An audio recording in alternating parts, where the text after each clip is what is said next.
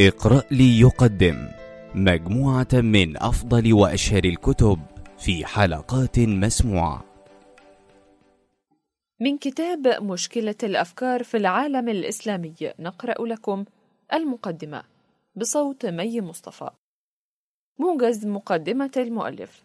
كنت قد شرعت في تأليف هذا الكتاب منذ عشر سنوات وأنا بالقاهرة ثم طرأ ظرف مفاجئ يتعلق بالصراع الفكري. اضطرني إلى تغيير اتجاهي وشرعت في تأليف كتاب آخر لمواجهة هذا الظرف.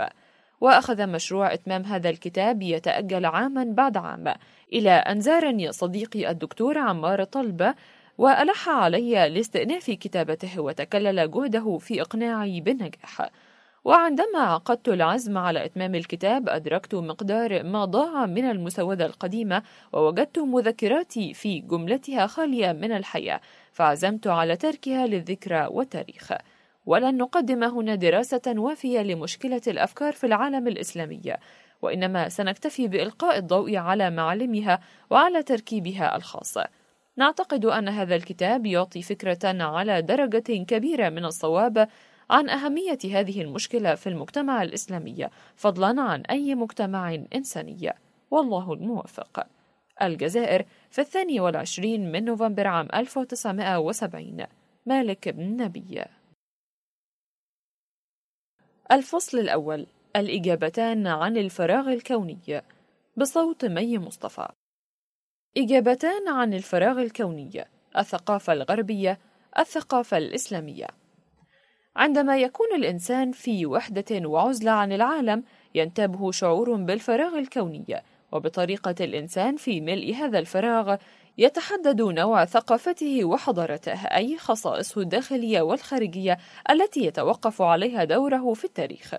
وهناك طريقتان أساسيتان إما أن ينظر الإنسان نحو الأرض أي أن تستحوذ نظرته على أشياء وإما أن يرفع بصره نحو السماء. مما يؤدي إلى شغل هذا الفراغ بالأفكار أي أن نظرته تكون في بحث عن الحقيقة. وينشأ عن ذلك نموذجان من الثقافة ثقافة هيمنة ذات جذور تقنية وثقافة حضارية ذات جذور أخلاقية وغيبية. وتتجلى الظاهرة الدينية في الإنسان الذي يوجه بصره إلى السماء. فنجد فيه سمات الرجل صاحب الرسالة والدعوة أي الأفكار التي يريد تبليغها إلى الناس. ويبدو أن أوروبا قد حرمت من الظاهرة الدينية على مستوى الرسل وكأن الرجل الأوروبي الذي يفيض شعوره بآدميته لم يجد العنصر الديني مكانا فيه يشغله. بينما نجد الإنسان الذي ينتمي إلى الجنس السامي مؤهلا للمسائل الغيبية وأن العنصر الديني لا يترك له مجالا للمشاغل الأرضية وبين الجنس السامي والآري الشمالية نرى الإغريقي الذي يشغل عزلته بالشعور بالجمال الذي سوف ينتهي إلى تسميته بالخير أي أن يملأ دنياه بالأمور الشكلية. وجملة القول أن ثقافة أوروبا تهتم بتركيب الأشياء والأشكال والتركيب التقني والجمالي بينما ثقافة الشرق الإسلامية تؤلف بين فكرة الحقيقة وفكرة الخير وينطبق ذلك على مراحل التاريخ كلها. فأحيانا تبلغ إحدى الثقافات أوجها بينما تنحدر غيرها إلى القاع وأحيانا العكس. وفي المراحل الوسيطة تظهر فترات الإخصاب المتبادل التي قد تكون أيضا فترات اختلاط وتداخل مثل عصور بابل حيث اختلطت اللغات ومثل القرن العشرين حيث تضخمت الحضارة وتفاقم الخلاف الفكري. وأحيانا أخرى تصعد إلى القمة حضارة تدور فيها الأشياء حول الأفكار. أو حضارات تدور فيها الأفكار حول الأشياء. وتتجلى هذه الظواهر في الأدب الشعبي حيث يعبر العقل الإنساني عن نفسه بحرية كاملة وبتلقائية بما يتفق مع جذوره الثقافية والقصة فيما يبدو هي أقرب الألوان الأدبية وأقدرها على التعبير عنها. ونختار كمثال قصتين. الأولى بعنوان روبنسون كروزو التي أنتجها الأدب الأوروبي تأليف دانيال ديفو والثانية بعنوان حي ابن يقظان من إنتاج الأدب العربي تأليف ابن طفيل. وتبرز عبقرية القصتين في الطريقة التي يعالج بها بطل كل قصة عزلته عن العالم وهي الطريقة التي يعبر بها أصدق تعبير عن نموذج ثقافته حيث يبدأ بطل القصة الأولى من الصفر بالنسبة للأشياء بينما يبدأ البطل الثاني من الصفر أيضا ولكن من حيث الأفكار. ونأخذ شريحة من وقت روبنسون كروزو في عزلته في الجزيرة بعد أن غرقت سفينته فتراه ينفق وقته في أعمال حسية أكل ونوم وعمل. أدت إلى تسخيره لصالح اقتصاد شخصي ذي صبغة نفعية بحتة وقد تغلب على القلق بالعمل وتركز خلال هذا اليوم عالم أفكاره كله حول شيء واحد هو صناعة منضدة بينما لم تبدأ مغامرات حي بن يقظان إلا بعد نفوق الغزالة حيث توقفت كل حركاتها فأخذ يفحص أذنيها وعينيها فلم يلحظ عليهما أي تلف ظاهر ولكنه لم يعثر على مكان الداء. ثم نتابع تصاعد عقل البطل حتى يكتشف رويدا رويدا الروح ثم خلود الروح وأخيرا فكرة الخلاق. وتتتابع خلال القصة في صورة تأمل ودراسة تتيح للبطل أن يتوصل إلى إدراك النظام الرباني وإلى رؤية باطنية لله وإلى الاهتداء إلى فكرة صفات الله. فالعالم هنا تدور فيه الأشياء حول الفكرة ويتغلب البطل على شعور الوحدة ببناء الأفكار واكتشافها فهذا عالم لم يسخر فيه الوقت لخدمة الأشياء.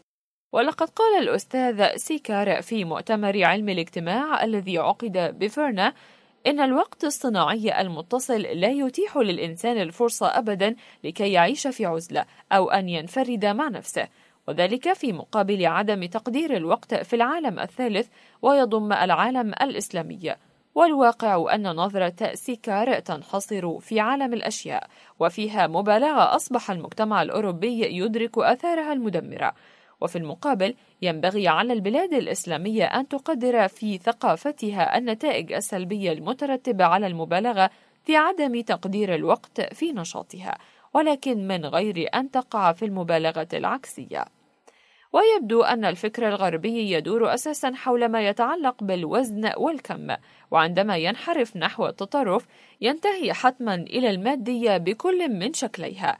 الشكل البرجوازي في مجتمع الاستهلاك والشكل الجدلي في المجتمع السوفيتي وعندما يكون الفكر الإسلامي في حالة أقول كما هو اليوم فإنه يغرق في التصوف وفي المبهم وعدم الثقة وفي النزعة إلى التقليد الأعمى وفي الإعجاب بأشياء الغرب. ولكن ليس هذا هو مداره الأصيل الذي منحه القرآن الدفعة الأولى إليها ألا وهو فكرة حب الخير وكراهية الشر.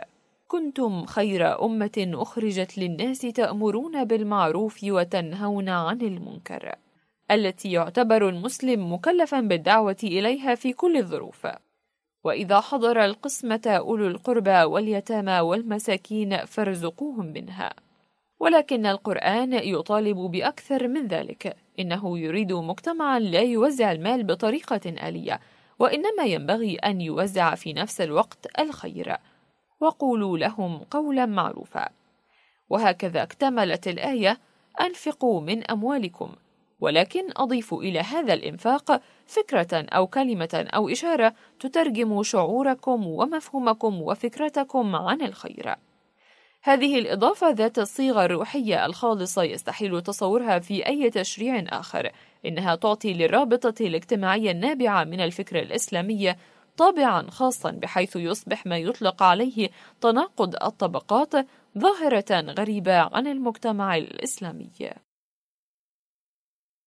الفصل الثاني الطفل والأفكار بصوت عبد الرحمن زغلول واحد الطفل يتدرج في عوالم ثلاثة الأشياء الأشخاص الأفكار اثنان الأفكار وسيلة اندماج الفرد في المجتمع وتتقيس فيه العوالم الثلاثة جنبا إلى جنب وتتفوق إحداها على الأخرى وفق نمط الشخصية. ثلاثة الشيخوخة انحدار من عالم الأفكار إلى الأشخاص إلى الأشياء ثم جعل من بعد قوة ضعفا. أربعة الفرد يدفع ضريبة اندماجه الاجتماعي وكلما كان المجتمع مختلا في نموه ارتفعت قيمة الضريبة. لا يستطيع الإنسان المنعزل أن يعيش طويلا في وحدته دون أن يصنع لنفسه وفي فترة من الزمن محدودة بالضرورة. التجربة الأزلية التي بها يتكيف المجتمع مع بيئته. فإما أن تبدأ مغامرته انطلاقا من صفحة بيضاء خالية من الأفكار مثل حي بن يقظان. وإما انطلاقا من صفحة بيضاء خالية من الوسائل والأشياء إذا كان قد حمل معه عالم أفكاره كما فعل روبنسون كروز قبل غرق سفينته. ولكن مهما تكن درجة تجريده ونموذج الثقافة التي يمثل فإن نشاطه يخضع دائما في ضمان بقائه لتطورات نفسية بدنية. نرى مثلها في سائر أشكال النشاط البشري. والشكل الأبسط لهذا النشاط يتجلى في عمل الحرفي المنكب على عمله والمقص في يده بالحارث المنحني على محراثه بالجندي المسلح ببندقيته. في سائر هذه الحالات فالعمل الحرفي الزراعي أو الحربي يتم انطلاقا من عنصرين ظاهرين الإنسان والآلة. لكن هذين العنصرين يحجبان حقيقة أخرى أكثر تعقيدا. ذلك أن العمل لا يتم فعليا إلا في ظروف تتوافق بالضرورة مع سؤال كيف ولماذا؟ فنحن لا نعمل كيفما اتفق حتى لا يصبح العمل مستحيلا ولا نعمل بغير سبب حتى لا نمارس عملا عابثا.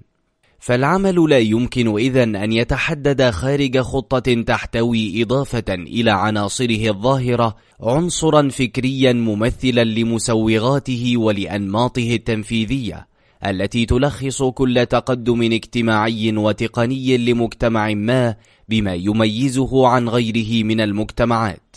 وباعتباره عامل تمييز في المستوى البشري فإن عنصر الفكرة ألهم ماركس هذا التأمل الرائع.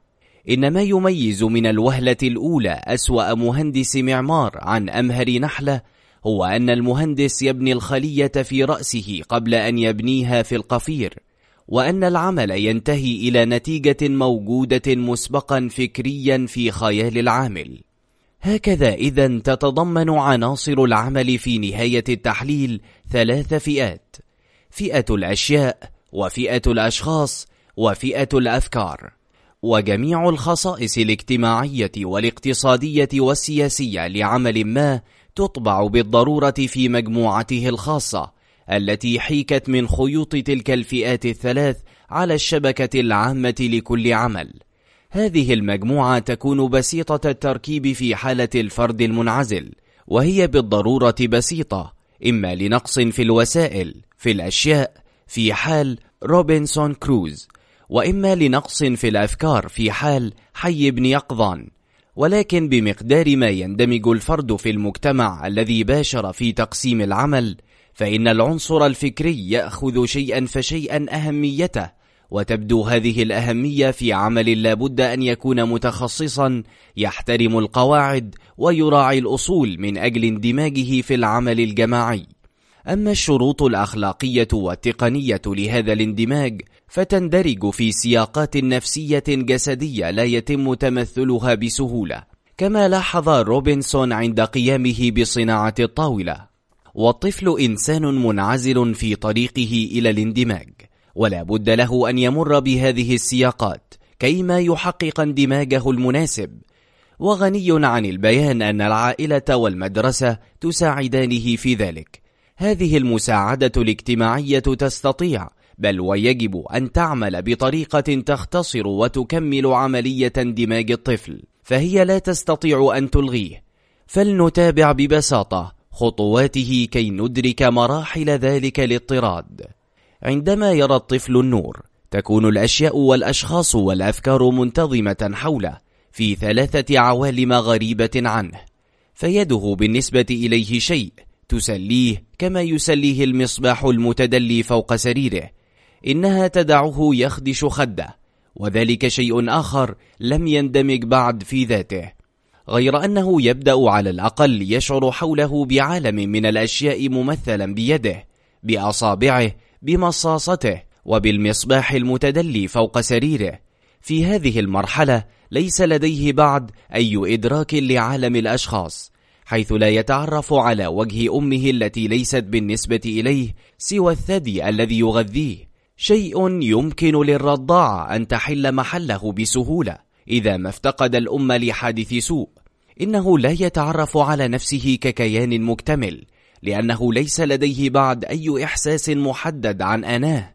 وشيئا فشيئا يكتسب خبرة في عالم الأشياء فبصره يبدأ يتعرف الوجوه إنه يعرف وجه أمه أولا بالطبع ووجه أبيه ووجه إخوته وأخواته وهذه الوجوه جميعها تبدأ في أن تشكل من حوله عالم الأشخاص الغريب بيد أن اطمئنانه إلى هذا العالم لم يأخذ مداه بعد حتى حين يكون له من العمر ثلاث أو أربع سنوات ويكفي أن ندعه وحيدا على الرصيف بالقرب من عتبة منزل العائلة لنرى كيف ترتسم في الحال على وجهه علامات كآبة الوحدة التي يشعر بها أمام المارة الذين لا يعرفهم.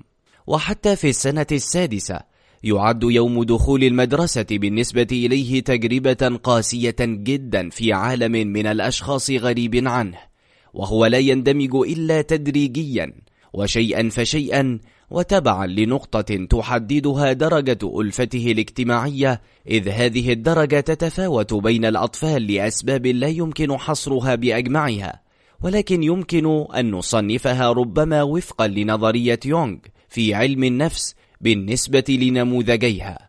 فالمنفتح يكتشف عالم الأشخاص بسرعة أكثر من النموذج المنغلق وهذا الأخير يكتشف ربما بسرعة أكبر عالم الأفكار ولكن دون أن يختصر المراحل. غير أن اكتشاف عالم الأفكار يأتي دائما بالنسبة لكلا النموذجين بعد اكتشاف عالم الأشخاص. واضطراد اندماج الطفل في المجتمع هو بيولوجي ومنطقي في آن إنه يشتمل على أعمار ثلاثة. واحد العمر الذي يكتشف فيه تلقائيا عالم الأشياء وهو يلعب بأصابعه وبمصاصته. اثنان العمر الذي يكتشف فيه تدريجيا عالم الأشخاص وهو يتعرف فيه على وجه أمه بادئ الأمر. ثلاثة العمر الذي يكتشف فيه أخيرا عالم الأفكار وهذا الكشف الأخير هو الذي يهمنا أن نتناوله هنا بالتحليل. إننا نعلم أن اكتشاف الأشياء عند الطفل إنما يتم بامتلاكها والرابطة التي تقوم بينه وبينها رابطة غذائية فهو يحمل الشيء تلقائيا إلى فمه. غير أن اكتشافه لعالم الأشخاص يتم بمقدار ما يرتبط بها بعلاقات عاطفية ثم اجتماعية. والأمر نفسه في دخوله عالم الأفكار إذ يبدأ من اللحظة التي يتمكن فيها من تكوين روابط شخصية مع مفاهيم تجريدية. إن علينا أن نرى طفلا يفشل في مسألة صغيرة لنقدر المجهود المصحوب باليأس أحيانا في اقتحام باب هذا العالم. هذه المأساويات الصغيرة تمر على العموم دون أن تفطن لها الأسر والمدارس غير أن الطفل يتذكر أحيانا أنه بعد أن اصطدم بصعوبة عدة مرات دون أن يقهرها يكشف له يوما تفكيره وعقله سبيلا لقهرها فيجد الحل وحده. فهذه اللحظة بالنسبة إليه هي لحظة أرخميدس ويستطيع أن يصرخ مثله أوريكا وتكون هذه اللحظة ما بين السابعة والثامنة من العمر حيث يضع قدمه في عالم الأفكار دون أن يعتمد على أحد. هذه الخطوة هي حاسمة في اضطراد اندماجه الاجتماعي لأنها تؤصله في محيط ثقافي أصيل يجعل منه حي ابن يقظان أو روبنسون كروز. فعندما يعبر الطفل عالم الأفكار يضع قدمه في محيط ثقافي وأحيانا في أنظمة أيديولوجية لها من خصائصها ما يفصل بينها وبين المجتمعات المحايدة أو الخامدة. هذا التغيير في المستوى النفسي يكشف له عن آفاق جديدة وأبعاد لا تخطر له ببال. وإذ يحول هذا الاكتشاف كيانه النفسي فإن كيانه الجسدي يتحول هو الآخر. إن للأفكار أثرا حيويا يميز حتى من حيث المظهر. الشخص الأمي من ذلك الذي استعمل الحروف الأبجدية لقراءة فكرة أو للتعبير عن فكرته. ينبغي أن نلاحظ هذه الحقيقة بادئ الأمر في عملية اندماج الطفل من أجل أن نستطيع عقد المقارنات الضرورية مع علامات الطفولية في سن النضج. إن السمة البارزة لدى طفل في سنيه الأولى هي فمه المفتوح قليلا المستعد لتلقف ومص أي شيء. لكن كلما تقدم في السن فإن فمه ينغلق بتأثير دوافع داخلية. ويتوافق هذا التفصيل الجسدي مع مرحلة معينة من تطوره النفسي. فهذا التفصيل لحظة من لحظات عملية الاندماج. ويمكن أن تتجلى دلالته إما بأن نطابقه على لحظة موازية من عملية اندماج شخص ناضج إذا استطعنا أن نجري مثل هذه التجربة. أو أن نلاحظه بمقارنة بين شخصين بالغين من أسرة واحدة أحدهما متعلم والآخر أمي. لقد سنحت لي الفرصة لأقوم بتجربة مع فريق من العمال الجزائريين الأميين حين اطلعت بمهمة تعليمهم القراءة والكتابة في فرنسا عام 1938 وكلما تقدمت التجربة شيئا فشيئا والتي تابعتها تسعة أشهر. كنت أرى وجوه تلاميذي تتغير. كانت الوجوه ذات وميض وحشي وقد تأنست تدريجيا. لقد اختفى بريقها الحيواني ليحل محلها شيء ما. ينم عن فكرة داخلية عن حضور فكرة. من ناحية أخرى فالشفاه أطبقت أو ازداد تقاربها. الرأس الذي تلقى فكرة قد شغل عضلات الصدغ التي تعمل كنابض يشد نحو الأعلى الفك الأسفل الذي يغلق الفم. حينئذ تتغير ملامح الوجه بطريقة ظاهرة. يمكن على ما أعتقد قياسها بالنسبة للذين يهتمون بالعلاقات الجسدية النفسية. وبالإمكان أن نتوصل إلى الملاحظة نفسها بمقارنة مباشرة بين ملامح وجه أخوين يختلف المستوى الفكري عندهما.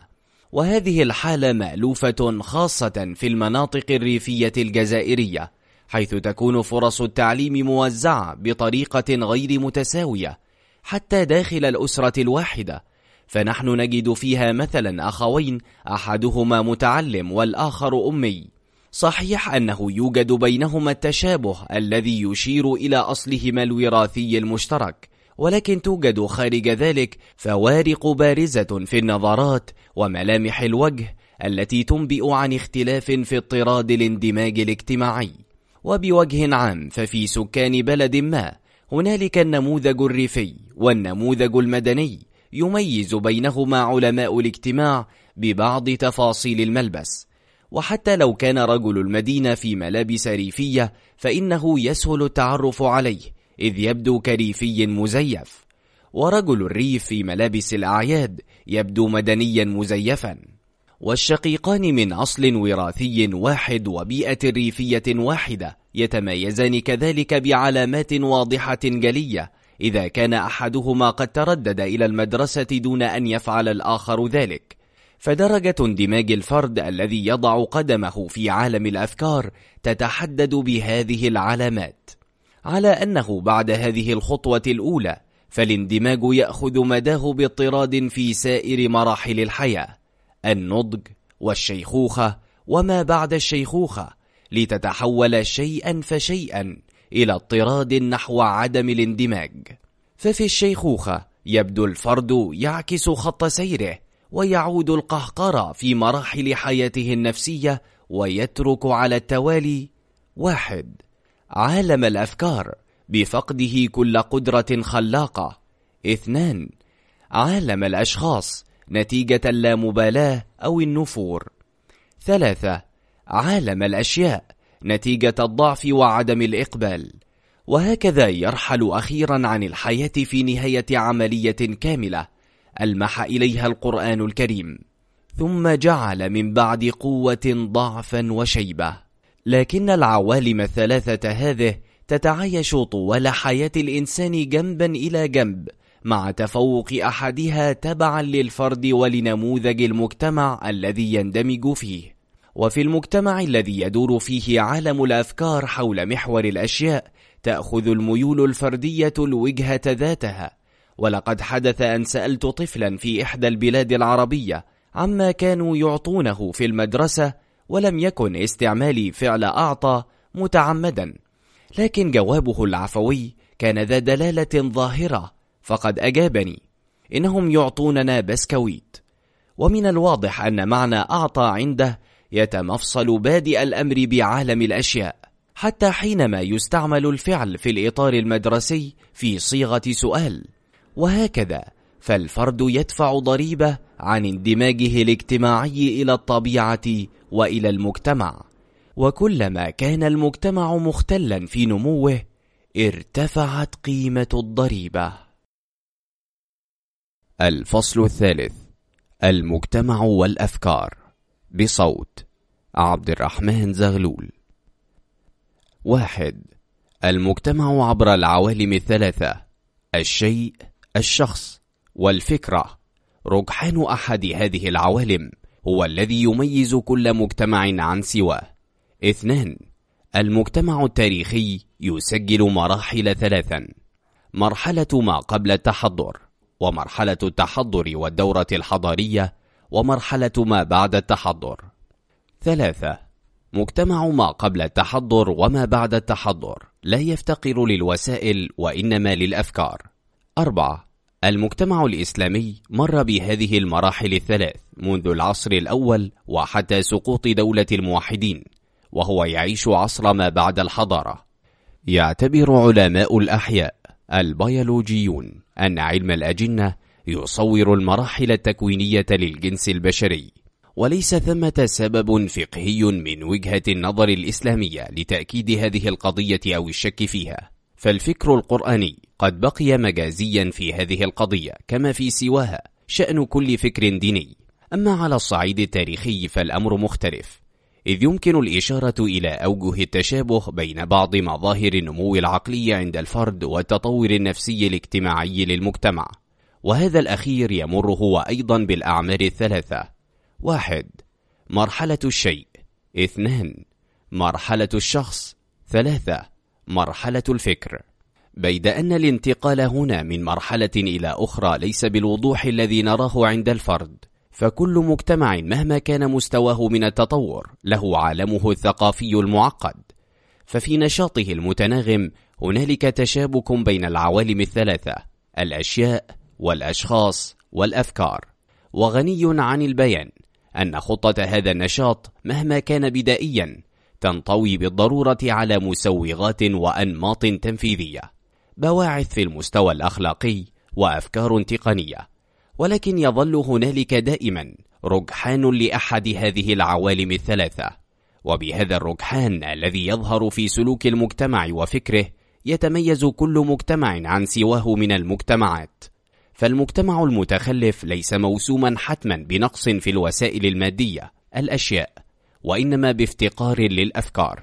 يتجلى بصفة خاصة في طريقة استخدامه للوسائل المتوفرة لديه بقدر متفاوت من الفاعلية وفي عجزه عن إيجاد غيرها وعلى الأخص في أسلوبه في طرح مشاكله أو عدم طرحها على الإطلاق عندما يتخلى عن أي رغبة ولو مترددة بالتصدي لها.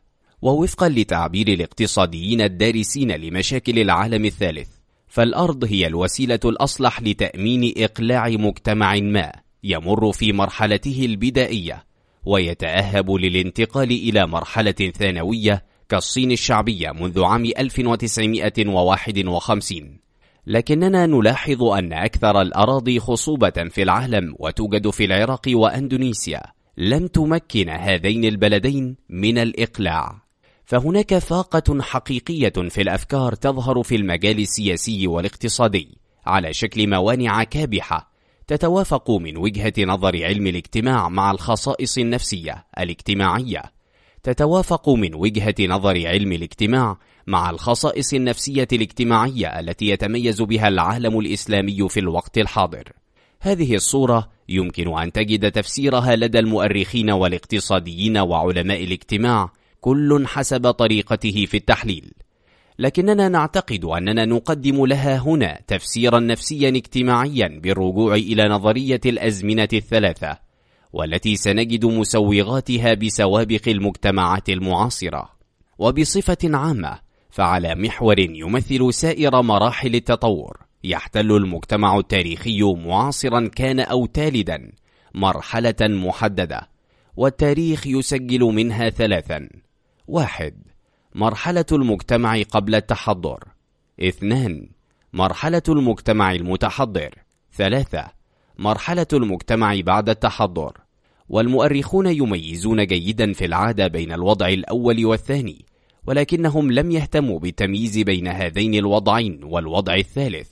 فهم يرون أن مجتمع ما بعد التحضر هو بكل بساطة مجتمع يواصل سيره على طريق حضارته.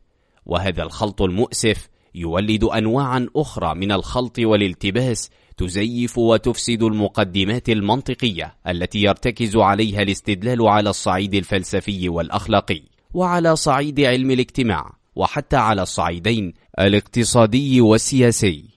عندما يزعم البعض أنه استنادا إلى مثل هذه المقدمات يمكن طرح مشكلات البلاد المتخلفة وإيجاد الحلول لها.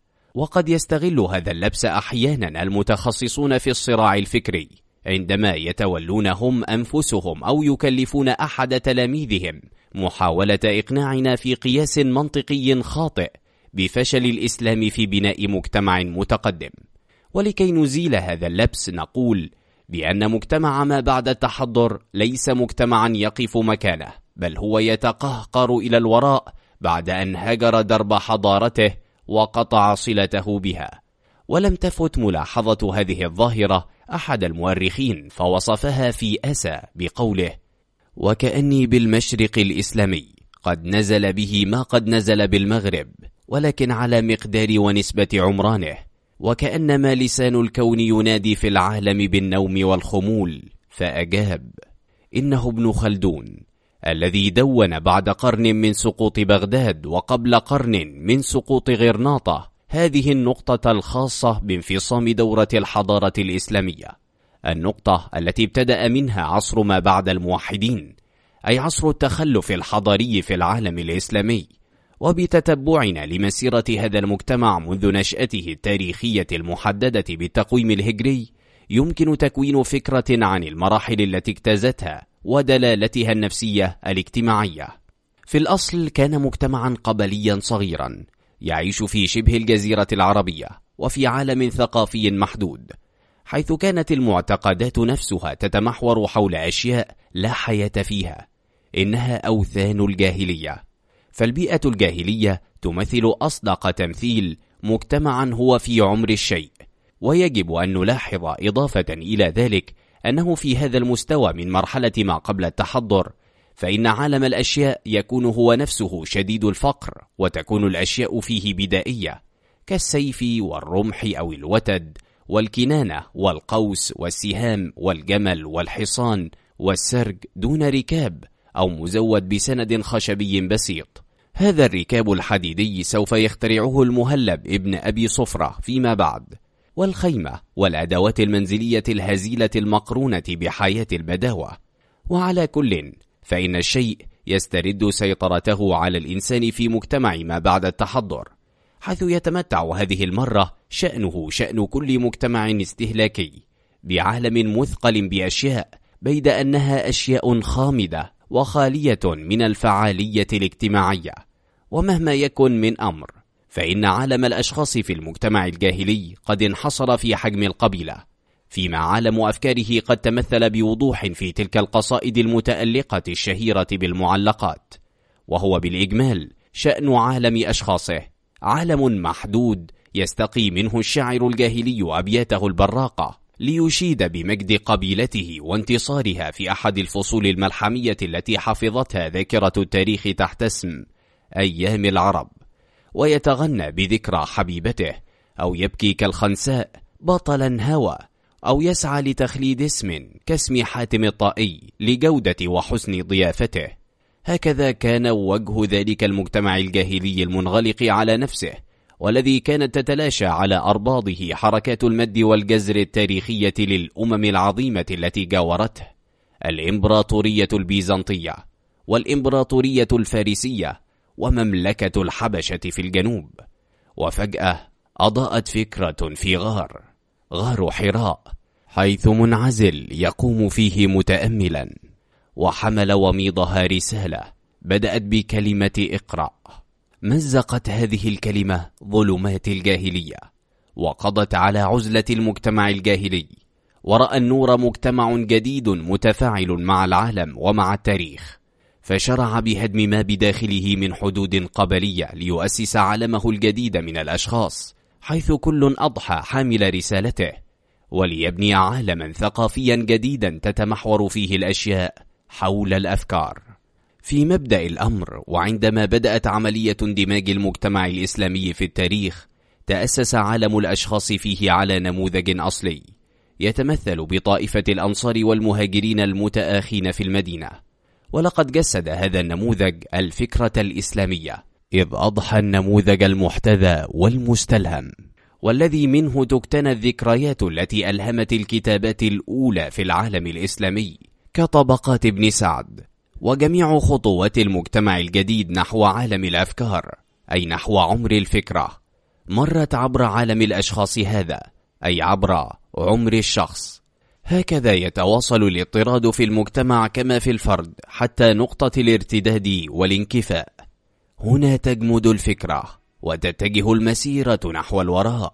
إذ ينقلب المجتمع الإسلامي على أعقابه ليعود على إثر مراحل عوالمه الثلاثة.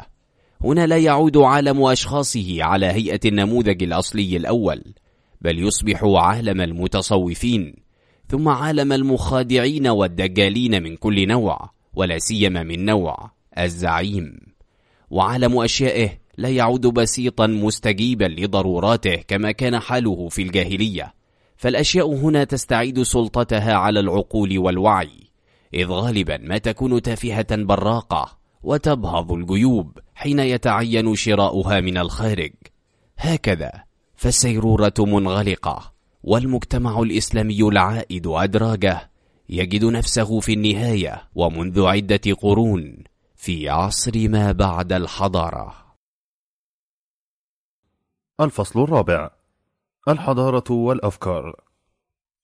إن حضارة ما هي إلا نتاج فكرة جوهرية تطبع على مجتمع ما في مرحلة ما قبل التحضر الدفعة التي تدخل بها التاريخ. ويبني هذا المجتمع نظامه الفكري طبقا للنموذج الأصلي لحضارته. إنه يتجذر في محيط ثقافي أصلي يحدد سائر خصائصه التي تميزه عن الثقافات والحضارات الأخرى. إن الفكرة المسيحية قد أخرجت أوروبا إلى مسرح التاريخ ولقد بنت عالمها الفكري انطلاقا من ذلك. ومع عصر النهضة استعادت اكتشافها العالم الإغريقي فتعرفت على سقراط باعث الأفكار وأفلاطون المؤرخ لتلك الأفكار وأرسطو مشترعها. غير أن هذا العالم الذي التقت به ثانية وهي تقتفي أثر الحضارة الإسلامية قد اكتسى منذ توماس الأكويني صبغة مسيحية. إن دور الأفكار في حضارة ما لا يقتصر على مجرد الزينة والزغرفة كزغارف المدفأة في المنزل مثلا فهو لا يصبح كذلك إلا حينما يصبح المجتمع في عصور ما بعد التحضر. ففي فترة اندماج مجتمع ما في التاريخ يكون للأفكار دور وظيفي لأن الحضارة هي القدرة على القيام بوظيفة أو مهمة معينة. ويمكن تعريف الحضارة في الواقع أنها جملة العوامل المعنوية والمادية التي تتيح لمجتمع ما أن يوفر لكل عضو فيه جميع الضمانات الاجتماعية اللازمة لتطوره. فالفرد يحقق ذاته بفضل إرادة وقدرة ليستا نابعتين منه ولا تستطيعان ذلك وإنما تنبعان من المجتمع الذي هو جزء منه. وإذا ما ركن لقدرته وحدها وإرادته وحدها فإن هذا الفرد المنعزل والمنقطع عن كل اتصال بجماعته يصبح مجرد قشة ضعيفة رغم كل وسائل التزيين الأدبي التي يستعين بها الكاتب الروائي ليحيط بها حياته. فالحقيقة شيء والصورة الأدبية شيء آخر. ومنذ نشر دانيال ديفوي قصة روبنسون كروزو فإن الأجيال التي قرأتها نسيت المغامرة المحزنة لذلك البحار الإنجليزي المسكين الذي وجد بعد أربع سنوات من غرق سفينته في جزيرة جرداء في وسط المحيط وأعيد إلى إنجلترا وهو يرتدي ملابس مصنوعة من جلد الماعز الوحشي. إن هذه المغامرة هي التي ألهمت دانيال دفوي بيد أنها بقيت طي النسيان. فالفرد الذي يترك لإرادته وحدها وقدرته وحدها في ظرف مماثل لما حدث للبحار الإنجليزي الذي وجد نفسه منفصما عن بيئته تصبح هذه حقيقته. وهي أيضا حقيقة الفرد الذي لم يعد يجد في البيئة التي ينتمي إليها لا الإرادة في تقديم العون ولا القدرة على فعل ذلك. إنه حينئذ يشبه الفرد الذي يبقى حيا بعدما يندثر جنسه في كارثة أرضية ومأساته شبيهة بمأساة آخر ماموث من العصر الجليدي يتيه في الفيافي المتجمدة القاسية حيث لا يجد القوت. إن إرادة المجتمع وقدرته تضفيان صفة الموضوعية على وظيفة الحضارة. وهي جملة العوامل المعنوية والمادية اللازمة لتنمية الفرد وهي نفسها تتموضع في شكل سياسة في صورة تشريع يمثلان إسقاطا مباشرا لعالم الأفكار على الصعيد الاجتماعي والأخلاقي.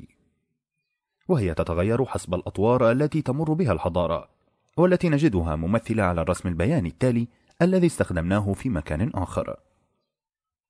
هذا الرسم الذي يبين القيم النفسية الزمنية لإحدى الحضارات يعطينا فكرة عن تغيرات هذه القيم خلال المراحل الحضارية المختلفة وتنشأ إرادة المجتمع التي تموضع العوامل المعنوية عند نقطة الصفر. إنها تكون في أعلى درجاتها في المرحلة الأولى الروحية حيث المجتمع الوليد يواجه مشاكله بضغط حاجاته من جهة وباستخدام وسائله المتواضعة لتغطية أوسع قطاع ممكن فيها من جهة أخرى. إنه الطور الحضاري الموسوم بأروع أشكال التقشف التي كان الرسول عليه صلى الله عليه وسلم مثلها الأعلى في حياته الشخصية والعائلية. وهو يتميز كذلك بالمواقف الأشد بذلا من صحابته كأبي بكر وعثمان الذين وضعوا ثرواتهم في خدمة الإسلام والمجتمع الإسلامي.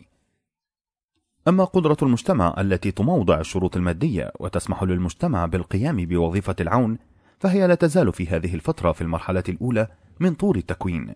وهكذا نرى المجتمع الإسلامي من ناحية أخرى يضطر للدفاع عن قدرته بقوة السلاح حينما تهددت هذه القدرة بعد وفاة الرسول صلى الله عليه وسلم بتلك الهرطقة حرب الردة التي زعمت إبطال حق الفقراء الزكاة. إذ لم يكن بوسعه أن يواجه هذه الردة لولا أنه احتفظ بإرادته البكر أي بذلك التوتر الداخلي الذي منحه إياه الإلهام القرآني وتعليم الرسول عليه الصلاة والسلام. إن هذا التوتر هو الذي يحدد خصائص مجتمع في منطلق حضارته ويميزه عن مجتمع آخر في مرحلة ما قبل التحضر أو ما بعد التحضر أو حتى المجتمع الذي لا يزال في مستوى حضاري يجتاز مرحلة A و B التي أوضحناها في الرسم البياني أي المرحلة التي يبدأ فيها عالم الأشياء وعالم الأفكار بالتوازن ثم يأخذ الشيء يستحوذ على الفكرة وخصوصا في مرحلة B و C. هذا التوتر الذي طبع في عصرنا إقلاع الاتحاد السوفيتي مع التجربة الستخانوفية وأوضع للصين الشعبية ثبات إقلاعها خصوصا منذ الثورة الثقافية. قد سجل هو أيضا المرحلة الأكثر تفجرا في سياق تكوين واندماج المجتمعات الوليدة. والتوتر هذا فكرة دافعة ولا يمكن بثها عبر نظرية أو بأي إرشاد تعليمي. أما ظرفها المفضل للظهور فقد فسره مؤرخ كتوينبي بذلك الظرف الذي فيه تضطر جماعة بشرية للرد على تحد ما بعمل منظم. وهذا التفسير لا يقدم لنا شرحا لتكوين المجتمعات التاريخية الحاضرة والتي لا يتجاوز عددها ربع الزينة. فنحن لا نفهم لماذا المجتمع البوذي لم يستجب في بداية العصر المسيحي لتحدي نهضة الفكر الفيدي التي حكمت عليه بالنفي إلى بلاد الصين. ولا نفهم كذلك لماذا لم يقاوم الفكر الفيدي في هذا القرن في موطنه الجديد تحدي الفكر الماركسي المستورد عبر ماتسوي تونغ والذي مسحه إلى الأبد من الخريطة الأيديولوجية في العالم. أما ما هو جدير بالملاحظة في تجربة المجتمع الإسلامي المعاصر فهو أنه لم يستطع أن يستمد دفعة الإقلاع الحضاري من العالم الثقافي للصفوة من أبنائه الذين نالوا تعليمهم في الجامعات الغربية. كما لم يستلهم روح الحضارة من الأيديولوجيات العملية التي طوبت ثورية في البلاد العربية بإعطائها تلك الشعلة التي ألهبت روح الجماهير حتى مكنتهم من سد الطريق أمام موشي ديان في حرب الأيام الستة كما لم يستفد في أسلوبه من صرامة التفكير الموروثة في عصر ديكارت. بينما الفكرة الدافعة للإسلام نقلت شعلات الجمر المضيئة منذ أربعة عشر قرنا من الجزيرة العربية إلى الأقطار البعيدة. موحدة جميع الشعوب الإسلامية في ذلك العمل المنسق الرائع ألا وهو الحضارة الإسلامية التي استمرت حتى سقوط بغداد وسقوط غرناطة. وحتى حينما رجع المجتمع الإسلامي القهقرية ووصل إلى نقطة سي من الرسم البياني أي مرحلة ما بعد الموحدين فإن هذه الفكرة الدافعة سمحت له أيضا بمقاومة العدوان الاستعماري ثم استعادة استقلاله. إن المعجزة الكبرى في التاريخ مرتبطة دائما بالأفكار الدافعة والأيديولوجية السوفيتية هي التي سمحت للمجتمع السوفيتي أن يوقف في ستالينغراد زحف الجيش الهتلري خلال الحرب العالمية الأخيرة. وإذا كان هذا التفسير الخارجي لا يكفي لتوضيح منشأ هذه القوة في جميع الحالات فينبغي أن نلاحظ مع ذلك أن هذه القوة هي التي جعلت تلك المجتمعات تنبثق من العدم ونثرتها على مسرح التاريخ حيث بقيت قائمة بقدر ما بقيت هذه القوة تدعمها. الفصل الخامس الطاقة الحيوية والأفكار بصوت عبد الرحمن زغلول. اضطراد اندماج الفرد في المجتمع الطاقة الحيوية وتطور المجتمع المعادلة الصعبة. واحد تحرير الطاقة يدمر المجتمع. اثنان تحييد الطاقة يعيق سيرورة المجتمع. ثلاثة التوسط في الطاقة يساعد على عمارة المجتمع. يتوجب على الفرد تلبية حاجاته الحيوية مهما كان نوع الحياة التي يحياها سواء أكان منعزلا مثل حي ابن يقظان أو ساكنا في مدينة كبيرة لذا يتعين عليه أن ينفق من طاقته الحيوية التي خصت بها طبيعته غير أن طاقة هذه وهي في طبيعتها البهيمية لا تندمج مع الحياة في المجتمع بحيث إن اندماج الفرد الاجتماعي يجب أن يراعي احتياجاته من ناحية واحتياجات المجتمع الذي يندمج فيه من ناحية أخرى. والمجتمع في الواقع يفرض قواعد وضوابط وقوانين وتقاليد وحتى بعض الأذواق والأحكام المسبقة هي بالنسبة إليه ليست بأقل حيوية. وإذا فإن اضطراد اندماج الفرد يتدرج مستجيبا لطبيعته من ناحية ومن ناحية أخرى مستجيبا لنسق من أصول وقواعد في الحياة يمكن تعريفه وهو في مرحلة متقدمة بمثابة عقد اجتماعي. من هنا يأخذ الاضطراد معنى يحدد تكيفا للطاقة الحيوية للفرد. ومدرسة بافلوف أعطت الإيضاحات الأولى حول التكيف عامة. وواحد من أتباع هذه المدرسة سيرج تاكوتين قدم لنا في كتاب هام بعنوان اغتصاب الجماهير تحليلا وتصنيفا للطاقة الحيوية في صورة ما يسميه الدوافع الغريزية فهل الدوافع الغريزية الأربعة التي أشار إليها تكفي لتصنيف هذه الطاقة بمجملها أم لا؟ سنترك هذا النقاش جانبا لكن الذي يهمنا التحقق منه هو الحدود التي تعمل أو ينبغي أن تعمل في إطارها الطاقة الحيوية كي يتمكن النشاط المنظم لمجتمع ما في جميع أشكاله من تمثلها واستيعابها. ومن الجلي أننا لو ألغينا على سبيل الافتراض واحدا من أشكال الطاقة الحيوية كالذي يسميه سيرج ناكوتين مثلا بالدافع الغذائي أو دافع التملك أو الدافع التناسلي فإن جميع الإمكانات البيولوجية لحياة اجتماعية ما سوف تلغى دفعة واحدة. وإذا افترضنا أن فعلنا العكس فحررنا الطاقة الحيوية من كل قيد فإن النظام الاجتماعي سيجد نفسه وقد أخلى موقعه لنظام طبيعي خالص. والفرد سيعيش تبعا لذلك في ظل قانون الانتخاب البيولوجي شريعة الغاب التي تقصر الحياة على الأكثر قوة لا على الأفضل. إذا عندما نلغي الطاقة الحيوية فإننا نهدم المجتمع وعندما نحررها تحريرا كاملا فإنها تهدم المجتمع لذلك يجب على الطاقة الحيوية أن تعمل بالضرورة ضمن هذين الحدين ومن هنا يحق لنا أن نتساءل ما هي السلطة التي تخضع الطاقة الحيوية لتحتويها هذه الحدود؟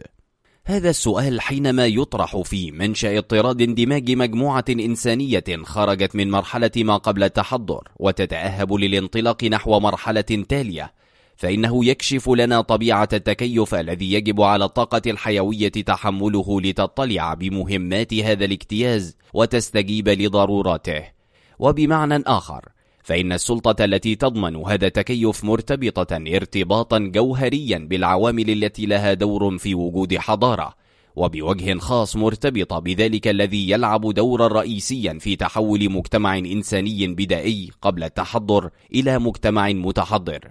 والمجتمع الجاهلي في هذه الحالة يقدم لنا صورة مثلى لهذا التطور. في المبدأ نرى أنفسنا أمام طراز من المجتمعات. الطاقة الحيوية فيه غير متكيفة بشيء ما تقريبا. فالعالم الثقافي الجاهلي كان في الحقيقة شبه خال من مبادئ الإلزام الاجتماعي فمبادئه اقتصرت على بعض قواعد الشرف وشيء من الواجبات نحو المجموعة. التضامن القبلي الذي أثبت ابن خلدون أهميته السياسية في نشوء ممالك شمالي أفريقيا تحت اسم العصبية وبعض المعتقدات التي جعلت منها مكة القرشية تجارة. لم تكن الطاقة الحيوية قد تكيفت بشيء بعد فقد كانت في طبيعتها الأولية التي لا تأتلف مع شروط الحياة الخاصة بحضارة. وحينما حدث لهذا المجتمع تحول من المجتمع البدائي إلى المجتمع الحضاري لم يكن باستطاعة المؤرخ وعالم الاجتماع أن يلاحظ في هذه الحقبة من الزمن ظهور أي حادث جديد يفسر هذا التغيير. فالعالم الثقافي الذي ظهر مع الفكرة القرآنية قد كان الحدث الوحيد والعلاقة السببية بين الحدثين القرآن والحضارة بادية بشكل صارم عبر تلازمهما. فالفكرة الإسلامية هي التي طوعت الطاقة الحيوية للمجتمع الجاهلي لضرورات مجتمع متحضر. ويستحيل علينا أن نجد تفسيرا آخر يكشف لنا هذا التكيف الذي نظم القوى البيولوجية للحياة كيما يضعها في خدمة التاريخ.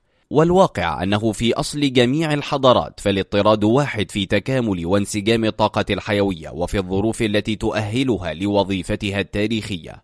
لكن القدرة على التكامل والانسجام ليست بالضرورة متشابهة بالنسبة لدورات مختلفة وبالأحرى بالنسبة لمختلف المراحل في الدورة الواحدة. ومن جهة أخرى فإن ظروف هذا الانسجام لا تراعى بالطريقة نفسها في جميع الحضارات. فمثلا نرى المجتمع المسيحي يسعى إلى إلغاء الدافع الجنسي بدلا من أن يحتويه في الحدود العملية.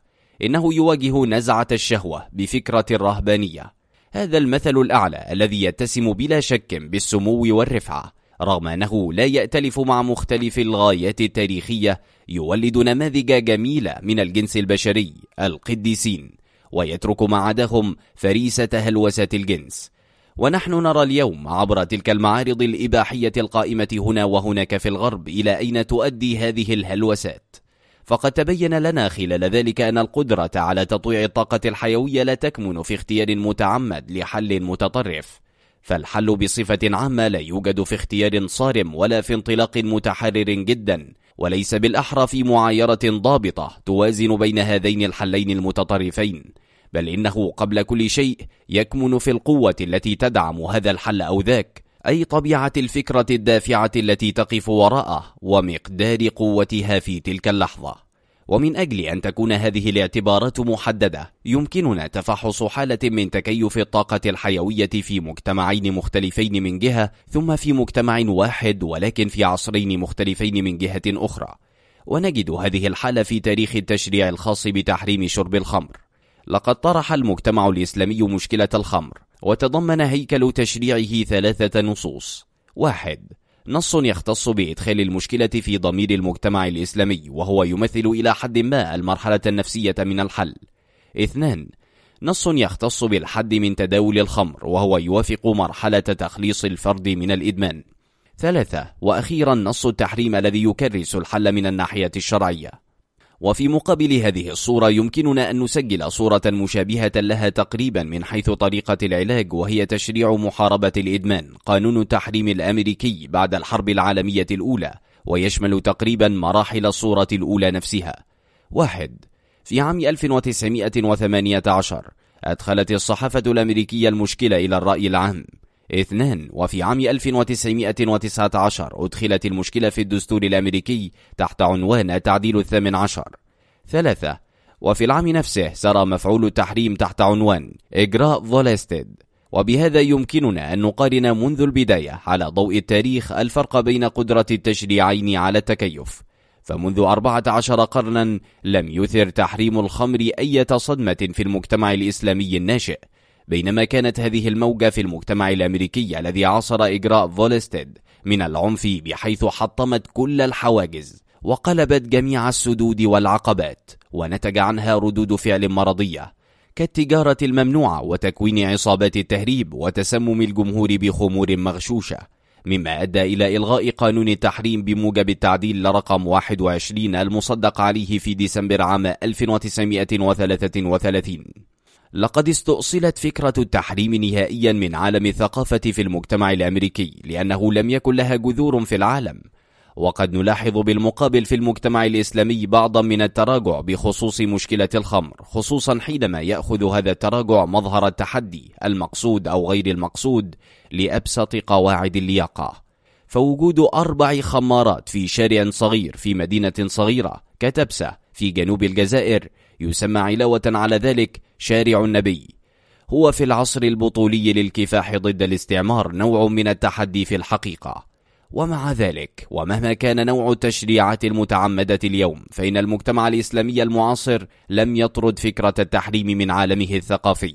وحتى إذا لم يكن لهذه الفكرة قوة القانون كما هو الحال مثلا في البلاد المسماة تقدمية فإنها رغم ذلك لا زالت تلعب دورا ما في الإلزام الاجتماعي. وإني أعرف عددا لا بأس به من الفتيات المسلمات يعطين لهذه الفكرة أهمية كبرى عند اختيار الزوج.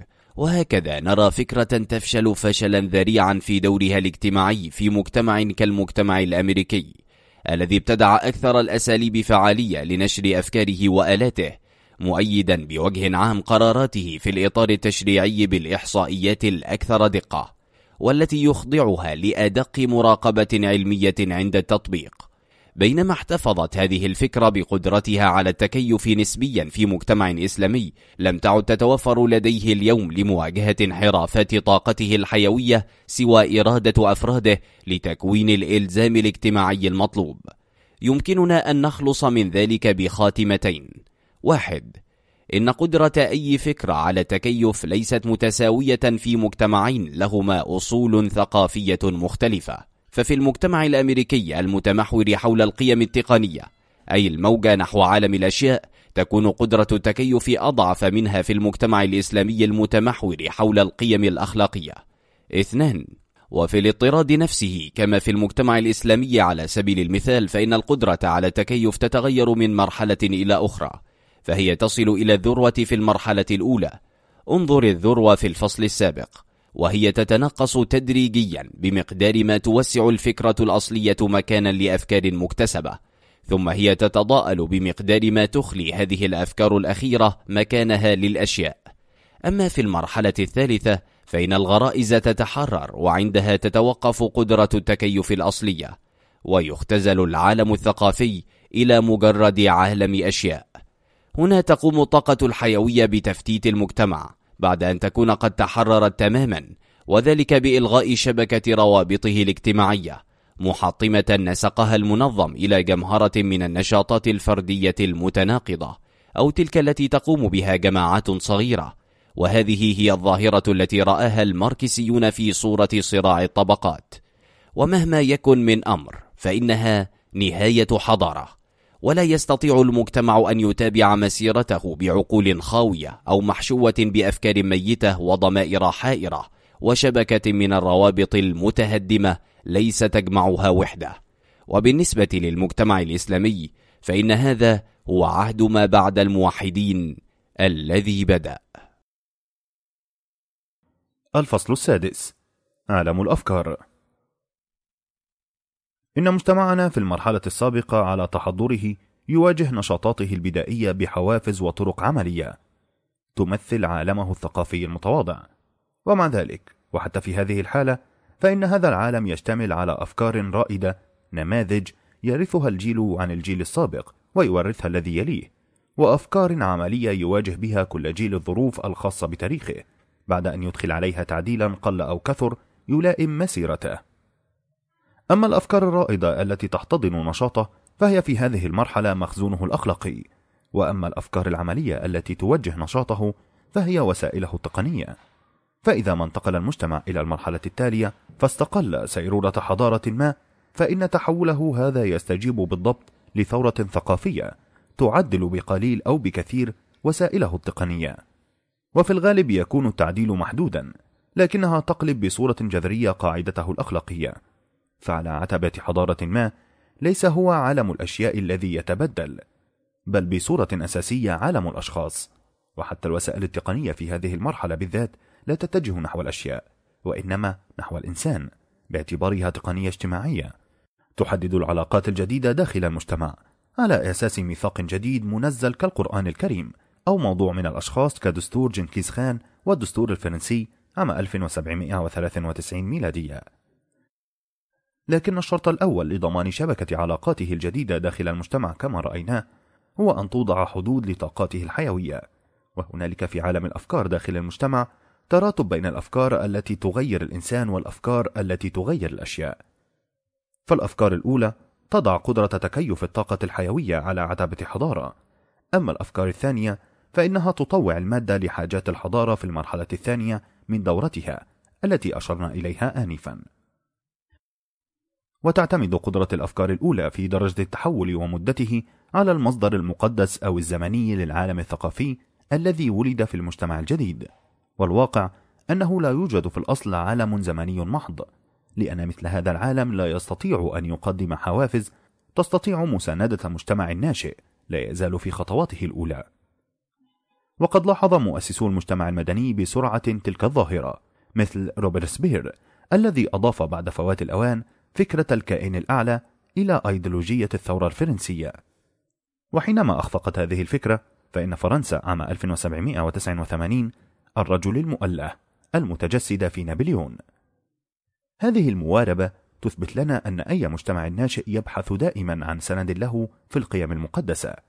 من ناحية أخرى فإن التاريخ يثبت لنا أن عالما مبنيا في الأصل على القيم المقدسة يميل دائما إلى نزع صفة القداسة عن مبادئه كلما أوغل المجتمع في المرحلة الثانية من دورة الحضارة مرحلة امتلاك ناصية المشاكل التقنية والتوسع. وربما أمكن تفسير هذه الظاهرة بإحدى طريقتين فهي في منظور الاقتصاديين تقدم وهي في منظور المؤرخين الفلاسفة إهدار طاقة في منعطف شيخوخة. هذان التفسيران المتعارضان يتلاقيان في حتمية قانون تحول الطاقة الذي يحكم التاريخ كما يحكم الفيزياء. والذي يقرر بأنه لا بد من سقوط طاقة كامنة لإنتاج العمل. وعلماء الميكانيكا يسمونها لحظة القوة. هي تلك اللحظة التي تكون كافية لتمكين يد الرافعة من تحريك مقاومة ما أي لإتمام عمل ما.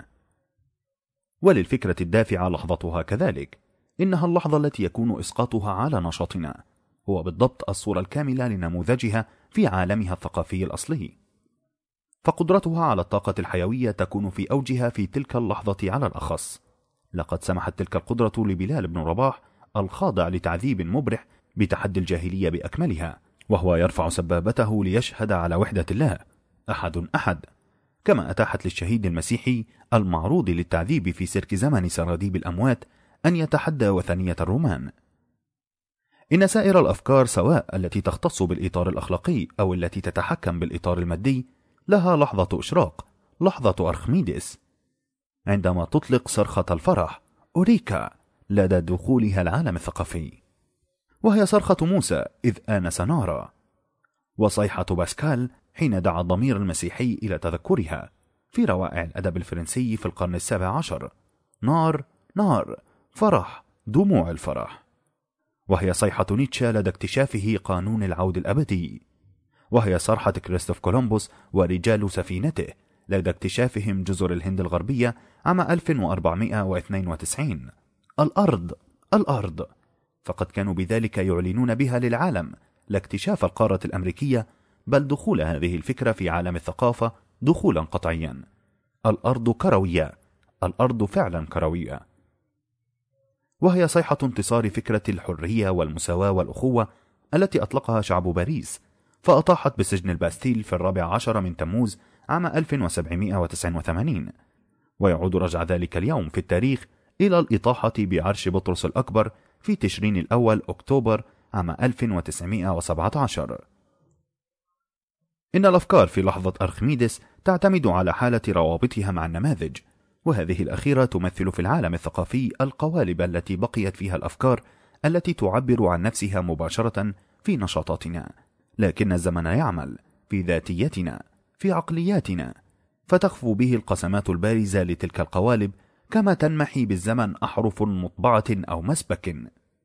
وقد نصل إلى أن نستخرج الأشكال من تلك القوالب ولا نرى فيها غير صورة باهتة للنماذج المثالية فالأفكار الموضوعة قد خانت الأفكار المطبوعة في القوالب الأساسية. وهذه الخيانة تتردد أصداؤها في سائر نشاطاتنا وهي تعرضها للانتقام.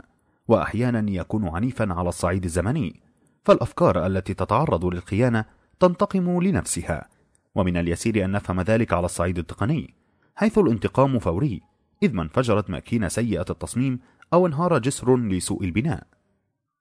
وفي الغالب فالمجتمعات والحضارات تنهار بالطريقة نفسها وليست كوارث التاريخ في مختلف الأزمان سوى النتيجة التي تكاد تكون فورية لانتقام الأفكار التي خانها أصحابها. فسقوط قرطاجة لخطأ سياسي من مجلس شيوخها هو المثل المأساوي لكنه ليس الوحيد. لابد إذن من احترام علاقات الأفكار بالمقاييس الثابتة للنشاط وإلا بات ذلك عبثا أو مستحيلا. وتقع تلك العلاقات في ثلاث مراتب. واحد المرتبة الأخلاقية الأيديولوجية. السياسة بالنسبة لعالم الأشخاص وحتى الفيزيولوجي إذ أخذنا بعين الاعتبار تحسين النسل. اثنين المرتبة المنطقية الفلسفية العلمية بالنسبة لعالم الأفكار. ثلاثة المرتبة التقنية الاقتصادية الاجتماعية بالنسبة لعالم الأشياء. وحينما يفسد واحد من هذه المفاصل الثلاثة للفكرة بتأثير أي عامل من العوامل فينبغي أن نتوقع رؤية نتائج هذا الفساد في أحكام ونشاطات المجتمع وسلوك أفراده. هذه النتائج تظهر في أشكال شاذة وغالبا مضحكة ففي معرض للرسوم الزيتية أقيم في لوس أنجلوس سنة 1957 نالت الجائزة الأولى لوحة بعنوان مقالاوس كانت ببغاء عوراء أنجزتها حين تركها صاحبها تتخبط بالألوان بالقرب من قماشة الرسم. لم يكن لهذا الخداع في الإطار الفني الناتج عن العصر السوريالي أن يحدث لو لم تحرف القوانين الجمالية التي شوهتها السوريالية مقاييس الجمال لدى المحلفين المشرفين على الجائزة. لقد تم هنا على الأقل اكتشاف الخدعة بسهولة. لأن صاحب اللوحة الذي نال الجائزة هو نفسه صاحب الببغاء وقد اعترف بذلك بعد حين. وكم من حالات أخرى لا يكون الاعتراف فيها بالخدعة أو الكشف عنها ممكنا إما بدافع النفاق عندما توجه مصالح دنيئة تخنق الآراء أو لمجرد افتقاد الإدراك. ومهما يكن من أمر فإن أي فساد في علاقات الأفكار فيما بينها مرتبة المنطق الفلسفة إلى آخره أو في علاقاتها مع عالم الأشخاص مرتبة الأيديولوجية السياسة إلى آخره أو في علاقاتها مع عالم الأشياء مرتبة التقنية والاقتصاد إلى آخره لا بد أن يولد اضطرابا في الحياة الاجتماعية وشذوذا في سلوك الأفراد خصوصا عندما تصل القطيعة مع النماذج إلى مداها الأقصى وتصبح قوالب أفكارنا المطبوعة ممسوحة في ذاتنا وتصبح أفكارنا الموضوعة والمصبوبة في تلك القوالب لا شكل لها ولا تماسك فيها ولا أهمية لها. هكذا تموت الأفكار تاركة العقول فارغة وحتى اللغات تتسلم للعجز ويقع المجتمع في الطفولة. فالطفل دون الأفكار يعبر بطريقة بدائية بالحركة أو بالصوت. والمجتمع الذي يقع في مثل تلك الطفولية يكشف عن ظواهر غريبة من التعويض عن افتقاره إلى الأفكار. إنه محكوم بالتعويض عنها وخاصة في نشاطاته الذهنية ببدائل فكرية. وتظهر هنا الحركة التي تكمل الجملة الناقصة لأن صاحبها لا يستطيع أن يكملها. فحين لا توجد الأفكار لا توجد الكلمات. لقد أوضح هذه الحقيقة باولو الناقد الكبير في كتابه الفن الشعري. ما نفهمه جيدا نعبر عنه بوضوح وتأتي الكلمات لتقوله بسهولة. فعدم التماسك تبدو علاماته حينما تنعدم الأفكار. حينئذ يأتي الصوت ليعلو كما يحل محله حجة افتقدت. ويبرز التصنع البلاغي في الأدب الإفراط في أدوات التفضيل التشدق بالأوصاف مثل عبارة الشعب البطل في دستور لإحدى البلاد العربية وكما وردت في إحدى صحف الدولة ذاتها صورة شخص لا ندري كيف اندس في الثورة الجزائرية وتحتها العبارة العجيبة التالية أحد عمالقة الثورة. إنها حجة الإثارة أن يقال أنه أمر خطير جدا بدلا من أن تعطي مجرد فكرة محددة عن الموقف. إن المبالغة في التهويل أو التهوين بأن يقال كل الدنيا تعلم ذلك لتأييد رأيي أو لا أحد يصدق ذلك للانتقاص من قيمة رأيي. والخلاصة إنه حشو حيث كل كلمة تلقي ظلالا من الغموض على الموضوع بدلا من أن تجليه. فعندما يسيطر التشويش وانعدام التماسك على عالم الأفكار تظهر علاماتها في أبسط الأعمال. فتقرأ مثلا في إحدى دور السينما في عاصمة عربية عنوان فيلم حيرة وشباب بينما كان الأكثر ملائمة أن يقال شباب وحيرة. إننا على يقين بأن مؤلف قصة الفيلم لم يقف لحظة واحدة عند مسألة الترتيب الطبيعي للأفكار حتى في مجرد عنوان الفيلم. وعندما يمس انعدام التماسك في عالم الأفكار العلاقات المنطقية يجب أن نتوقع سائر أنواع اللبس في العقول التي لا تستطيع في ميدان السياسة مثلا أن تميز بين الأسباب والمسببات. هكذا طرح المجتمع الإسلامي مسألة الاستعمار وأهمل القابلية للاستعمار. الفصل السابع. الأفكار المطبوعة والأفكار الموضوعة. بصوت عبد الرحمن زغلول. عالم الأفكار في مجتمع ما. أسطوانة ذات طابع خاص. عالم الأفكار موسيقى فريدة لها أنغام أساسية. الأفكار المطبوعة وتوافقات خاصة. الأفكار الموضوعة. العلاقة بين الأفكار المطبوعة والأفكار الموضوعة مثال المجتمع الإسلامي. إن عالم الأفكار أسطوانة يحملها الفرد في نفسه عند ولادته وتختلف هذه الأسطوانة من مجتمع إلى آخر ببعض النغمات الأساسية. ومن المثير للدهشة أن الموسيقى الهندوسية لا تشبه أي موسيقى أخرى وقد أحببتها دائما دون أن أدري لماذا. كل ما أعرفه هو أنها تخاطب أرواحنا بطريقة مختلفة لأنها طبعت في ذاتية الهند بطريقة مختلفة. إن أسطوانة كل مجتمع مطبوعة بطريقة تختلف عن أسطوانة مجتمع آخر وتتناغم الأجيال والأفراد مع سلمها الأساسي وهم يضيفون إليها أنغامهم الخاصة بهم. فعالم الأفكار أسطوانة لها أنغامها الأساسية ونماذجها المثالية وهي الأفكار المطبوعة ولها أيضا توافقاتها الخاصة بالأفراد والأجيال. وهي الأفكار الموضوعة. لقد تقولبت العبقرية اليونانية في أفكارها المطبوعة في قالب النغمات الأساسية لهوميروس وإقليدس وفيثاغورس وسقراط وإمبدوكلوس وفي أفكارها الموضوعة في التوافقات الموسيقية لأفلاطون وأرسطو وقد زادت غنى على يد الأجيال في أثينا. كل ذلك كي تتحف العالم بذلك اللحن الذي نعثر عليه على إثر منه في الحضارة المعاصرة. يقول علم الطبيعة الفيزياء إن العلاقة بين التذبذب الأساسي وتوافقه الموسيقي تكمن في أن هذا الأخير يختفي فور توقف الأول عن التذبذب. والأمر نفسه في العلاقة بين الأفكار المطبوعة والأفكار الموضوعة. فعندما تبدأ الأفكار المطبوعة تنمحي عن أسطوانة حضارة يخرج منها في البداية نشاز النغم صفير وحشرجة ثم الصمت أخيرا. لقد تلقى المجتمع الإسلامي رسالته المطبوعة منذ أربعة عشر قرنا على هيئة وحي فانطبعت في ذاتية الجيل المعاصر لغار حراء الذي أسمع السيمفونية البطولية لدين الرجال كما يدعو نيتشا الإسلام. فالأفكار المطبوعة على تلك الأسطوانة قد أثارت العواصف في التاريخ الإنساني منذ أربعة عشر قرنا. فهي في البداية قلبت رأسا على عقب وسطا بدائيا فوضعت طاقته الحيوية في حدود حضارة وجعلتها تستجيب لقواعدها وأصولها لنظامها الصارم. لقد كانت لحظة أرخميدس التي عاشتها الجزيرة العربية عندما تلقت الرسالة لحظة لا مثيل لها في العظمة. ففي الإطار المادي رسمت الرسالة آثارا جديدة نتائج اجتماعية جديدة إنما بالوسائل الحاضرة نفسها لأن عالم الأشياء لم يكن بعد قد استطاع تغيير وسائله. وهكذا بدت تلك اللحظة فيما فعل المهاجرون والأنصار إذ وضعوا مواردهم على سواء بينهم ليواجهوا المرحلة الجديدة.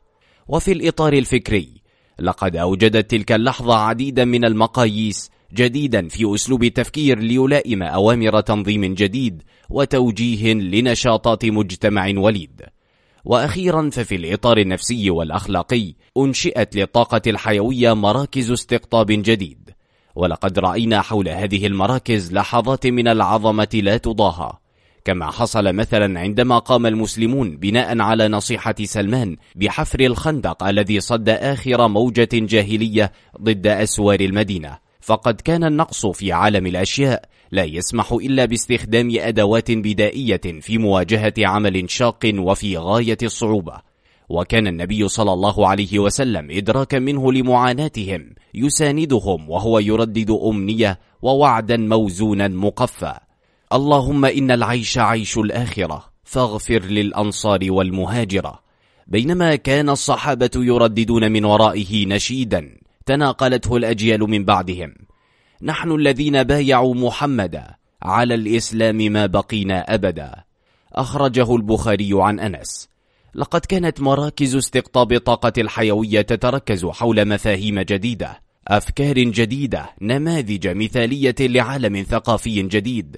كانت تتركز حتى درجة الانفجار وكانت تنفجر في مواقف مأساوية من نوع جديد. رجل يقبل امرأة تلك لحظة تتجاوز فيها الطاقة الحيوية حدودها الجديدة وعلى الفور تنطلق قوى التذكير بالعالم الثقافي الجديد وتنفجر المأساة في ضمير الرجل الذي ما يلبث أن يفضي بمكنونه إلى الرسول صلى الله عليه وسلم. والجواب الذي ينهي المأساة قد جاء في هذه الآية أقم الصلاة طرفي النهار وزلفا من الليل إن الحسنات يذهبن السيئات. ويسأل الرجل النبي يا رسول الله إلي هذا يعني هذه الآية. فيجيب الرسول صلى الله عليه وسلم إنها لجميع أمتي. أخرجه البخاري عن ابن مسعود. وفي مرة أخرى تأتي امرأة إلى الرسول صلى الله عليه وسلم لتعترف له بأنها اقترفت خطيئة الزنا. ولم تكن لفظة الزنا آنذاك مجرد كلمة بسيطة على الشفاه كما كانت من قبل. بل كان يتركز فيها كل ما يؤرق الضمير من فظاعة وقباحة. وكانت الشريعة قد وضعت لمن يرتكب الزنا أقسى العقوبات عقوبة الرجم. كانت تلك المرأة تدرك إذن ما تعرض نفسها له باعتراف هذاك لكن فعل العقوبة في جسدها بدا لها أخف وطأة من فعل الخطيئة في ضميرها. فتتجه إلى الرسول صلى الله عليه وسلم ساعية ثلاث مرات ويؤجل الرسول صلى الله عليه وسلم الحكم ثلاث مرات كذلك. أجله في المرة الأولى ليعطي المرأة فرصة التفكير وفي المرة الثانية لكي تضع مولودها وفي المرة الثالثة حتى تنتهي من إرضاع طفلها. وأخيرا طبق العقوبة التي ما فتئت تطالب بها منذ أن ارتكبت خطيئتها. إن الأحداث المأساوية التي كانت تدور حول مراكز الاستقطاب الجديدة وحول النماذج المثالية للعالم الثقافي الجديد لم تكن تعني أصحاب تلك الأحداث فحسب. بل كانت تشمل في توترها جميع أفراد المجتمع. تلك هي حال المتخلفين أولئك الذين لم يلحقوا بالمسلمين في غزوة تبوك. كانوا ثلاثة كعب بن مالك مرارة بن الربيع العمري وهلال بن أمية الواقفي. وكان كعب هو الذي روى تفاصيل المأساة. ويبرز القرآن مقدار التوتر المتفجر في ضمير أولئك الذين عاشوا هذا الحادث ثم يورد لنا الخاتمة في الآية التالية.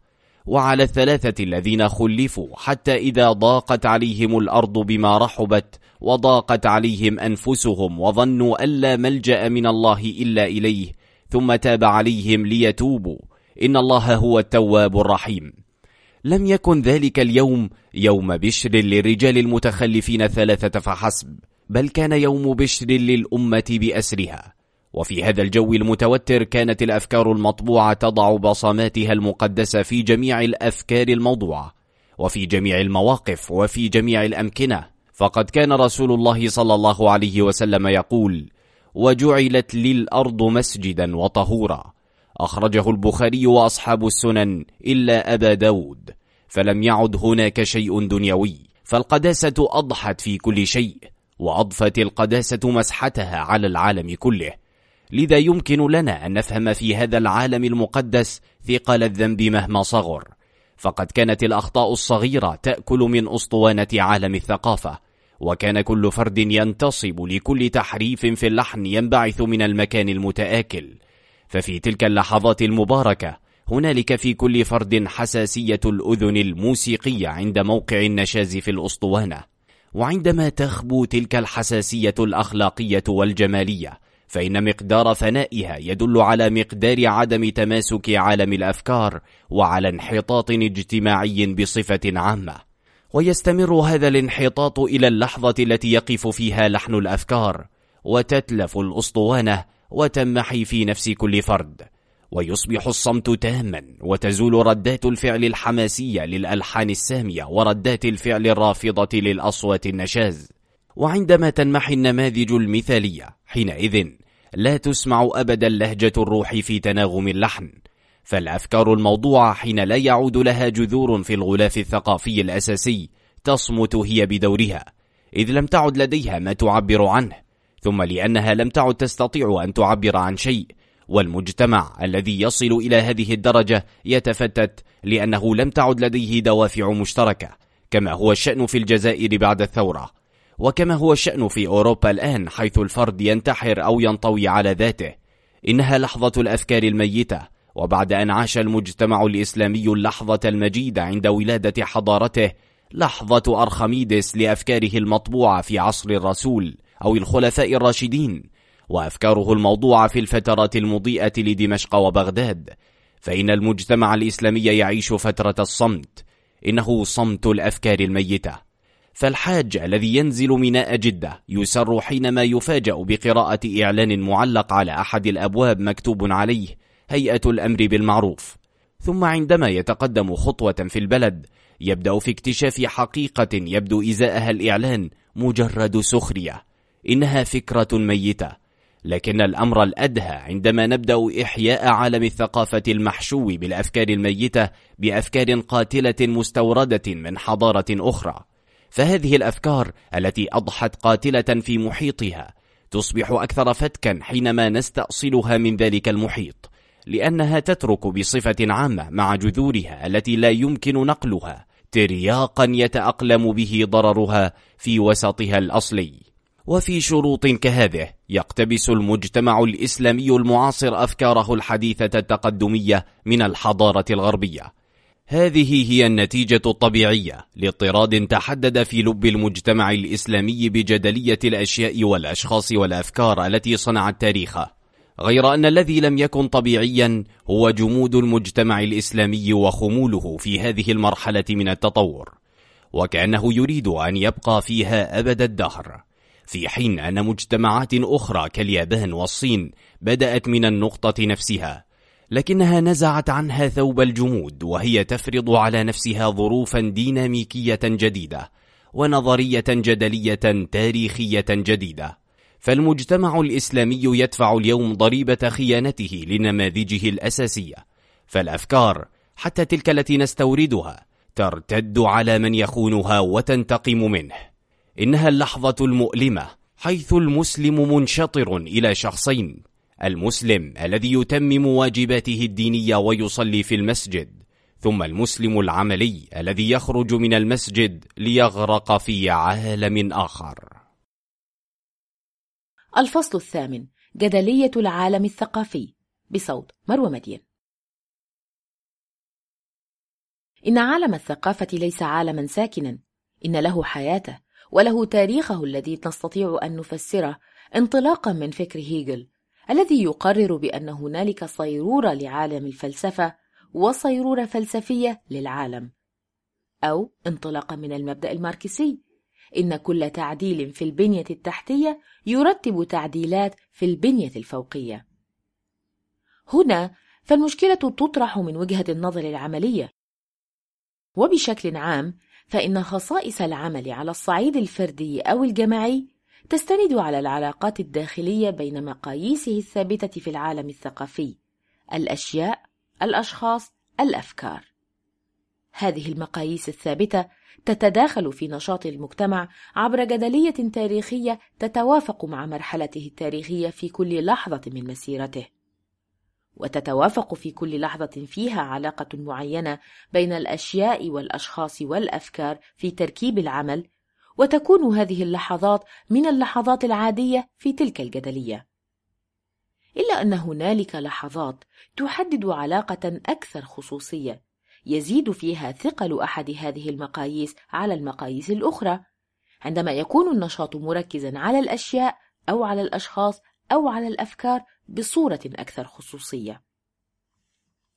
هنا يكون ثمة إخلال بالتوازن يميز هذه اللحظة الخاصة من التطور التاريخي لمجتمع ما إنها مرحلة غير طبيعية في جدلية عالمه الثقافي. هذا الإخلال بالتوازن يعكس إفراطا ما، وكل إفراط هو ضرب من طغيان نشاط على حساب نشاطات أخرى. والحدود الفاصلة بين هذه المراحل من عدم التوازن ليست واضحة تماما وظاهرة هذا التداخل لا تسمح بتحديد حاسم يشير بصورة مؤكدة إلى اللحظة التي فيها يمر مجتمع من منطقة إفراط ما إلى منطقة أخرى. لكن المجتمع الإسلامي المعاصر يكون حقل دراسة يقدم ملاحظات قيمة لعالم الاجتماع المهتم بهذه القضايا. وقيمة هذه الملاحظات لا تبرز فحسب في مستوى الفحص السريري. فالمسلم الذي يعكف على دراسة الأمراض الاجتماعية في الدول الإسلامية لا يكشف عن أمراضها لمجرد كونه مهتما بمعرفتها أو بالتعريف بها بل إنه يتمنى على العكس أن تأخذ النتائج القليلة التي يستخرجها سبيلها إلى الذين بأيديهم وسائل المعالجة في تلك البلاد إلى قادة السياسة وقادة الثقافة. فالمجتمع الإسلامي قد أدرك منذ قرن نهاية أشواط حضارته وهو اليوم من جديد في مرحلة ما قبل الحضارة. ومنذ قرن تقريبا يحاول أن يتحرك من جديد لكن إقلاعه يبدو صعبا بالمقارنة مع مجتمع معاصر كاليابان أو مجتمع جاء إقلاعه متأخرا عنه كالصين الشعبية. وهذه الصعوبات قد فسرت بطريقتين مختلفتين. بالنسبة لأنصار الموضوع الاستعمارية فإن عامل التأخر عن الإقلاع هو الإسلام. وبالنسبة لأنصار الموضوعة القومية فإن الاستعمار هو المسؤول عن ذلك. وفي كلا التفسيرين عيب أساسي لغموض في أساسه. فالأولون إذ يضعون كل شيء على ظهر الإسلام يريدون أن ينسوا أن الاستعمار مسؤول عن النصيب الأكبر من الفوضى الحالية للمجتمع الإسلامي. والآخرون الذين يحملون الاستعمار كل شيء يريدون أن يطمسوا ديماغوجيتهم التي لا تخفف شيئا من حدة المشكلة بل إنها على العكس تزيدها. الأولون يتناسون الواقع التاريخي بتجاهلهم الدور الذي قام به الإسلام في إحدى أعظم حضارات الإنسانية. والآخرون يجهلون أو يتجاهلون أن الدول الإسلامية الأكثر تخلفا هي بالتحديد الدول التي لم تواجه تحدي المستعمر كاليمن مثلا. ينبغي أن نتناول المشكلة دون مواقف متميزة لا تجدي فتيلا. خصوصا إذا كان الباحث مسلما يحاول أن يفهم الأسباب الاجتماعية للفوضى التي تعم العالم الإسلامي اليوم. ففي الفصل القادم سنرى أن كل مجتمع مضطر لأن يواجه اتجاهات من عدم التوازن فهذا أمر يلازم كل تطور تاريخي. والمجتمع الإسلامي يعاني في الوقت الحاضر بصورة خاصة من هذه الاتجاهات. لأن نهضته لم يخطط لها ولم يفكر بها بطريقة تأخذ باعتبارها عوامل التبديد والتعويق. فمثقف المجتمع الإسلامي لم ينشئوا في ثقافتهم جهازا للتحليل والنقد إلا ما كان ذا اتجاه تمجيدي يهدف إلى إعلاء قيمة الإسلام. أما القادة السياسيون فإنهم لم يؤمنوا بضرورة إنشاء مثل هذا الجهاز ليراقبوا مسيرة العمل في بلادهم. هكذا أضحى عمله التاريخي منذ قرن خارج مقاييس الفعالية وأضحى تنفيذه في ظل فوضى الأفكار. وإذا وجد هذا العمل نفسه مصطدما بصعوبات وإهدار للوقت وتبديد للوسائل وانحرافات فذلك ناتج عن عدم التماسك في الأفكار وطغيان الأشياء أو طغيان الأشخاص. لقد تناولنا الجانب الأول جانب عدم تماسك عالم الأفكار سابقا. وسنعود إليه ثانية لأنه مفتاح هذه الدراسة. ونخصص هذا الفصل لدراسة الجانبين الآخرين في مرحلة العالم الإسلامي الحاضر. فهذا العالم يواجه طغيان الأشياء على أصعدة مختلفة. ألف. فعلى الصعيد النفسي والأخلاقي عندما يتمحور عالم الثقافة حول الأشياء تحتل الأشياء القمة في سلم القيم وتتحول خلسة الأحكام النوعية إلى أحكام كمية دون أن يشعر أصحاب تلك الأحكام بانزلاقهم نحو الشيئية أي نحو تقويم الأمور بسلم الأشياء. فالموظف يعتمد في تحديد رتبته في الترتيب الإداري بعدد الأجهزة التي يستعملها أو لا يستعملها. ففي مكتب واحد لموظف كبير أحصيت أربعة تليفونات أمامه وخمسة أجهزة تكييف من حوله. وفي العاصمة العربية نفسها كان يسلم علي شاب مثقف وكان ابن شخصية ذات مقام معنوي رفيع. لكنه توقف عن تحيتي منذ اليوم الذي رآني فيه على رصيف محطة نازلا من عربة الدرجة الثالثة. إن الشيئية تجر إلى هفوات كثيرة ذات مغزى وخاصة في مجال الأدب السياسي. ففي كلمة تأييد لإحدى البلاد تقرأ عبارة الحكومة وشعبها لقد عكست علاقة الملكية فبدلا من أن يكون للشعب حكومة أصبح للحكومة شعب وأضحى المالك مملوكا. بيد أن هذه الهفوة من أعراض انعكاس سلم القيم. باء. وعلى الصعيد الاجتماعي نتصدى للمشكلات في جانبها الكمي والحلول التي تهمل الجانب النوعي تصاغ بعبارات كمية. ففي إدارة ثورية تم تجهيز مركزها بعدد كبير من المكاتب الفخمة التي لم تعرف أبدا أين تضعها. لقد رأيت عددا منها لا بأس به مكدسا بعضها فوق بعض في أحد الأفنية. ومن حسن حظها أن السماء لا تمطر كثيرا في ذلك البلد لكن الشمس تستطيع أن تتلف الخشب لأنه كان جبلا من المكاتب الخشبية. كذلك أراد أحد مراكز الاستشفاء أن يزود باحة مؤسسته بالسيارات فجلب عددا كبيرا منها. رأيتها واقفة على عجلاتها وهي جديدة لم تستعمل بعد. وبعضهم شرح لي بأنها متوقفة في هذا المكان منذ عامين. فللشيئية نتائج على الصعيد الاجتماعي. إنه التطور القصوري أي استلاب سلطة المجتمع وتبديد وسائله. إن النزعة الكمية والشيئية تولدان مظاهر اجتماعية غير متوقعة. فعلى باب إدارة كان موظف يراقب الداخلين ويسجل أسماءهم. وإذا ما عدت في اليوم التالي ترى أن التسجيل والموظف الذي يتولاه غير موجودين. وهكذا تدخل. فالوظيفة قد ذهبت مع الموظف. جيم. على الصعيد الفكري هناك أيضا أعراض مميزة لطغيان الأشياء. فلا يسأل الكاتب الذي أنهى كتابا أي بحث قد عالج وكيف عالجه. إنه يسأل عن عدد الصفحات وأحيانا يقع المؤلف نفسه فريسة الشيئية. فهناك مثقف جزائري أخبرني يوما أنه أنهى كتابا يقع في كذا صفحة. دال على الصعيد السياسي.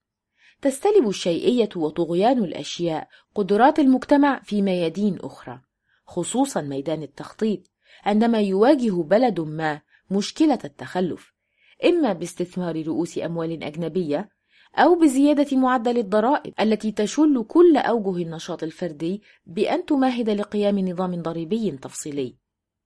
ولكن في المرحلة الحالية للمجتمع الإسلامي تشهد تداخلا بين طغيان الأشياء وطغيان الأشخاص ويترتب على طغيان الأشخاص نتائج ضارة على الصعيدين الأخلاقي والسياسي خاصة.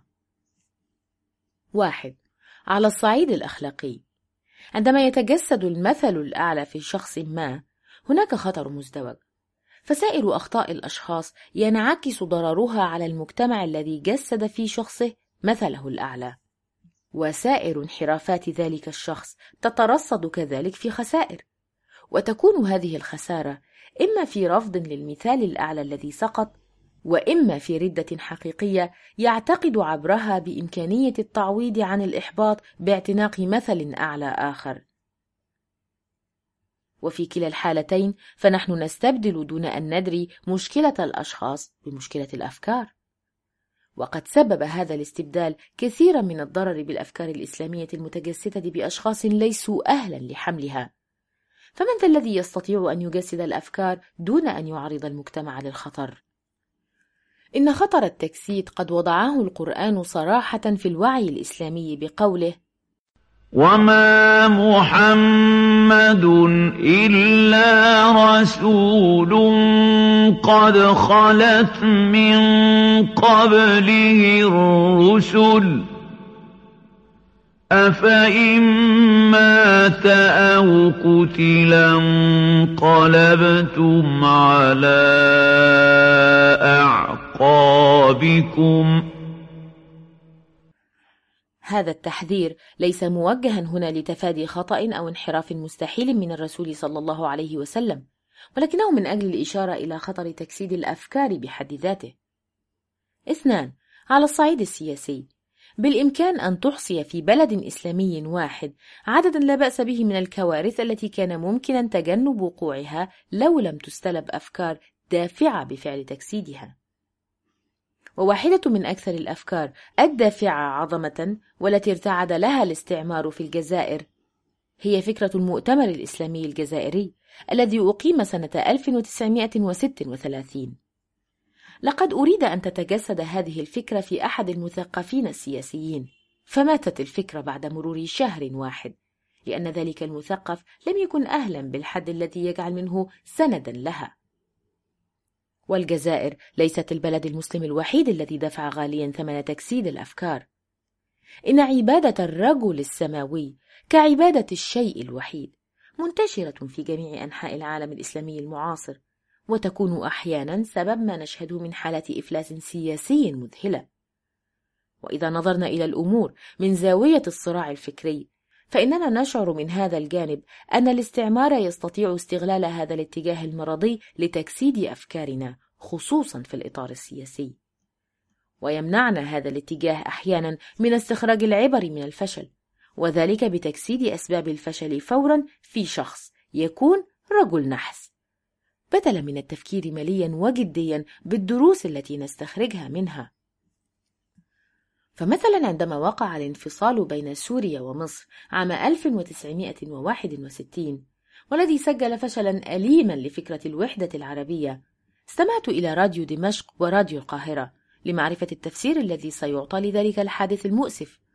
وعلى الأخص استمعت إلى راديو القاهرة الذي كان يعزو الحديث إلى رجل النحس إلى مدبر الانقلاب الضابط السوري الكزبري.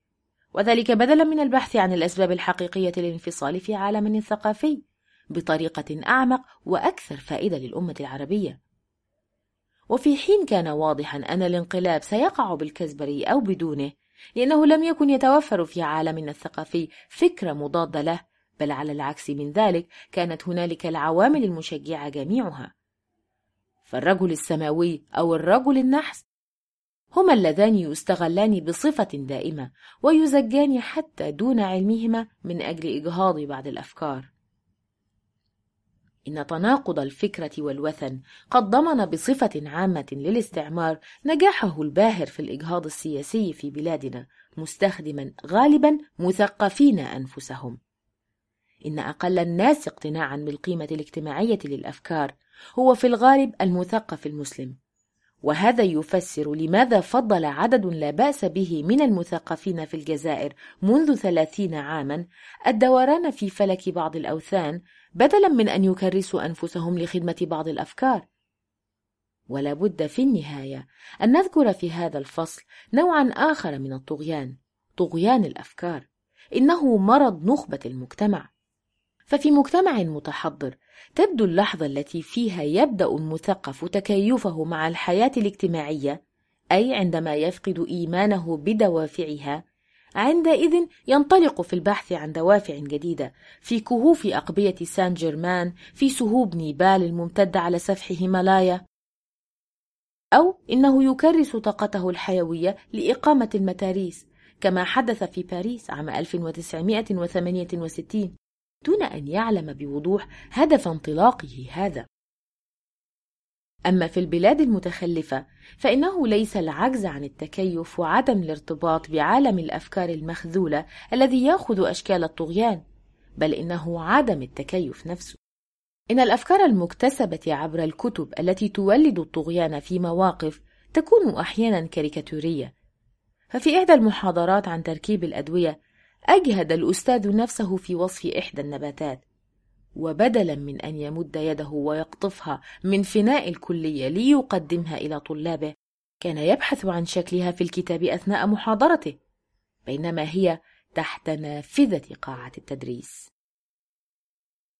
الفصل التاسع جدلية الفكرة والشيء بصوت مروى مدين.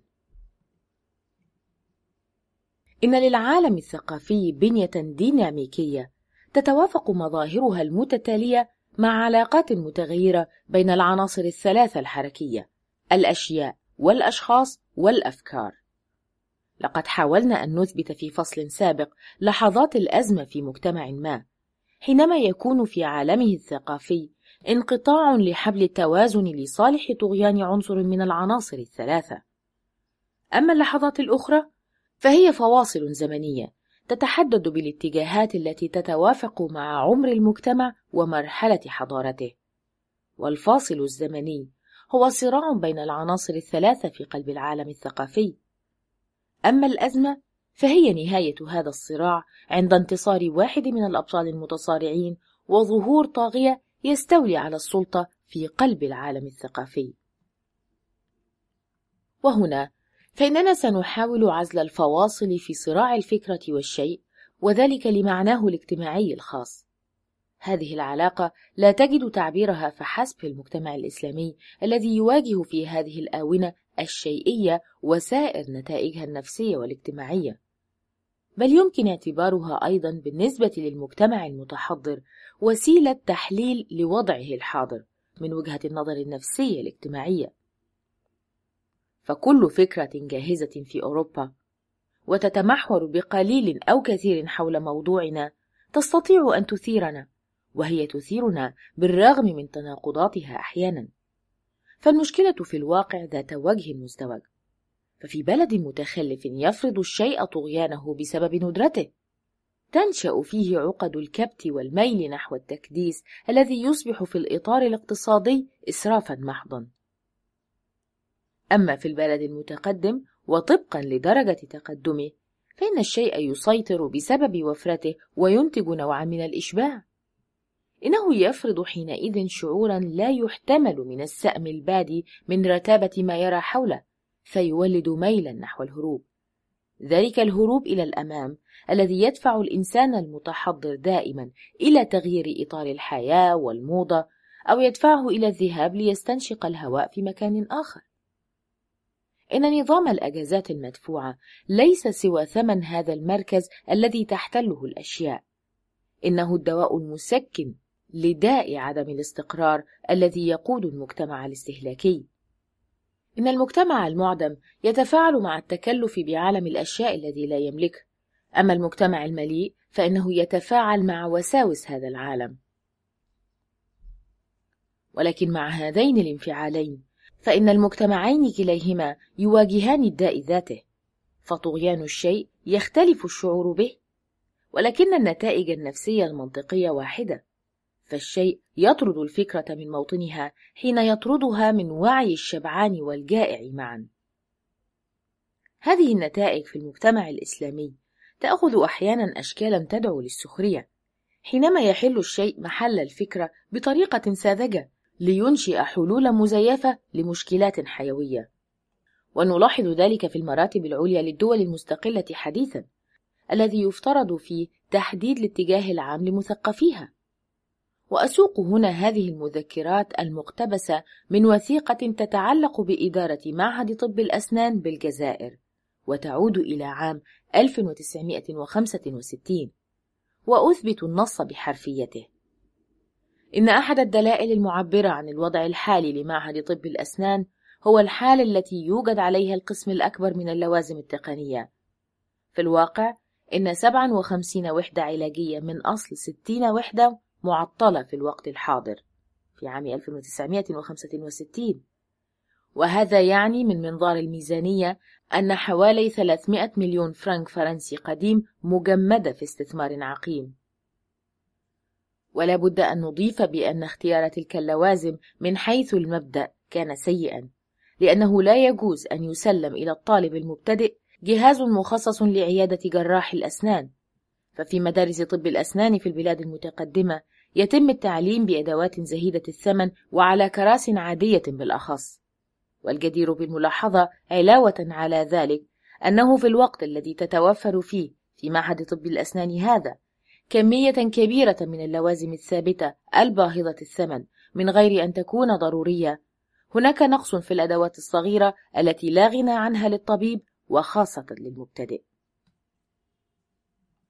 هذا لدرجة أن المعهد يبدو في النهاية وكأنه منصة لعرض معدات الأسنان وليس ورشة عمل أو مختبرا للتعليم. والتعليم في الواقع يصبح طبقا لذلك دون أي صفة علمية. إذ سيقتصر على تخريج مجرد قالعي أضراس وليس أطباء جراحين. ومثلا نرى أستاذا في طب الأسنان يكلف بإعطاء دروس في الأمراض البولية. وأما أوقات التدريس فهي فوضوية لدرجة أن الأستاذ يختار أي توقيت وأية مجموعة تلاميذ ليعطيها درسه. ونتيجة لذلك في نهاية العام الدراسي أن الأستاذ الشريف الذي يغوص في هذه الفوضى لا يعرف كيف يقدر علامات الطالب.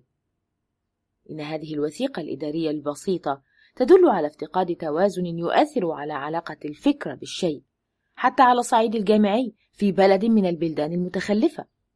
وهذا خلل صارخ تظهر آثاره السلبية على الصعيدين الاقتصادي والتربوي على حد سواء. ومن الممكن مراقبة تلك الآثار وحسابها على يد هيئة إدارية حريصة على حسن إدارتها.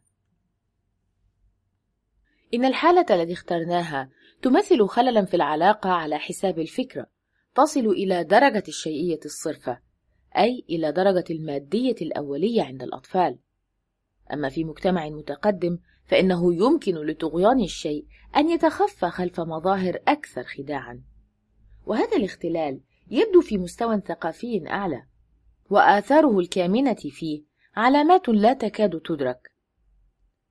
وهي تنبئ عن أزمات مستقبلية إيديولوجية وحتى سياسية حينما نقرأها في ثنايا بعض الأحداث الجارية. ولا بد لهذه العلامات من أن تلفت انتباه المراقبين في المجتمع الرأسمالي وفي المجتمع السوفيتي على حد سواء. فمنذ عشر سنوات قام أحد المراقبين بإجراء تحقيق في فرنسا تحت عنوان دراسة اجتماعية لفشل. موضوعها أسباب إخفاق الاشتراكية في إنجلترا.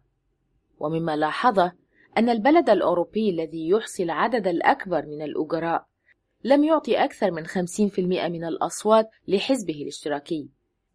لأن الأهداف التي كان هذا الحزب يعد الأجراء بتحقيقها قد أمنها لهم المحافظون. وعندما يحيط أدجر مورين بالظاهرة في المجال السياسي لا يقدم تفسيرا للتطور النفسي الذي غرس في وعي العامل الإنجليزي ومن دون أن يشعر تنكرا للفكرة الاشتراكية التي قادت معركته في العصر البطولي لصالح المكاسب المادية التي وعدت بها. هذا هو الأمر الجوهري من وجهة النظر النفسية، إنها الأشياء التي تحدد في النتيجة التصويت للمحافظين أو تقر ميزان الأصوات لصالح الاشتراكيين. إن المرور العابر على هذه النقطة الجوهرية دون التوقف عندها. قد قاد إدغار مورين إلى علاج خطير وهو لا يخلو على الأقل من الجرأة وهو علاج الداء بالداء دون التأكد مما إذا كان المرض سيقضي على المريض أو العكس. والواقع أنه في بادئ الأمر يذكر الفراغ المروع والوحدة واليأس التي تستبطنها حضارة الرفاهية. ويدرك بوضوح كبير نتيجة ذلك فيضيف قائلا. ومع ذلك سيظهر في المجتمعات المتقدمة إذا ما واصلت سباقها نحو الرخاء لا معقولية الوجود العقلاني وهزال حياة تفقد كل رابط حقيقي مع الآخرين. وتفتقر للإنجازات الخلاقة وتحصد الحرمان في عالم الأشياء والمظاهر وتستحوذ عليها أزمة العنف عند الشباب. وتبرحها آلام الوجودية عند المفكرين. يا لها من نبوءة صادقة. فهذا الكلام هو وصف دقيق لأحداث مايو 1968 ولهيجان الشباب الذي رافقها. قد صدر عن مورين قبل عشر سنوات من هذه الأحداث. إنها نظرة تشخيصية دقيقة لكن إدغار مورين يستخلص منها علاجا يتسم بالمخاطرة أو هو على الأقل غير كامل حينما يحدد له نتيجة وحيدة هي قوله يجب أن نعيش حضارة الرفاهية في العمق وهذه يجب أن تتحقق في حضارة الوفرة لكي تنشئ نقدها الذاتي وأبعادها المستقبلية الخاصة بها. إن هذه الخاتمة البراغماتية تنطوي على شيء من التناقض فحينما يوصي مورين بأن يترك الداء حتى يصل إلى منتهى فينتج بنفسه دواءه. فذلك يعني أنه في تشخيصه لم يأخذ باعتباره أي علاج. وفي هذه الحالة قد يأتي النقد الذاتي. كما حدث في باريس 1968 في شكل معارضة لا تبتغي الإصلاح بل ترسخ فوضى لا هدف لها سوى الفوضى. معارضة لا تكون تحريرا وعتقا من عبودية الأشياء وإنما تفجيرا للأفكار في المدينة. وقبل أن يكون الداء اجتماعيا هو داء نفسي وهو لا يكمن في درجة إشباع مجتمع لأنه يستهلك ولكنه يكمن في اتجاه علاقة الفكرة بالشيء في وعيه. ذلك الاتجاه الذي يستطيع أن يتحول نحو الفكرة أو نحو الشيء. إن اختلال توازن هذه العلاقة لصالح الشيء هو الذي ولد الاضطراب الذي لا يقتصر على نطاق الدول المتقدمة وخاصة منها المشبعة بالأشياء بل يمتد أيضا إلى البلاد الأقل استهلاكا كالاتحاد السوفيتي. إننا نعلم شيئا من ذلك عبر المناقشة المفتوحة والتي جرت على صفحات البرافدا قبل تحقيقات إدغار مورين بوقت قصير حول العالم الروحي لإنسان اليوم. فقد نشر تنظيم الشباب السوفيتي في عام 1959 رسائل الشباب وقد لا تكون الرسائل كلها الذين اشتركوا في المناقشة. ونستطيع أن نشير إلى اثنتين منهما تعطيان صورة أخاذة عن الاضطراب في صفوف المثقفين السوفييت. ووفق تعبير المهندس فإن مجتمعا يحتوي عديدا من المهندسين الذين يكرسون أنفسهم كلية لعملهم. والقليل من الأشخاص الذين ينتشرون بحثا عن ثقافة عامة. إن مجتمعا هذا الشأن سيصبح أشد قوة من ذلك المجتمع الذي يكثر فيه عدد الباحثين في العلوم الإنسانية ويقل فيه عدد التقنيين. وفي رسالة أخرى ويبدو أنها جواب على ما سبق يكتب طالب فلسفة إذا كان الناس يعيشون فقط ليأكلوا وإذا فإن بلادا توفر الحاجات وهي متقدمة تقنيا كالسويد يمكن أن تكون مثلا يحتذى. أما إذا كان الهدف الأساسي لكل مجتمع توفير أكبر عدد من الناس الذين ينصرفون كليا لمهنتهم حينئذ يصبح مثلنا الأعلى أمريكا. هذه هي إذن القضية ونقيضها في بلاد الحزب الواحد والإيديولوجية الأحادية. حيث إن فقدان التوازن في علاقة الفكرة بالشيء بدأ يوحي بشعور مضاد لا يصب في صالح الإيديولوجيات الماركسية ولكن لصالح فكرة لا تكون متورطة في نظام الأشياء الحاضر. ويقع طالب الفلسفة على حدود الإيديولوجيات الماركسية في بحثه عن شيء من التوفيق لم يتحدد بعد في عالم ثقافي آخر. هذه لحظة حرجة في الثقافة السوفيتية لحظة نفسية يبدأ فيها طغيان الشيء يداخل الشعور ويستهوي لصالحه روابط الإنسان بالمقدس. إن الشيء هو الذي يصبح مقدسا في وجهة النظر التي عبر عنها المهندس. والجدير بالذكر أن هذا المهندس لا يقتبس حجته في طرحه لموضوعته من عالم الأفكار بل من عالم الأشياء التي تصنع المجتمع الأكثر قوة. ومن ناحية أخرى لابد أن نشير إلى أن طالب الفلسفة لا يفصل في القضية باسم فكرة ماركسية تؤمن شروط الرخاء وقوة المجتمع كما فعل أخوه الأكبر منه ببضع عشرة سنة. فنحن نراه مترددا يضع قدميه في السويد مرة ومرة في أمريكا. من أجل أن يثبت في النهاية ماذا؟ ليس سوى الفراغ الروحي الذي ران على عالم الإنتاج والذي تشتد وطأته على ضميره. إنه لا يستعمل في الحقيقة تعابير مورطة في بلاد المادية الجدلية ولكن ينبغي أن نعيد وضع تعابيره في إطار البحث في العالم الروحي المعاصر وأن نثق بحس الملائمة عند الذين قاموا بهذا التحقيق. وفي هذا الإطار فإن فلسفة المهندس هي فلسفة الرجل الذي تسيطر عليه عبادة القوة. إنه ينتمي إلى عالم ثقافي تتخذ فيه الأشياء التي تحقق القوة طابعا قدسيا. في حين أن طالب الفلسفة هو الإنسان المختنق بهذا الإطار وواضح أن رسالته حملت في تضاعيفها ردا على الرسالة الأولى. إنها محاولة للتملص من طغيان الأشياء ليعود إليه التوازن في العلاقة بين الفكرة والشيء لصالح فكرة لم يفصح عنها أو هو لم يكتشفها بعد. إنها البحث عن فردوس لم يجده بعد أو ربما عن فردوس فقده. إن المجتمع السوفيتي لم يعد يجد في داخله بعض الألحان المطبوعة التي كان قد استلهمها من اللحظات الكبيرة التي حققت بناءه في عصر لينين أو ستالين وتلك الاندفاع التي سندته في ستالينغراد. فبعد أن عبر جسر منتصف القرن دخل المرحلة الثانية من التحضر ووصل إلى العتبة التي تصبح فيها الألحان الأساسية غير مقروءة من على أسطوانة عالمه الثقافي الأصيل.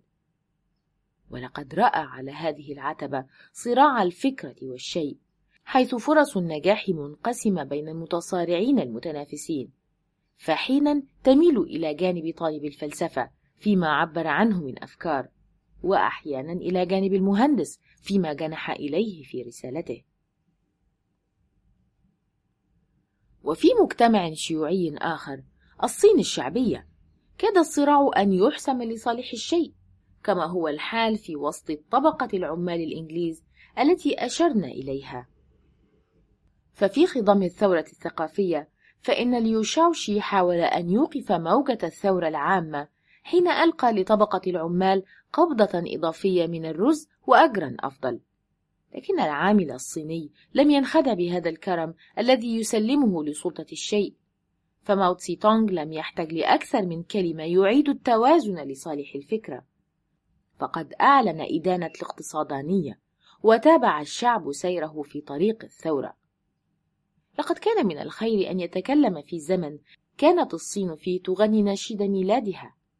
هذا النشيد الذي أسمعه لأمريكا أول قمر صناعي وهو يمر في سمائها. لكن حقبة اليوشاوش تترك لنا مقياسا مفاده أن كل الثوريين المزيفين لا يتوانون عن استعمال سلطة الأشياء وإغرائها ضد الأفكار.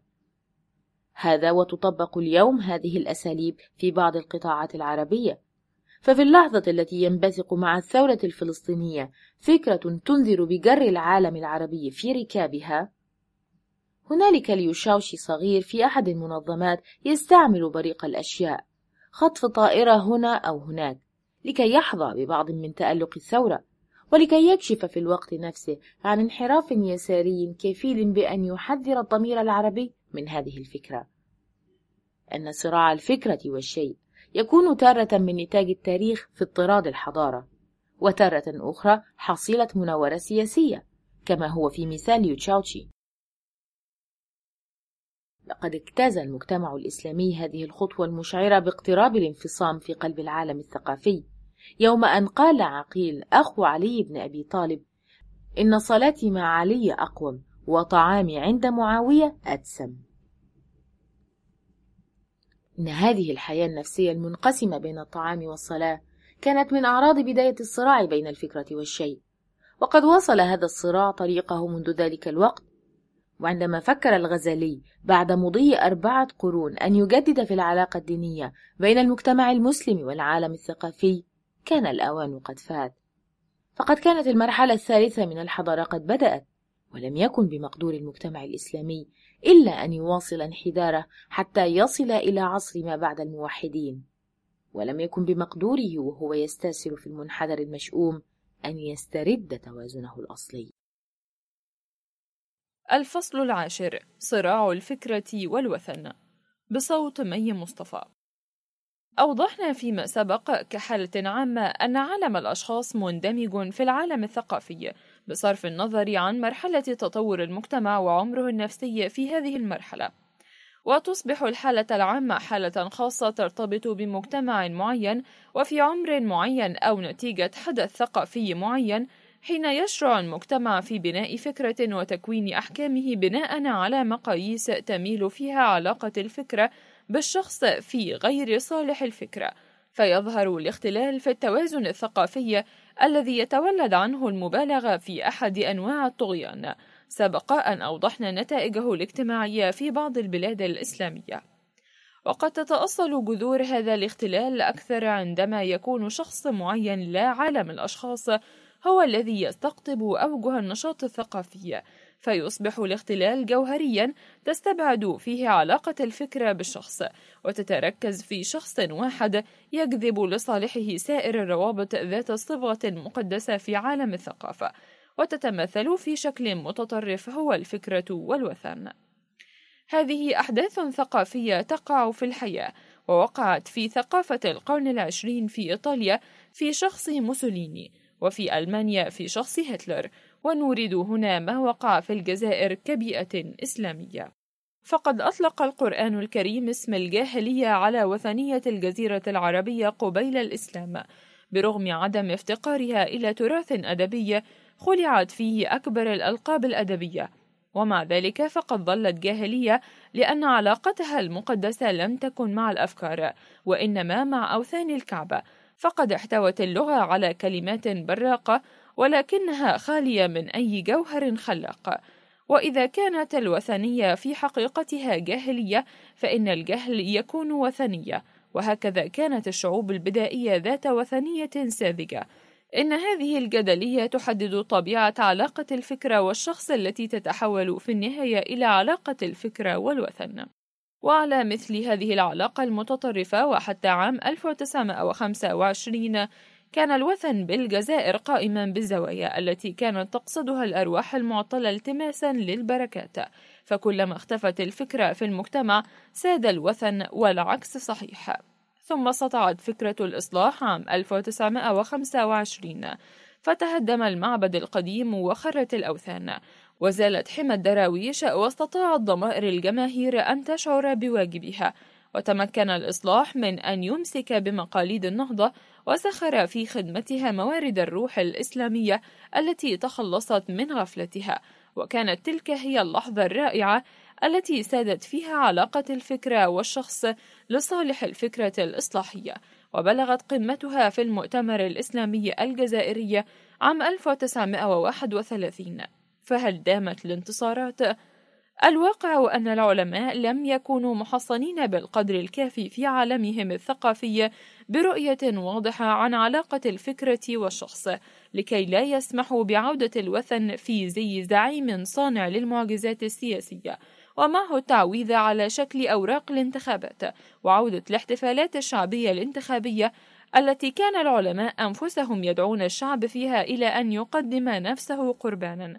وإنما الذي أصاب العلماء هو دوار الأماكن المرتفعة عند القمة بتحقيق المؤتمر الإسلامي الجزائري. فأفلتت علاقة الفكرة والشخص عند هذا الارتفاع وسقطت في المستنقع السياسي حيث عاد احتلال الوثن لمكان الفكرة وأخذ الإصلاح يتسكع. بيد أن الحكومة عضو إذا لم يتكيف مع المجتمع اختفى من الوجود لأن الدولة التي ليس لديها الوسائل الضرورية لمسايرة التغيير وضمان سلامته ليس لديها الوسائل اللازمة للمحافظة على بقائها. ولكن العلماء كانوا يجهلون هذا القانون الأساسي واكتفوا بسياسة مطالبة الحكومة الاستعمارية مما أبقى بيد الاستعمار القدرة على المبادرة وفرص التأجيل. وبهذا العمل أخل العلماء بالتوازن لصالح فكرة الإصلاح الذي كان قد تحقق في العالم الثقافي الجزائري بفضل جهودهم. فتوارت الفكرة وعاد الوثن إلى الحياة العامة وتحولت المعتقدات الشعبية ليجذبها تيار سياسي غوغائي صاخب وعقيم لأن السياسة التي تجهل القوانين الأساسية لعلم الاجتماع لا تعدو أن تكون ثرثرة عاطفية ولعبا بالألفاظ وطنطنة فارغة. ولكن الأفكار المخذولة تنتقم وكان انتقام فكرة الإصلاح التي خذلها الشعب الجزائري عام 1936 قاسيا وكاملا. فشرعت الآلة تدور إلى الخلف وبدأت البلاد تتقهقر عن المراحل التي كانت قد اجتازتها. وكان هذا إذانا بدروشة جديدة. تشتري الحقوق السياسية وصفة المواطن بأوراق الانتخابات ولم يعد الكلام يقتصر على الواجبات وإنما على الحقوق وحدها.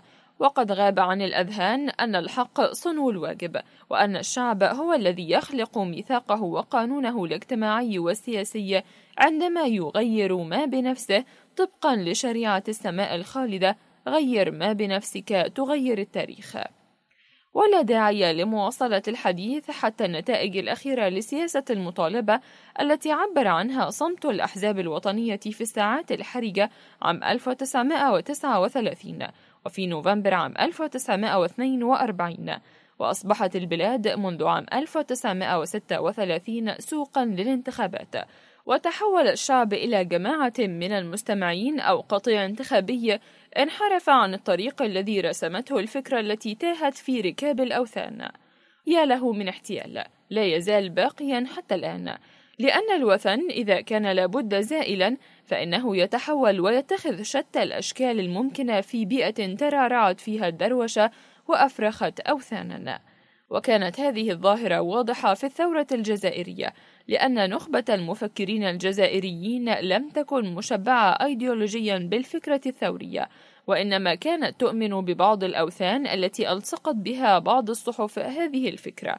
ومعنى ذلك أن المرض الذي لم نكن قد شفينا منها على مستوى صفوة المفكرين لم يكن نزيها. لأن مفكرين على استعداد لأن يأكلوا على كل الموائد وليس هناك أقبح من الجهل حين يتزين بزينة العلم ويتكلم باسمه وهو ميؤوس الشفاء لأن جهل المتعلمين أحمق ومغرور ومراء. بينما كان الجهل في الأوساط الشعبية صريحا وواضحا كالجرح الظاهر القابل للعلاج. ولقد كان العز بن عبد السلام ينكر على الفقهاء في عصره التقليد الأعمى الذي كان بالنسبة للفكرة الإسلامية أول مظاهر استبدال الفكرة بالأشخاص. أي أول المؤشرات التي تنبئ بنهاية الاجتهاد. الفصل الحادي عشر.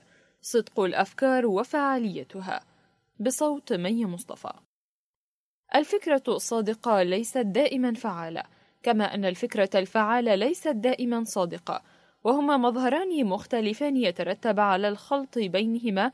صدور أحكام خاطئة تزداد خطورتها في تاريخ الأمم حين يصبح هذا الخلط في يد المتخصصين في الصراع الفكري فيستخدمونه كأداة لتضليل العقول واغتصاب الضمائر.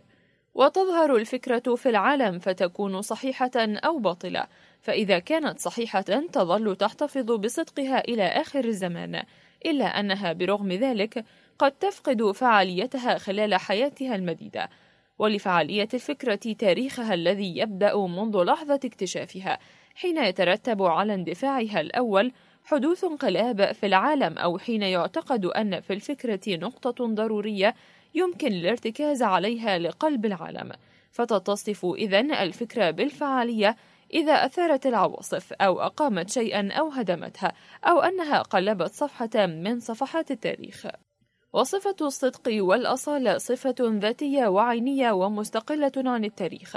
ويتجلى ذلك في مجال العقيدة والمنطق والعلم والاجتماع. ولكن تاريخها لا يتوقف على خصائص الفكرة الذاتية وإنما على قدرتها على التحريك وعلى قلب العالم الثقافي وعلى مجموعة من الظروف. فمثلا فكرة الدورة الدموية التي اكتشفها الطبيب العربي ابن النفيس في القرن الثاني عشر الميلادي. لم يكن لها التأثير العلمي إلا بعد أربعة قرون عن طريق الطبيب الإنجليزي هارفي فهناك عدد من الظروف أجبرت الفكرة على الانزواء حتى وجدت فرصتها في مجال التطبيق. ومع ذلك فقد كانت الفكرة حقيقية وصادقة طوال أربعة قرون إلا أنها لم تكن فعالة. وهذا شأن كثير من الأفكار العلمية إذ تجد فعاليتها في وقت لاحق.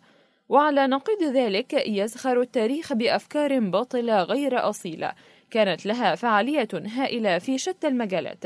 إلا أن هذه الأفكار لكي تدخل التاريخ لا بد لها أن تتقنع بقناع الحقيقة كما يفعل اللص عندما يدخل بيتا بمفتاح مقلد.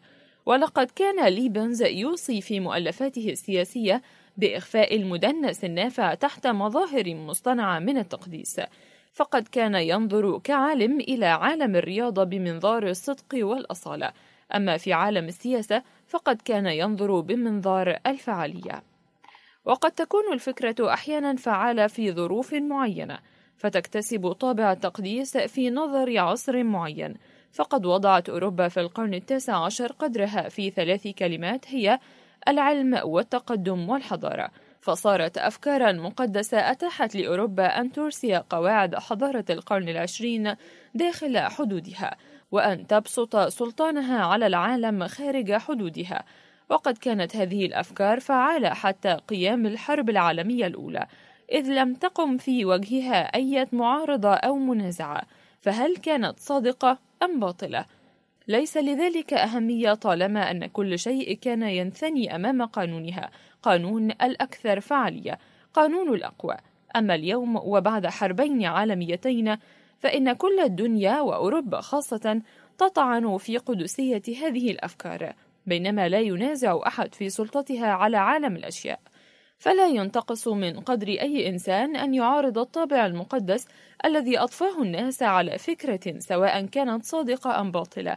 إنما الذي يشينه فعلا هو أن ينكر فعالية الفكرة. وفي العصر القرآني وحتى في أوج الحضارة الإسلامية كان في الإمكان إذكار صحة الفكرة الإسلامية سواء بسوء نية أو عن ضلال حقيقي. وقد اختلف المسلمون بعد عصر النبوة في فهمهم للإسلام ومع ذلك فقد كان طابع الإسلام الإلزامي يتزايد بتحقيق انتصارات السلطة السياسية أي أن فعالية الإسلام كانت في تقدم متزايد مما كان يزيد من قوة منطق الفعالية في الوقت الذي كانت تتعمق فيه فكرة صدق الحقيقة الإسلامية في نفوس المسلمين. وبرغم انحدار الحضارة الإسلامية بعد ذلك فقد بلغ صدق الفكرة الإسلامية درجة من قوة الفعالية ما جعلها تستمر في كسب الأتباع الجدد وإسلام شعوب بأكملها ولا سيما في أوروبا بعد سقوط القسطنطينية عام 1453 ميلادية. ثم أخذت فعاليتها تتدرج في النقصان طوال عصر ما بعد التحضر إلى الوقت الذي دق فيه ناقوس الاستعمار في العالم. فكان الاحتكاك العنيف مع الحضارة الجديدة في ظل النظام الاستعماري على أشده مع المسلمين وهم في أشد الظروف سوءا. فقد رجحت أوروبا قيمة الفعالية على حساب قيمة الصدق والأصالة وأصبح عالمها الثقافي ذا وجهين وجه يسير مع أخلاقياتها الخاصة ووجه يتجه إلى الدنيا ولا يعنى بشيء سوى الفعالية. أما الصفوة المسلمة المعاصرة التي تربت في أحضان الجامعات الأوروبية فلم تكن ترى إلا وجها واحدا فقط إذ حجب عنها الوجه الآخر وأصبح في تكوينها التربوي خلط بين صدق الفكرة وفعاليتها. وهذا اللبس هو النواة التي يدور حولها سائر دسائس الصراع الفكري ومناوراته ويعرف قادة هذا الصراع كيفية الاستفادة من هذا اللبس عندما يلوحون أمام أنظار شبابنا الجامعية بما يسلب الفكرة الإسلامية قيمتها التاريخية مستندين إلى موضوع الدخل السنوي المتوسط للفرد وهو موضوع أصبح من أقوى حجج منطق الفعالية المستخدم اليوم في الدراسات للقضاء على صدق الفكرة الإسلامية في عقل الجامعي المسلم. أما يقظة المسلمين أمام هذه الأساليب فليست وليدة اليوم، إذ أثبت الرائد الثوري عبد الله النديم في القرن الماضي سفسطة منطق الفعالية الذي يعتمد عليه المستعمرون لزرع مركب النقص في نفوس المسلمين عندما قال: إذا كنتم مثلنا لتصرفتم كما نتصرف. وبذلك كشف الدهاء الذي ينطوي عليه التمويه بالفعالية على حساب الأصالة وختم كلامه بهذه الخاتمة العظيمة التي تستحق أن يذكر بها الجيل الحاضر وبهذه الطريقة يهدف هؤلاء الغربيون إلى إبقاء الشرق في قبضة الغرب بدافع الاحتياج والإبقاء على الشرق كحقل يتمرن فيه المتخصصون الأوروبيون. وبعد قرن من الزمان لا زالت هذه الفكرة تحتفظ بحيويتها إلا أنه يجب ألا ننسى التفاهم في القدرات الفنية التي وضعها القرن العشرون في أساليب الصراع الفكري في هذه الأيام. فضلا عن الشروخ التي أحدثها التطور في عالمنا الثقافي. ففي زمن عبد الله النديم تعرضت القلعة للهجوم من الخارج وأراد المحتل أن يسيطر بأفكاره ليثبت سلطته الاستعمارية على ركائز أيديولوجية.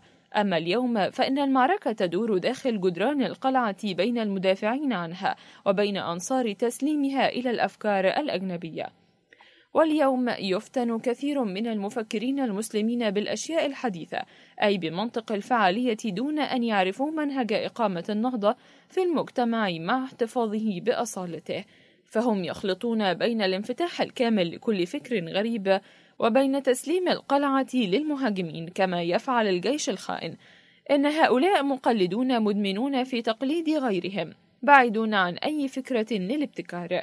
إلا أن هذا التقليد لا يتجه نحو فعالية مجتمع متحرك مثل اليابان الذي يمكن النسج على منواله وإنما يختار فعالية مغايرة التي بعد أن تمر في قوالب فلسفية معينة تصبح منطقا مضادا للإسلام. فهم يختارون مثلا الماركسية ويصبغون وجهها بالدهان الصينية لكي تحوز إعجاب المتفرجين. وهناك عبرة نخرج بها. فالعالم الثقافي في العالم الإسلامي اليوم ليس فقط هو المسرح الذي يدور عليه صراع الفكرة مع الشيء أو مع الوثن وإنما هو أيضا مسرح لمعركة يفرضها منطق الفعالية. لهذا ينبغي على الفكرة الإسلامية أن تسترد فعاليتها الخاصة بمعنى أن تأخذ مكانها من بين الأفكار التي تصنع التاريخ. وذلك لكي تقاوم الأفكار الفعالة الخاصة بمجتمعات القرن العشرين المتحركة. الفصل الثاني عشر. الأفكار وديناميكيا المجتمع. بصوت ريهام حمدي. في عصر التلقين الحديث الفكرة تكون صحيحة إذا ضمنت النجاح. المجتمع الإسلامي في مواجهة العصر مدعو لأن يستعيد تقاليده العليا ومعها حس الفعالية. المسألة مسألة مناهج وأفكار. مثال فشل أندونيسيا رغم توفر الوسائل والخبرة الغربية. نجح ألمانيا بعد الحرب والصين الشعبية رغم فقر الوسائل والظروف. المفكر الذي يطلق قوى العالم الإسلامي لا يأتي من النظريات الغربية. في عصر الإنتاجية لا يكفي أن نقول الصدق لنكون على حق وليس من الحكمة اليوم أن نقول اثنان زائد اثنين يساوي أربعة ثم نموت جوعا. وإلى جوارنا شخص آخر يقول إنها لا تساوي سوى ثلاثة ومع ذلك يضمن لنفسه لقمة العيش. إن روح التلقين التي تطبع هذا العصر تؤدي إلى تأكيد خطأ الأول وصحة الثاني. ففي منطق هذا العصر لا يكون إثبات صحة الأفكار بالمستوى الفلسفي أو الأخلاقي بل بالمستوى العملي. فالأفكار صحيحة إذا هي ضمنت النجاح. يقول ماو تسي تونغ إن أفضل دليل على سلامة أفكارنا هو نجاحها في الإطار الاقتصادي. فليست المسألة في أن يقبل المجتمع الإسلامي أو يرفض الأسلوب العملي. هذا أو ذاك بل عليه أن يدافع عن عالمه الثقافي ضد روح التلقين في هذا العصر. ولا يكفي أن نعلن عن قدسية القيم الإسلامية بل علينا أن نزودها بما يجعلها قادرة على مواجهة روح العصر. وليس المقصود أن نقدم تنازلات إلى الدنيوي على حساب المقدس ولكن أن نحرر هذا الأخير من بعض الغرور الاكتفائي. والذي قد يقضي عليه.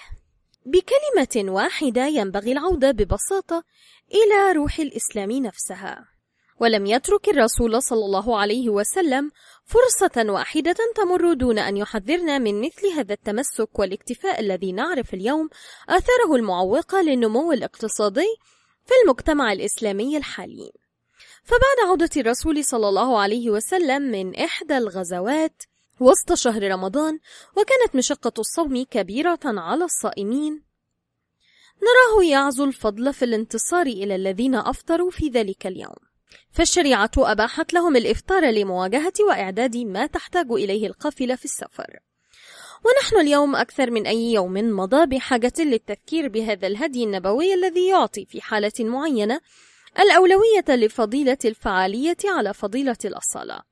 ومن المناسب أن نشير إلى هذا الجانب من الفعالية الإسلامية في الوقت الذي تقارن التقاليد الإسلامية بخبث بالقيم العملية للبلاد الصناعية لإثبات عدم صلاحية الإسلام في القرن العشرين. فالمجتمع الإسلامي مدعو لأن يستعيد تقاليده العليا ومعها حس الفعالية ومن أجل أن يثبت العالم الإسلامي بمنطق العصر بأن أفكاره صحيحة لا توجد غير طريقة واحدة هي إثبات قدرته على تأمين الخبز اليومي لكل فرد. والقضية هي الشغل اليومي في البلاد الإسلامية على الأقل منذ الحرب العالمية الثانية لذا فثمة مسافة من الزمن كافية لنقوم خلالها فعالية الوسائل المستعملة ولكي نضع في الضوء أسباب التأخر أو الركود في هذه المسيرة. إن الرؤية الاقتصادية الحالية للعالم تقدم صورة أكثر دقة عن وضع البلاد الإسلامية حينما نقارن تطورها بتطور بلاد أخرى منذ ربع قرن. ومن المؤكد أن بعضا منها كأندونيسيا قد انطلقت غداة الحرب العالمية الثانية بأفضل شروط السباق لما توفر لديها من موارد طبيعية هائلة لكنها اليوم متخلفة جدا إذا قسناها ببلاد كاليابان وألمانيا انطلقت في سباقها بالأسوأ من الشروط. وبمعنى آخر ولا نمل التكرار فالمسألة ليست مسألة وسائل وإنما مسألة مناهج وأفكار.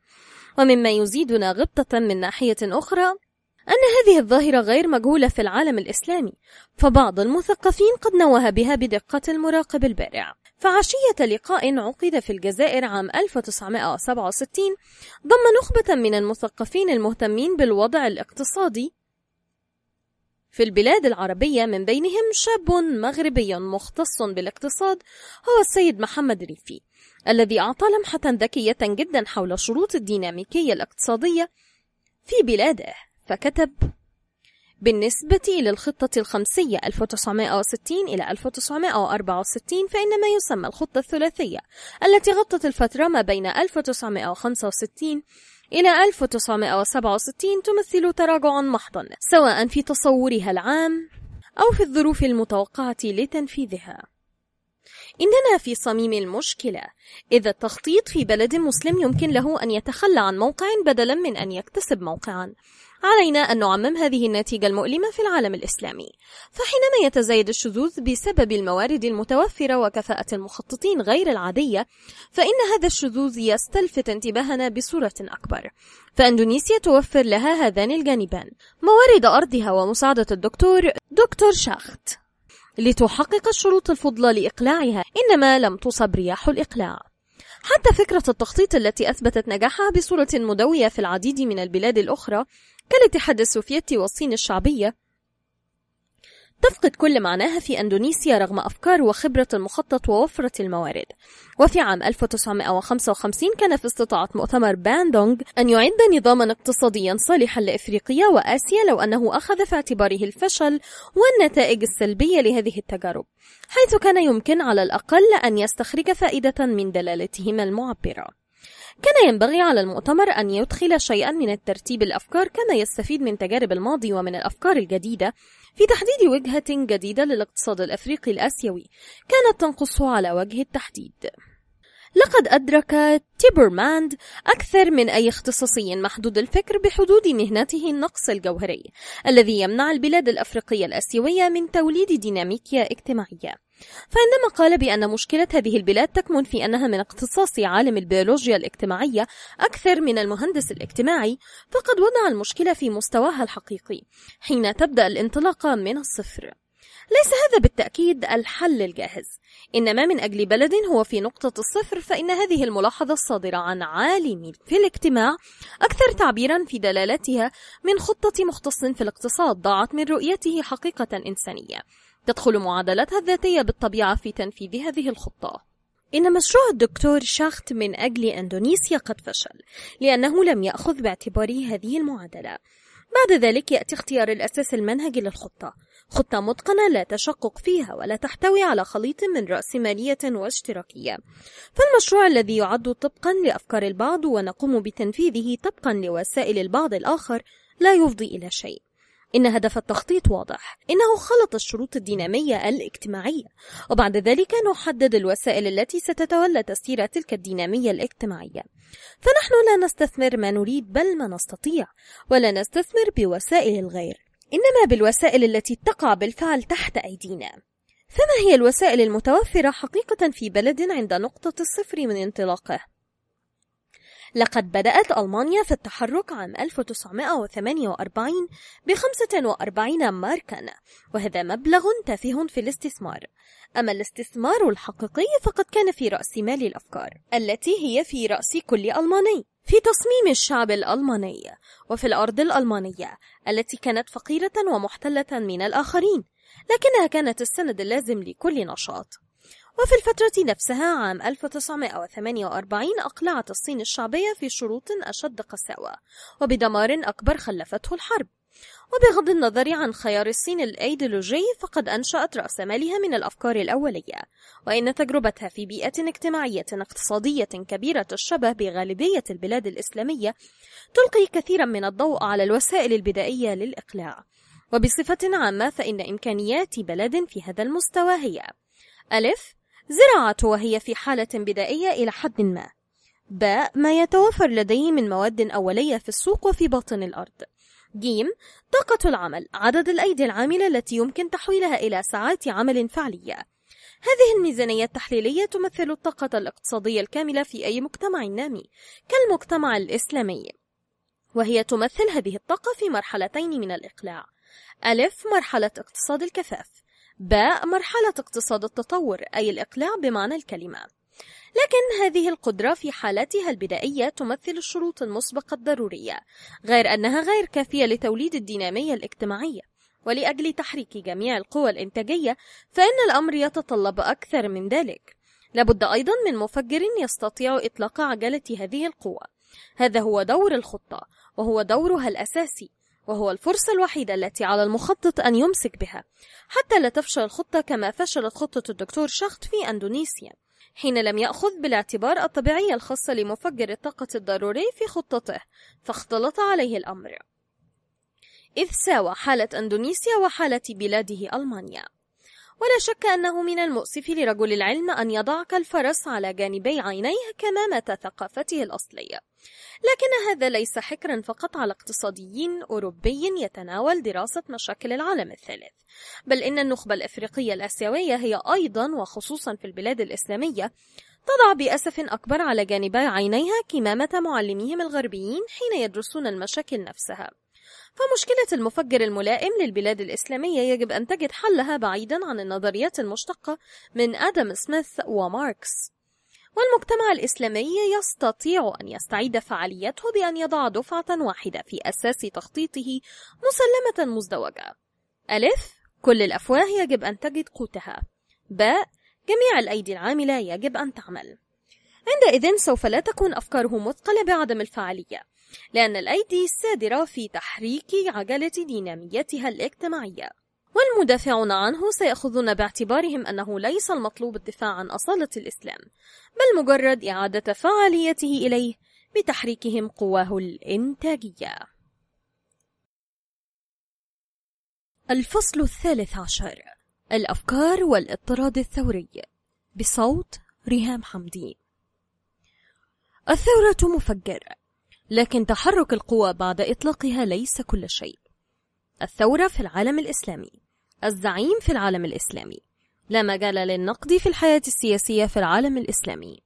النزعة الذرية. حينما يتجاوز مجتمع درجة التحمل فالثورة هي المفجر الأكثر دلالة في وضع النار على البارود لتحرك عجلة المجتمع نحو قدره. ولكن هل إن دفع القوة بعد إطلاقها نحو طريقها هو كل شيء؟ إن تاريخ الثورات في العالم يظهر كم أن مصيرها هش وغير مؤكد بعد انطلاقها إن العالم الإسلامي قد عرف تجاربا ثورية قبل وأثناء مرحلة التحرر من الاستعمار وهو يعيش اليوم الثورة الفلسطينية ويكفي أن نتذكر بأن لها رؤوس عديدة حتى ندرك بأننا لا نملك بعد وسائل رقابة التي تحمينا من أخطاء محاكمتنا للأمور في هذا المجال. فالظاهرة الثورية لم تخضع بعد لعلم معياري يضع أطرادها تحت رقابة دقيقة. ويرجع الفضل للفكر الماركسي خصوصا مع نضجه في بكين في طريقة للتحليل تسمح وإلى حد ما برقابة لاحقة مبنية على التجربة. رقابة هي بالإجمال معدة لكشف الأخطاء ومعالجتها بعد وقوعها. ولكنها ليست جهاز إنذار يلفت انتباه قوى الدفاع الجاهزة فورا حينما تلوح في الأفق بادرة خطأ. لقد حلل ماركس أخطاء كومون باريس. حتى لا تتكرر في اضطراد ثوري آخر. وإذا ما تكررت في حركات ثورية أخرى فليس هنالك غير العملية الساخنة التي سميت الثورة الثقافية. ومع ذلك فإن أي بلد إسلامي حتى التي تدعى ثورية لم تفتح بعد باب المناقشة حول هذه الأمور كأنما الأمور تسير على خير ما يرام في أفضل مكان في العالم. فقد يحدث في أكثر من بلد إسلامي أن تجد البلاد نفسها بعد الثورة في الوضع السابق على الثورة بل ربما أكثر خطورة بل إنها قد تجد نفسها من جديد في ظل إيديولوجيا يسقط من أجلها الأبطال. ولا يتعرفون على الأفكار التي من أجلها سقطوا. كما لو كانت عجلة الثورة وأفكارها تدور أثناء الثورة اعتبارا من لحظة معينة نحو الوراء. والغريب في هذه الأوضاع أنها تنمو وتتقدم حتى نهاية الثورة دون أن يلحظ في الظاهر أي انقلاب في القيم. بل إن ما هو غير طبيعي كذلك أنه عندما يبدأ الناس في إدراك ما يحدث بعد أن تكون الثورة قد انتهت ينبري حكماء يعتقدون بأن هذه الأوضاع ستصفى وتنطفي تلقائيا قائلين بأنه يجب أن نتركها للزمن يعيدها لمسارها. وإنني أتساءل كيف لهؤلاء البراغماتيين في نظرتهم أن يتصوروا تلاشي وانطفاء ظاهرة المندسين تلقائيا في داخل الثورة الفلسطينية بينما يبدو بجلاء منذ الآن أنها لن تتلاشى قبل أن تزهق روح الثورة. هذه الأوضاع الثورية غير الطبيعية تبقي المشكلات مطروحة ولا يبدو لي أن التقنية الماركسية التقليدية تستطيع حلها. فماركس إذا كان قد حلل هذه الأوضاع فقد فعل ذلك مستندا على المنطق الجدلي الذي هو يحتوي على سائر العناصر التي تشكل جزءا من العالم الثقافي نفسه أي عالمه هو. بينما يحدث في البلاد المستعمرة أو التي كانت مستعمرة قبلا أن تكون هذه الأوضاع هي النتاج المركب لجدلية تقع في صلب العالم الثقافي الأصلي من جهة. ومن جهة أخرى بينها وبين عالم ثقافي آخر هو العالم الثقافي الاستعماري. كما ينشأ بين مولد يحث والطاقة المستحثة ظاهرة انتقال التيار الكهربائي. فالفكر الماركسي قد نشأ في مناخ ثقافي تسير فيه الفكرة من تلقاء نفسها دون أن تستند على عكازين. بينما في المجتمع الإسلامي في مرحلة ما بعد الموحدين تستند الفكرة بصفة عامة على شيء أو على شخص لكي تثبت صلاحيتها. لقد كانت الأوضاع الثورية الشاذة في عصر كارل ماركس ومحيطه في بيئة غير معقدة بمعنى أنه كان على الفكرة الثورية أن تواجه أفكارا من البيئة نفسها ومن عالمها الثقافي نفسه وفي هذه الحالة يمكن للتحليل أن يسيطر بسهولة على أخطاء برزت مباشرة في هذا العالم الذي هو نفسه مولد أفكاره. بينما نحن نواجه في المجتمع الإسلامي في عهد ما بعد التحضر أخطاء مولدة أي أنها أتت إليه من عالم ثقافي آخر قام بدور المولد. ولا يعتبر المندسون في الثورة الفلسطينية أو عبان رمضان في الثورة الجزائرية خطأين نابعين من اضطراد الثورتين وإنما خطأان أدخلا من الخارج أي خطأان مولدان هذا هو الوجه الخاص لانحرافتنا الثورية مفسرة ذلك الذي سماه جي ريفيل بالشروط الخمسة إذ كتب يقول لا تقوم الثورة من الارتجال إن الروح الثورية الحقيقية تسير وفق خطة جاهزة مكتشفة أو تنتهك طريقة الاكتشاف المحضر حيث يكون التطبيق دقيقا على الدوام وعلى درجة عالية من الكفاءة الفنية وليس أبدا تقريبيا وفي البلاد الإسلامية قد يولد التطور الثوري منذ يومه الأول على شكل ثورة مضادة مقنعة أطلقت في الوقت المناسب لتسبق إلى احتلال مراكز استراتيجية قبل أن تحتلها ثورة أخرى أصلية. كما يمكن أن ينشأ أيضا في ظل ثورة أصيلة تفسح المجال شيئا فشيئا لثورة مضادة. تستخدم اسمها وصفاتها المنظورة ووسائلها لتقتلها وتحل محلها محافظة على المظاهر التي تصبح الستار. الذي خلفه يستمر قلب مسار الاضطراد في مرحلة ما بعد الثورة. هذه المظاهر تشكل إذن المشكلة الجوهرية للنقد الثوري. وإذا كنا أمام مسرح أحد الحوال المشعوذين فإننا نعلم مسبقا بأن خدعه ليست إلا مظاهر. ما كان لها أن تكون لولا مهارة الحاوي وعلمه الكامل برد فعلنا الاعتيادي لكننا هنا نحن أمام مسرح سياسي حيث الحاوي يسمى الاستعمار. ومن أجل أن نفهم خدعه التي تنطلي على حواسنا ينبغي أن نقول ماذا نكون أمام ناظريه كعينات نفسية؟ وماذا يكون هو في نظرنا على صعيد إثاراتنا الأخلاقية والسياسية؟ وليس صعبا أن نحدد الأشياء على الأقل في النقطة الثانية. فالاستعمار يعد في نظر كل مسلم الشيطان. وما ينبغي أن نضيفه فورا بأن الاستعمار يعلم ذلك جيدا. وهو فوق ذلك يعلم عنا أشياء كثيرة نجهلها نحن أنفسنا. وخصوصا تلقائية استجاباتنا السلوكية. فمثلا هو يعلم بأنه حينما يقول الشيطان اثنان زائد اثنين يساوي أربعة فإن المسلمين سيقولون ليس هذا صحيحا لأن الشيطان قال ذلك. وعلى العكس من ذلك فإذا ما ارتفع صوت له سمة الصدق يقول اثنان زائد اثنين يساوي ثلاثة. فإن المسلمين سيقولون هذا حق لأن هذا الرجل الصادق قد قال ذلك. هذه النزعة في الوسط الإسلامي التي لا تصنع الأحكام طبقا لعالم الأفكار بل تصنعها طبقا لعالم الأشخاص هي معروفة تماما من الاستعمار. وإن نشاطه على الطريقة السياسية يستخدم باستمرار معطيات خريطة نفسية. وعلى ذلك فإن كل تقنية الأخطاء المولدة تعتمد على هذا الذي فصلناه. وتكاد لا تخيب نتائجها في عالم تستند الأفكار فيه على الأشياء أو على الأشخاص كي تسير.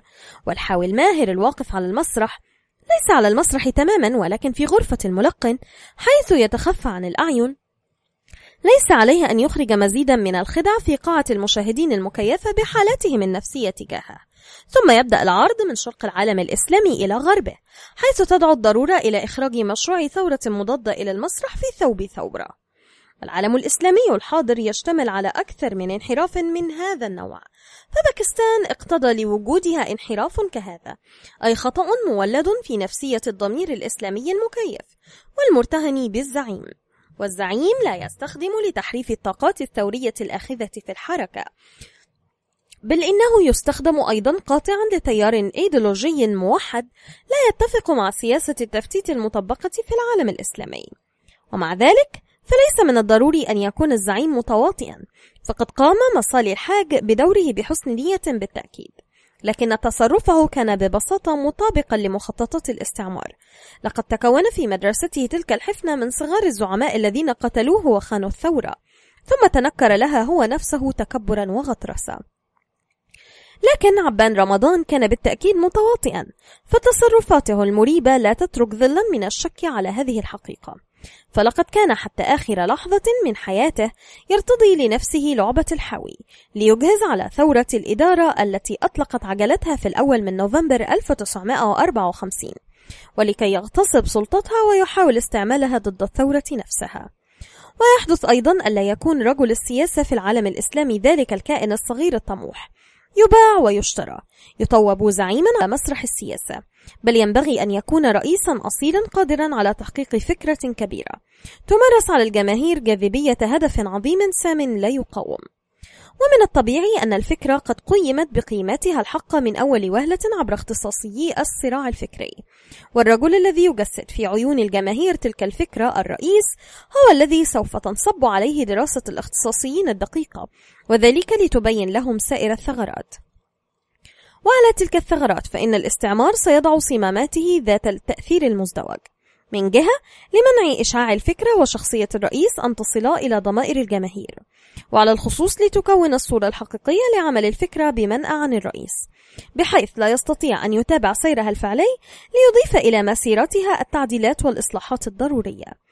لدرجة أن الصراع يتابع مسيرته دون جهاز اكتشاف رادار يعطي للرئيس في كل لحظة المعلومات الكاملة حول مقتضياته. حينما تصبح الفكرة وشخص الرئيس بالذات أمام حقيقة هذا الصراع. إذ في النهاية يمكن أن يصبح سجين نظامه الخاص حين يتحول لمجرد جهاز صمامات تحت رقابة الاستعمار. والرئيس هكذا يساق إلى تدميره الذاتي عبر آلية يظن أنه يمسك بزمامها وهي في الواقع تمسك بزمامه. هذا التدمير الذاتي ليس دائما ولا غالبا نهاية جسدية ولكنه سقوط سياسي للرئيس يتدرج بطريقة تنسحب معها وتفقد الفكرة قيمتها بخطئه حين جسدها في ذاته بأخطائه. أي في الحقيقة نتيجة الأخطاء المولدة التي أدخلت إلى سياسته بفضل جهاز الصمامات الذي وضعه الاستعمار كما أشرنا. إن نهاية سوكارنو أو نكروما ليست إلا تدميرا ذاتيا مؤلما وهاتان حالتان من حالات عديدة. وجملة القول إن نظام الصمامات يعمل لحساب الاستعمار كجهاز مولد للأخطاء المولدة. وعند الحاجة يصبح نظام حماية لهذه الأخطاء ضد كل طيف نقد. إن النظام الصمامات يعمل لحساب الاستعمار كجهاز مولد للأخطاء المولدة. وعند الحاجة يصبح نظام حماية لهذه الأخطاء ضد كل طيف نقد. ولا مجال للنقد في الحياة السياسية لبلاد العالم الإسلامي خصوصا حينما يكون المقصود الحفاظ على ثورة مضادة في طريقها إلى التكوين في الظلام الذي لا غنى عنه لانتشارها أو الحفاظ في الخفاء على أسباب ثورة مضادة تمت فعلا. فخير حليف لأساتذة الصراع الفكري ولمجهضي الثورة الظلام والسكوت ومن الغريب أنه في وسط الحكومة المؤقتة للجمهورية الجزائرية في القاهرة خلال سنوات الثورة الجزائرية كانت كلمة السر المتداولة اسكتوا لا تتكلموا الاستعمار ينصت إلينا. كان ذلك من روائع أعمال أساتذة الصراع الفكري إنها لمسة فنان يجيد اللعب على وترنا الحساس. وفي مناسبة أخرى كنت أستمع يوما بعد انفصال الوحدة بين سوريا ومصر إلى نقد. أظن من راديو حلب. وطالما أن النقد منصب على فكرة الوحدة مسا بها وبخسا لقيمها واحتقارا لشأنها كان الأمر على ما يرام وكان يمكن سماع كل كلمة بوضوح ومنذ أن بدأ النقد حول مسألة نظام الصمامات التي استعملت لتوليد الأخطاء المولدة في السياسة العربية التي قضت على الوحدة فإن الكلمات تلاشت في الضباب طواها التشويش الإذاعي هل كان ذلك عبر الأسطول السادس أو تل أبيب مباشرة؟ لا فرق إلى متى سيدوم هذا الوضع؟ لا مجال للمخاطرة في تنبؤات تكذبها في الغالب الأحداث ينبغي ألا نتكهن بأن هذا أو ذاك من الأحداث سيضع حدا لنهاية هذا الوضع. فالمطلوب أن نرجع ذلك إلى سببه النفسي الاجتماعي وأن نبين بالتالي كيف يزول بزوال ذلك السبب. لقد أشرنا قبل ذلك في معرض دراسة إلى نوعين من الأخطاء تختص باضطرادنا الثوري الأخطاء النابعة من ذاتنا والأخطاء المولدة. ولكن أسبابها واحدة إنها تكمن في نفسيتنا. ففكرنا خاضع لطغيان الشيء والشخص. وهذا السبب سيختفي عندما تستعيد الأفكار سلطانها في عالمنا الثقافي. حينئذ فإن محاكمتنا للأمور بصفة عامة وفي الإطار السياسي بصفة خاصة تأخذ أو تسترد طابعها المنهجي والمعمم والذي يستطيع أن يصهر بدفعة واحدة عديدا من التفاصيل في كل موحد وأن يصبها في تركيب متآلف. إن روح عصر ما بعد الموحدين لا تسلك سبيل التكامل بانتهاج التركيب المتآلف. فالنزعة الذرية هي قفزة البرغوث من تفصيل إلى تفصيل بحيث لا تسمح أن ترى في مجموعة من التفاصيل المعطاة وضعا يبرز بالتحديد مشكلة مرحلة من الاضطراد الثوري. وبهذه الطريقة سيظل التفصيل مستقلا عن الموقف الموضوعي الذي نعيشه بحيث يضاف إلى وضع شخصي كالحبة التي تضاف إلى مسبحة أحلامنا. وكم أضاف أساتذة الصراع الفكري من حبات الكهرمان إلى مسبحة أحلامنا. كاسم جميل أبو حريد وعبان رمضان في الثورة الجزائرية وسواه في الثورة الفلسطينية ولم يمضي كبير زمن على الجموع التي تظاهرت عام 1919 في شوارع القاهرة وهي تصرخ نظام الحماية مع زغلول خير من الاستقلال مع عدلي باشا وهذه البدع ستستمر ما دام عالمنا الثقافي محكوما بالأشياء أو الأشخاص. إن أساتذة الصراع الفكري يعرفون بأن التعامل مع وثن هو أسهل من التعامل مع فكرة. والتابعون لهم من أبناء البلاد هم من الرأي نفسه. يعرفون أن استغلال النفوذ أسهل مع الأشخاص منه مع الفكرة والجوهري بالنسبة لهؤلاء وأولئك هو ألا يضع الاضطراد الثوري يتمحور حول فكرة.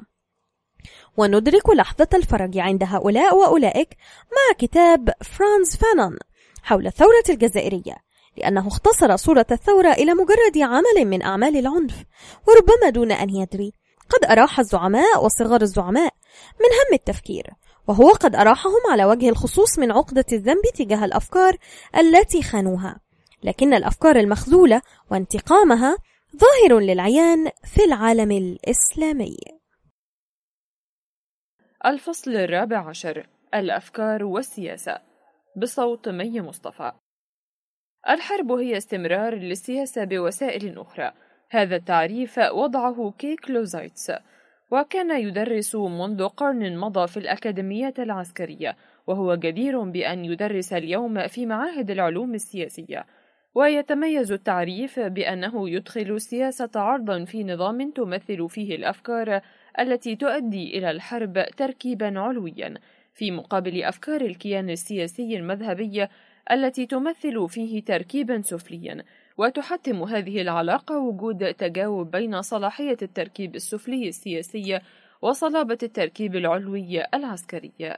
ولو أن نقادا عسكريين سطحيين عاصروا تصرف أبي بكر الصديق رضي الله عنه عندما ألقى بالجيش الإسلامي بعد وفاة الرسول صلى الله عليه وسلم في ثلاث معارك في وقت واحد إحداها داخل الجزيرة ومعركتان بالخارج على الحدود لرأوا في هذا التصرف خطأ قاتلا ولفاتهم أن هذا التصرف كان محسوبا على ضوء الأوضاع السياسية في ذلك الوقت فضلا عن أن الظروف لم تكن قد تركت للخليفة الأول فرصة للاختيار.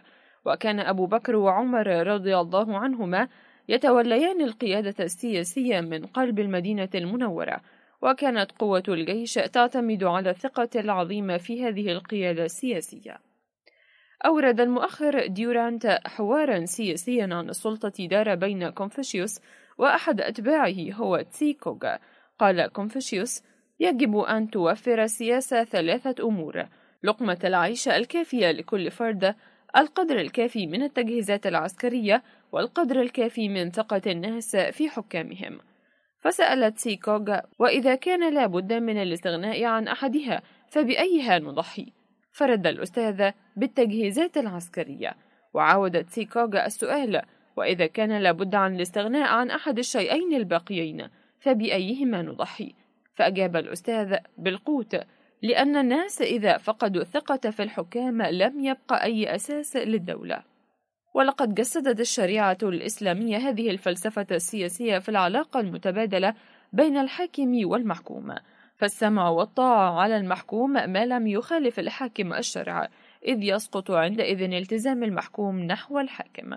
فقد رفض أعرابي السمع والطاعة لعمر رضي الله عنه إلى أن قدم له تفسيرا عن قطعة القماش الزائدة التي أخذها عمر رضي الله عنه من ابنه ليكمل بها جلبابه لأن عمر كان طويل القامة. وذات يوم طلب أبو ذر الغفاري رضي الله عنه من النبي صلى الله عليه وسلم الولاية على أحد الأقاليم. فرفض الرسول صلى الله عليه وسلم طلبه برغم ما كان يكنه لأبي ذر من حب وتقدير باعتبار أن النزاهة وحدها لا تكفي. إذ يجب أن تتوفر الدراية فضلا عن الحنكة السياسية. فكم من وال خلعه عمر رضي الله عنه برغم نزاهته وكفاءته. وكان عمر رضي الله عنه وهو على فراش الموت يقول من لي بابن الجراح لأعهد إليه بمصير هذه الأمة. وكان أبو عبيدة قد توفي بالشام في وباء الطاعون قبل يومين أو ثلاثة. وكان عمر رضي الله عنه قد عزله قبل ذلك برغم أنه أمين الأمة ولم يكن في تصرف عمر أي تناقض لأن أبا عبيدة في نظر عمر بهذه الحنكة على رأس الأمة. ونظرا لقيام المدينة المسلمة على الفضائل في الحاكم والمحكومين فقد أنشأت الشريعة الإسلامية نظام الحسبة للمحافظة على هذه الفضائل ولمراقبة استمرارها وفعاليتها في الحياة العامة. وهي نظام قريب الشبه بما يسمى اليوم بالنقد الذاتي أو النقد. والمدينة المسلمة لا تشبه جمهورية أفلاطون وإنما نموذجها الحقيقي هو المدينة المنورة ذاتها في عهد عمر رضي الله عنها. فعلينا بمقارنة نظمنا وأفكارنا السياسية الحالية في العالم الإسلامي بهذه المنهجية السياسية ليتبين لنا مدى تخلفنا عن النموذج المثالي المأثور. وإن تخلفنا لا يتركز في عدم اهتمام السلطات الحاكمة بكسب ثقة الجماهير وعدم اعتبار هذه القضية من أمهات الموضوعات التي تشغلها. فضلا عن اختلاف نهج السياسة الحالية في البلاد الإسلامية سواء في البلاد المحافظة أو التي تسمى تقدمية. ولقد ضرب أيوب خان المثل الأعلى في الديمقراطية وفي التوسع السياسي يوم أن تنحى وتخلى عن سلطاته كرئيس للدولة. وكذلك تصرف ديغول عام 1968 عندما لم يحصل على أغلبية الأصوات في الاستفتاء. والسياسة يجب أن تشتمل على الأخلاق والجمال والعلم ليكون لها معنى في التاريخ. وقد قال شوان لاي إن سياستنا لا تخطئ لأنها علم أي ينبغي على السياسة أن تكون علما اجتماعيا تطبيقيا. ولقد أنفق أهل الفكر بالصين ثلاثين عاما من الفكر الاجتماعي والتاريخي وسكبوه في الثورة الصينية وإن السياسة التي تمتص هذا القدر من المعارف لخليقة بأن تصبح علما مطبقا على المشكلات الحيوية في الصين. ومن هذا الجانب بالذات اكتسبت الصين مع مفكريها منهج العمل العلمي بعيدا عن الطابع الماركسي. وإذا كانت هذه المناهج قد أثبتت فعاليتها في ظل حكم ماو تسي تونغ فلأن هذا الحكم عرف كيف يطلب من هذه المناهج ما كان ينبغي. وأن يطلب كذلك ما ينبغي من كافة التقاليد الصينية القديمة حتى أساطيرها.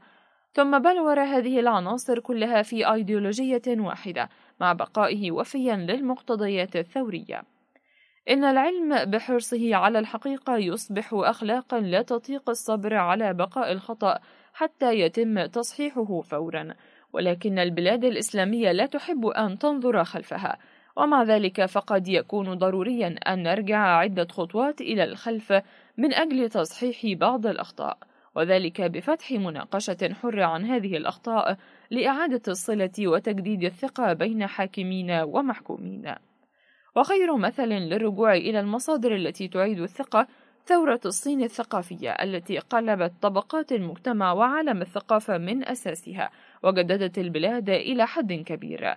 إن أمام البلاد الإسلامية اليوم هذه الدروس في السياسة العليا التي صنعت المعجزات الماثلة أمام أنظارنا ومن وراء البلاد الإسلامية دروس الثقافة الإسلامية الرفيعة التي تتيح لها استعادة بعض المفاهيم العظيمة ومنها الحسبة التي تستحق إدخالها في النظم السياسية في هذه البلاد بالذات.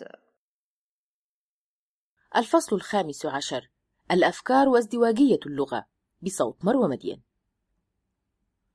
لقد غرس العصر الاستعماري فيما غرس من الظواهر المتصلة بالهياكل الاقتصادية والاجتماعية والإدارية في البلاد المستعمرة ظاهرة خاصة هي ازدواجية اللغة التي تتعلق ببناه الثقافية والعقلية وبأفكاره.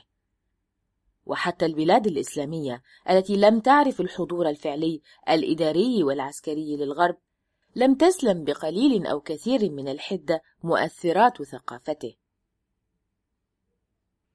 هذه المؤثرات كانت بارزة في تلك البلاد حتى في المستوى اللغوي وإن كان ذلك بدرجات متفاوتة وبطرائق تختلف من بلد إلى آخر. وإذا كان يمكن القول بأن درجة التأثير هي شبه معدومة في اليمن مثلا إلا أننا لا نستطيع أن ننكر أن تأثيرا من هذا النوع دلف إليها من بلاد إسلامية أخرى أكثر تعرضا لتلك المؤثرات. ففي مصر حيث اللغة الأجنبية المنافسة هي الإنجليزية تؤثر هذه اللغة على زاوية معينة من العمل الفكري.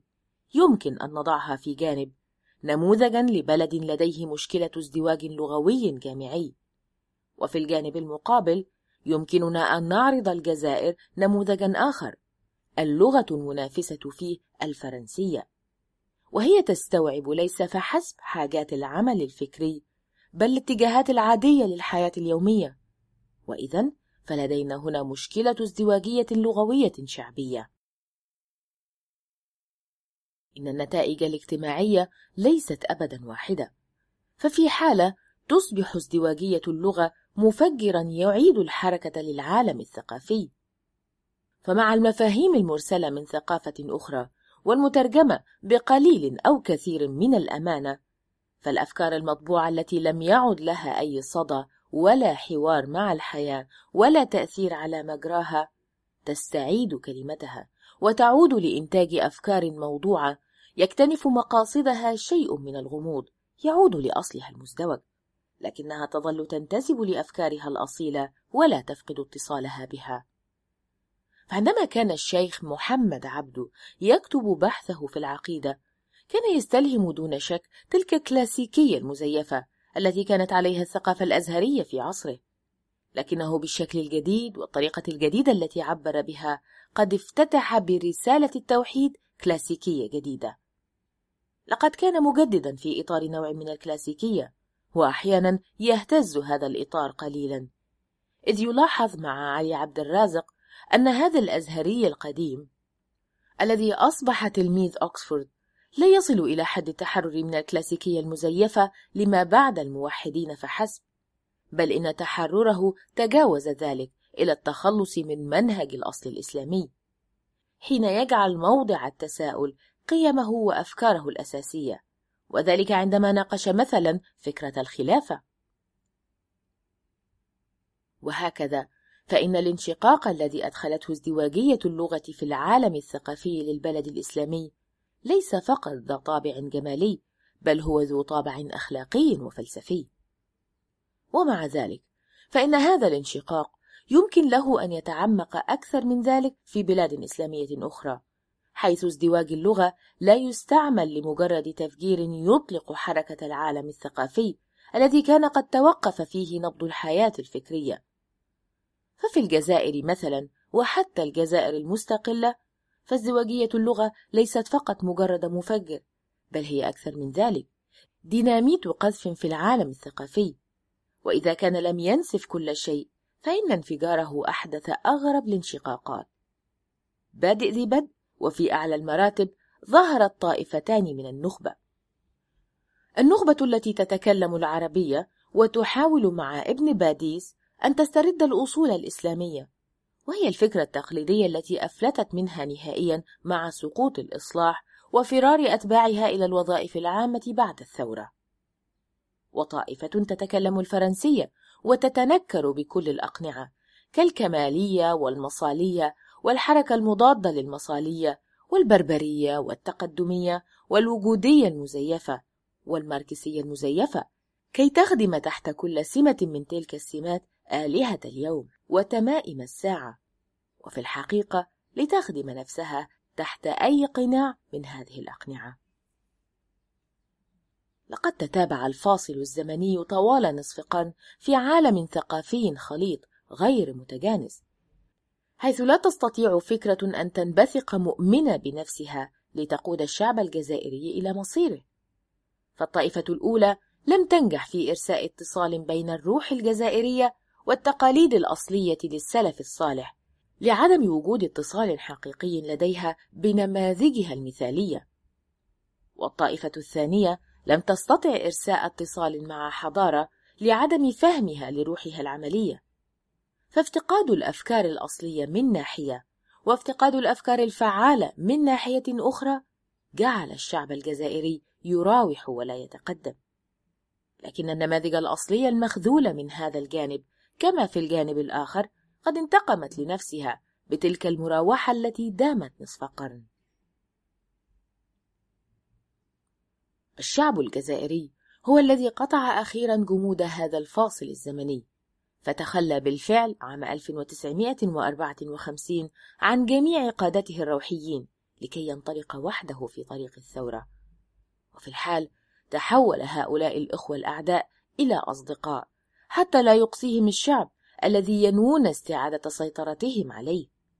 وهكذا تحالفوا ظاهريا مع الثورة لكن تحالفهم كان في الواقع مع الزعماء الذين كانوا يوزعون عليهم المنح والمكافآت في تونس والقاهرة. وينبغي أن نلاحظ من أجل التاريخ أنه لمجرد أن انقضت في أوراس الإدارة الأولى للثورة التي سميت بالنظام فإن الثورة لم يعد لها إدارة وإنما أصبح لها معتمدية توفر لها حاجاتها إلى البذخ والأبهة أكثر مما تلبي حاجات المقاتلين. ومهما يكن من أمر فعندما يرفع الستار من جديد عن المسرح الجزائري يمكن رؤية آثار ازدواجية اللغة من الموقع الأكثر وضوحا وهو الموقع الذي سوف يزايله الحضور الاستعماري الذي لا يزال يلقي بظله عليه. حينئذ يتبدد الغموض الذي أحاطه به ذلك الحضور وتتبدد معه تلك اللعبة البارعة التي جرت في سن الثورة. حينئذ يمكننا أن نرى الانشقاق الذي أحدثته ازدواجية اللغة أكثر عمقا إذ أنه يتناول القمة والقاعدة. فالبلاد لم تعد تحتوي نخبتين وإنما مجتمعين متراكبين أحدهما يمثل البلاد في وجهها التقليدي والتاريخي. والثاني يريد صنع تاريخها ابتداء من الصفر. فالأفكار المطبوعة للأولين والأفكار الموضوعة للآخرين لا تستطيع التعايش في عالم ثقافي واحد فالمجتمعان يتحدثان بلغتين مختلفتين. فما كان يقال عبر الراديو والصحافة وحتى في بعض الكتب المدرسية إذا كان في استطاعته أن يعبر عن الأفكار الموضوعة لأحد المجتمعين. فإنه ليس لها أي معنى بالنسبة للأفكار المطبوعة عند المجتمع الآخر.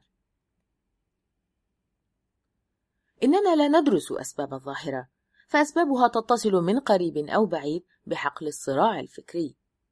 إنما نحن هنا نهتم فقط بنتائجها. ففي جزائر ما قبل الثورة التي لم تكن تجهل هذه الظاهرة إذ كان صوت الإصلاح يفضحها. فقد كانت هذه النتائج مع ذلك مقنعة بعض الشيء بظل الاستعمار. وبالوحدة المقدسة للبلد الذي كان يبدي ردة فعل جماعية حول هذه النقطة كما حول سواها. لكنهما إن مرت السنوات الأولى للثورة حتى تجلت الظاهرة في وجه جديد. في الواقع ومنذ عام 1956 فقد بدأت نتائجها تظهر في أسلوب الثورة الجديد. واعتبارا من عام 1958 أخذت تتضح في نقاش يتعلق باصطلاحات الثورة نفسها وأخذ النقاش يدور حول بعض العبارات لاستبدالها بسواها. وهكذا تحدث الناس بالتدرج عن الجندي الذي كان فيما مضى المجاهد. واجتاز النقاش بعد ذلك الألفاظ إلى البنى فاختفى النظام وحلت محله التراكيب الجاهزة والتي عني بمباركتها في مؤتمر السمام فظهرت بهذه الطريقة اللجنة التنفيذية والمجلس الوطني للثورة الجزائرية. كان المجاهد في البداية يطيع أمر المرشد الذي يدعوه الشيخ فاستبدل ذلك بأن أصبح للثورة ضباطها برتبة كولونيل ومنذ ذلك الوقت ظهرت مجموعة من المصطلحات الجديدة أخذت تسوق أفكارا غريبة عن العالم الثقافي الجزائري. ذلك العالم الذي رأت النور في داخله فكرة الثورة ذاتها ودوافعها. ومنذ الاستقلال فهناك فريقان في القمة متعارضان بكل معنى الكلمة ومجتمعان متراكبان في القاعدة التي تمثل الحقيقة الجزائرية. وفي هذا المستوى إذن أي في مستوى القاعدة ينبغي أن نأخذ بالاعتبار نتائج الظاهرة التي تكتسي في الجزائر طابعا فريدا يبدو ماثلا في الحياة اليومية بكل وضوح مما لا نجد له مثيلا في بلد آخر. ينبغي أن نعتمد تخطيطا بيانيا مزدوجا له عمودان. نضع في كل جانب الأشياء التي تخص كل مجتمع من هذين المجتمعين من أجل أن نجعل المقارنة بارزة. فمن جهة نجد أفكار مجتمع ما بعد الموحدين أي المجتمع الذي أصبحت أفكاره المطبوعة في حالة تشويش كفيلم أو أسطوانة مسحت بالزمن. لا نجد عليها بواعث الحياة. وفي العمود الآخر نجد الأفكار الموضوعة لا تعبر عن شيء. كاسطوانة لم تحتفظ بأثر سوى أنغام انفصلت عن أفكارها الأساسية التي بقيت على اسطوانة عالم ثقافي آخر. وفي هذا الجانب فإن الأفكار الموضوعة تمثل مادة ثقافية. هي أيضا أكثر غموضا وعاجزة عن توفير طرائق عملية فعالة. فمن ناحية المجتمع الأول يغدو حدسنا في سبر الواقع مجرد ومضة. لا تلبث أن تختفي قبل أن تجد ترجمتها في مخطط. ومن ناحية المجتمع الثاني نجد فكرة تخلط بين الحركة الوجودية التي تأتي في أعقاب حضارة. وبين الجهد الفكري الذي يحدد نقطة انطلاق حضارة. وإذا تابعنا المقارنة نجد في جهة العمود الأول الشكل الشخصي والأدبي وفي جهة العمود الثاني الشكل الموضوعي المزيف والعلمي المزيف. ثم نجد في العمود الأول مجتمعا مخدرا يفرض عاداته وأفكاره المسبقة وخرافاته كتقاليد أصيلة. وفي المقابل نجد مجتمعا يريد أن يكون ثوريا. يثور في الواقع. ليس على القيم الباطلة بل على القيم الأكثر أصالة. نجد في جهة الفكرة التي فقدت إشعاعها الاجتماعي. وفي الجهة المقابلة الفكرة ذات الإشعاع القاتل. في جهة الركود والسكون. وفي الأخرى الدينامية المزيفة والفوضى الصارخة. وهكذا فميزانية ازدواج اللغة حتى منها المبسطة أكثر مما ينبغي. لا تقف عند هذا الحد بل إنها تتعدى إلى إطار الجهود الخلاقة الجادة. ويبدو أن تعقيداتها لم توفر الأدب العربي. هذا الحقل الخاص الذي تلمع فيه اليوم شهرة أديب كتوفيق الحكيم الذي هو في الحقيقة أفضل كاتب روائي عربي معاصر. ومن المؤلم والمدهش معا أن نرى مؤلفا موهوبا مثله يتورط في مواقف لها دلالتها مشيرا إلى أن أفكارنا الأكثر أصالة تخون نماذج ثقافتنا لتساير ثقافة أجنبية سيئة التجانس. ومثلا ففي إحدى أشهر المقتبسات المسرحية نجح توفيق الحكيم في ربط الدراما بمعضلة الصراع بين الحق والقوة. لكن الشخصية التي طرحت المعضلة ليست عادية. إنها القاضي العز بن عبد السلام الذي سيبقى دائما نموذج القاضي الذي لا يهادن في أداء الواجبات الملقاة على عاتقه. لكن الشريعة من جهة أخرى لها مصطلحاتها الخاصة وكل مصطلح له أكثر من معناه اللغوي. إن له شحنة عاطفية وأخلاقية ارتسمت فيه عبر تاريخ الثقافة.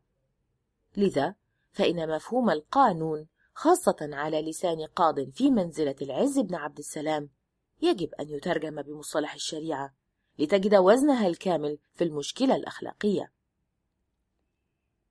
ومن المدهش أن نرى الشخصية التي مثلت دوره في مسرحية توفيق الحكيم تنطقها القانون.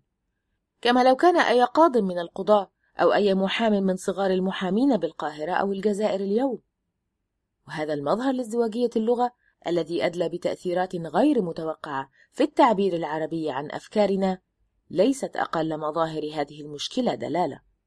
أما فيما يختص بالتعبير عن فكرنا باللغة الأخرى فإنه يكتسي أحيانا مظهر الجهل الكامل بالثقافة الوطنية إذا لم يكن خيانة لها. وها هو على سبيل المثال ما يمكن قراءته في أول جملة من كتاب بعنوان فن العمارة بالجزائر. في الماضي كان يطلق على المهندس المعماري اسم معلم البناء. وكان يدعى لبناء القصور والمعابد والكنائس والأبنية الدفاعية. ونلاحظ بألم أن قائمة المصطلحات المعمارية التي وردت في هذا الكتاب الذي قامت بنشره وزارة الإعلام قد أغفلت عبارة المسجد. بينما المسجد مصطلح خاص في فن العمارة الإسلامية لا يمكن إغفاله حتى حينما ندرس في فرنسا أو في إنجلترا أو في ألمانيا. فأقل ما يمكن قوله في هذا المقام هو أن ازدواج اللغة يمكن أن يتولد عنه نتائج تتعارض كليا مع الثقافة الوطنية. الأفكار الميتة والأفكار المميتة. مر بباريس يوما أكبر شعراء العصر الحديث عبقرية فألهمته مدينة الأنوار قصيدة تغنت ببهائها. ولم يكن شوقي الخالد يظن أنه حين يترك للأجيال واحدة من أروع قصائده إنما يعطي ذريعة سيستغلها ضده بعد وفاته بعض هواة الأصولية المتنطعين.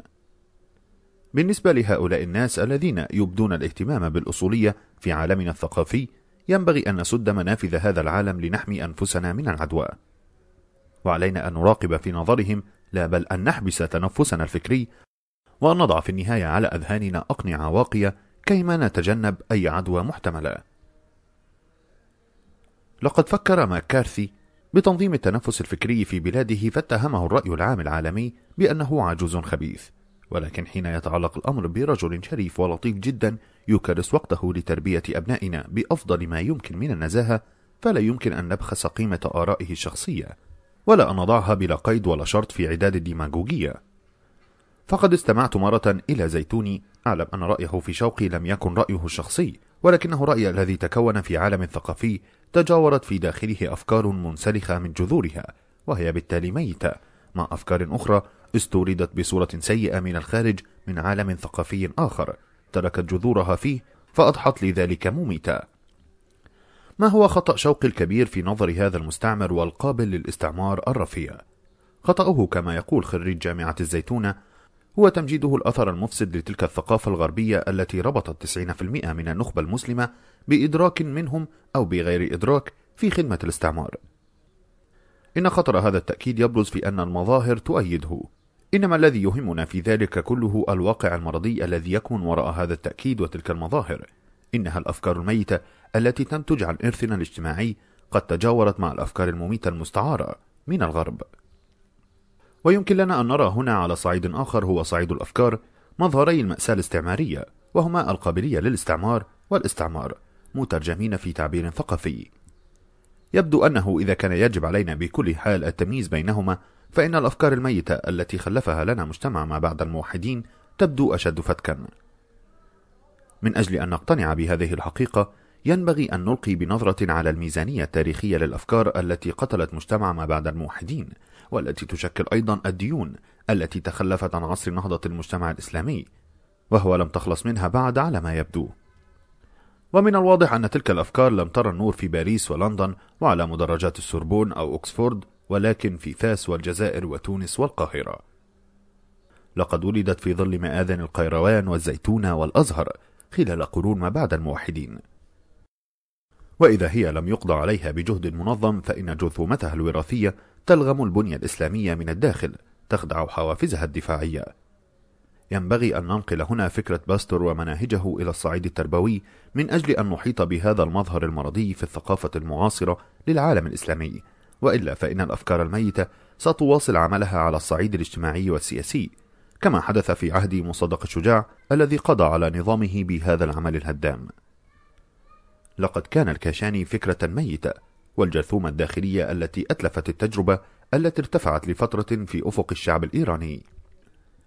وإنه لذو مغزى أن مصدق لم ينهزم في النهاية على يد الاستعمار الذي يشار إليه عادة بهذا الاسم والذي تجسده أقوى اتحاد احتكاري لشركات البترول بل على يد قابلية الاستعمار التي كانت تتحرك في شخص الكاشاني وباسم الله. ولكن ما إن نبدأ بمعالجة الأفكار الميتة التي لم يعد لها جذور في بوتقة الثقافة الأصيلة للعالم الإسلامي حتى نصطدم بالأفكار المميتة التي خلفت في عالمها الثقافي الأصلي جذورها ووفدت إلى عالمنا. وأحيانا يجسد الأشخاص أنفسهم ظاهرتي هذه المشكلة فالفيروس الوراثي فيهم يمتص إذا صح القول الميكروب الخارجي الوافد إليهم أي أن الفكرة الميتة التي يحملها تنادي وتستدعي الفكرة المميتة التي تلقاها المجتمع الإسلامي.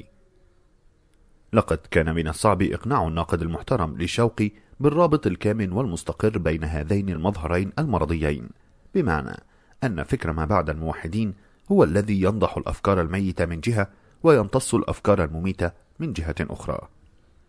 وتطرح ظاهرة الترابط المزدوجة هذه في وجهها الثاني مشكلة علينا أن نتجنب طرحها بشكل معكوس إذ ليس المقصود في الواقع أن نتساءل لماذا توجد عناصر مميتة في الثقافة الغربية؟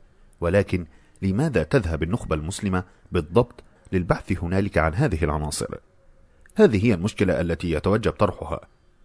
ذلك أن ما يحدد خيار هذه النخبة في الواقع ليس مضمون الثقافة الغربية بل مضمون الوعي في عالم ما بعد الموحدين الذي حدد خيارا لهذه النخبة بإرادة منها أو بغير إرادة. فهنالك خيار في الواقع لأن العالم الثقافي الغربي ليس كله مميتا إذ أنه ما يزال يبعث الحياة في حضارة تنظم حتى الآن مصير الأمة. وليس العنصر المميت الذي نصادفه في ذلك الوسط الثقافي إلا نوعا من النفايات الجزء الميت من تلك الحضارة. وإذا كان وعي عصر ما بعد الموحدين يذهب ليلتقط من العواصم الغربية تلك النفايات بالذات فينبغي ألا يلوم أحدا غيره. ينبغي أن نأخذ باعتبارنا نتيجة هذه النفايات حينما يتم توليفها في العصارة الثقافية للمجتمع الذي يمتصها. والنتيجة إذن بكل تأكيد تعفن إذا رأته العقول السطحية في بلادنا فإنها تخلط بينه وبين الثقافة الغربية وينتج الالتباس في هذه النقطة من موقفنا من الثقافة بوجه عام وبالتالي من موقعنا من ثقافة أوروبية بشكل خاص.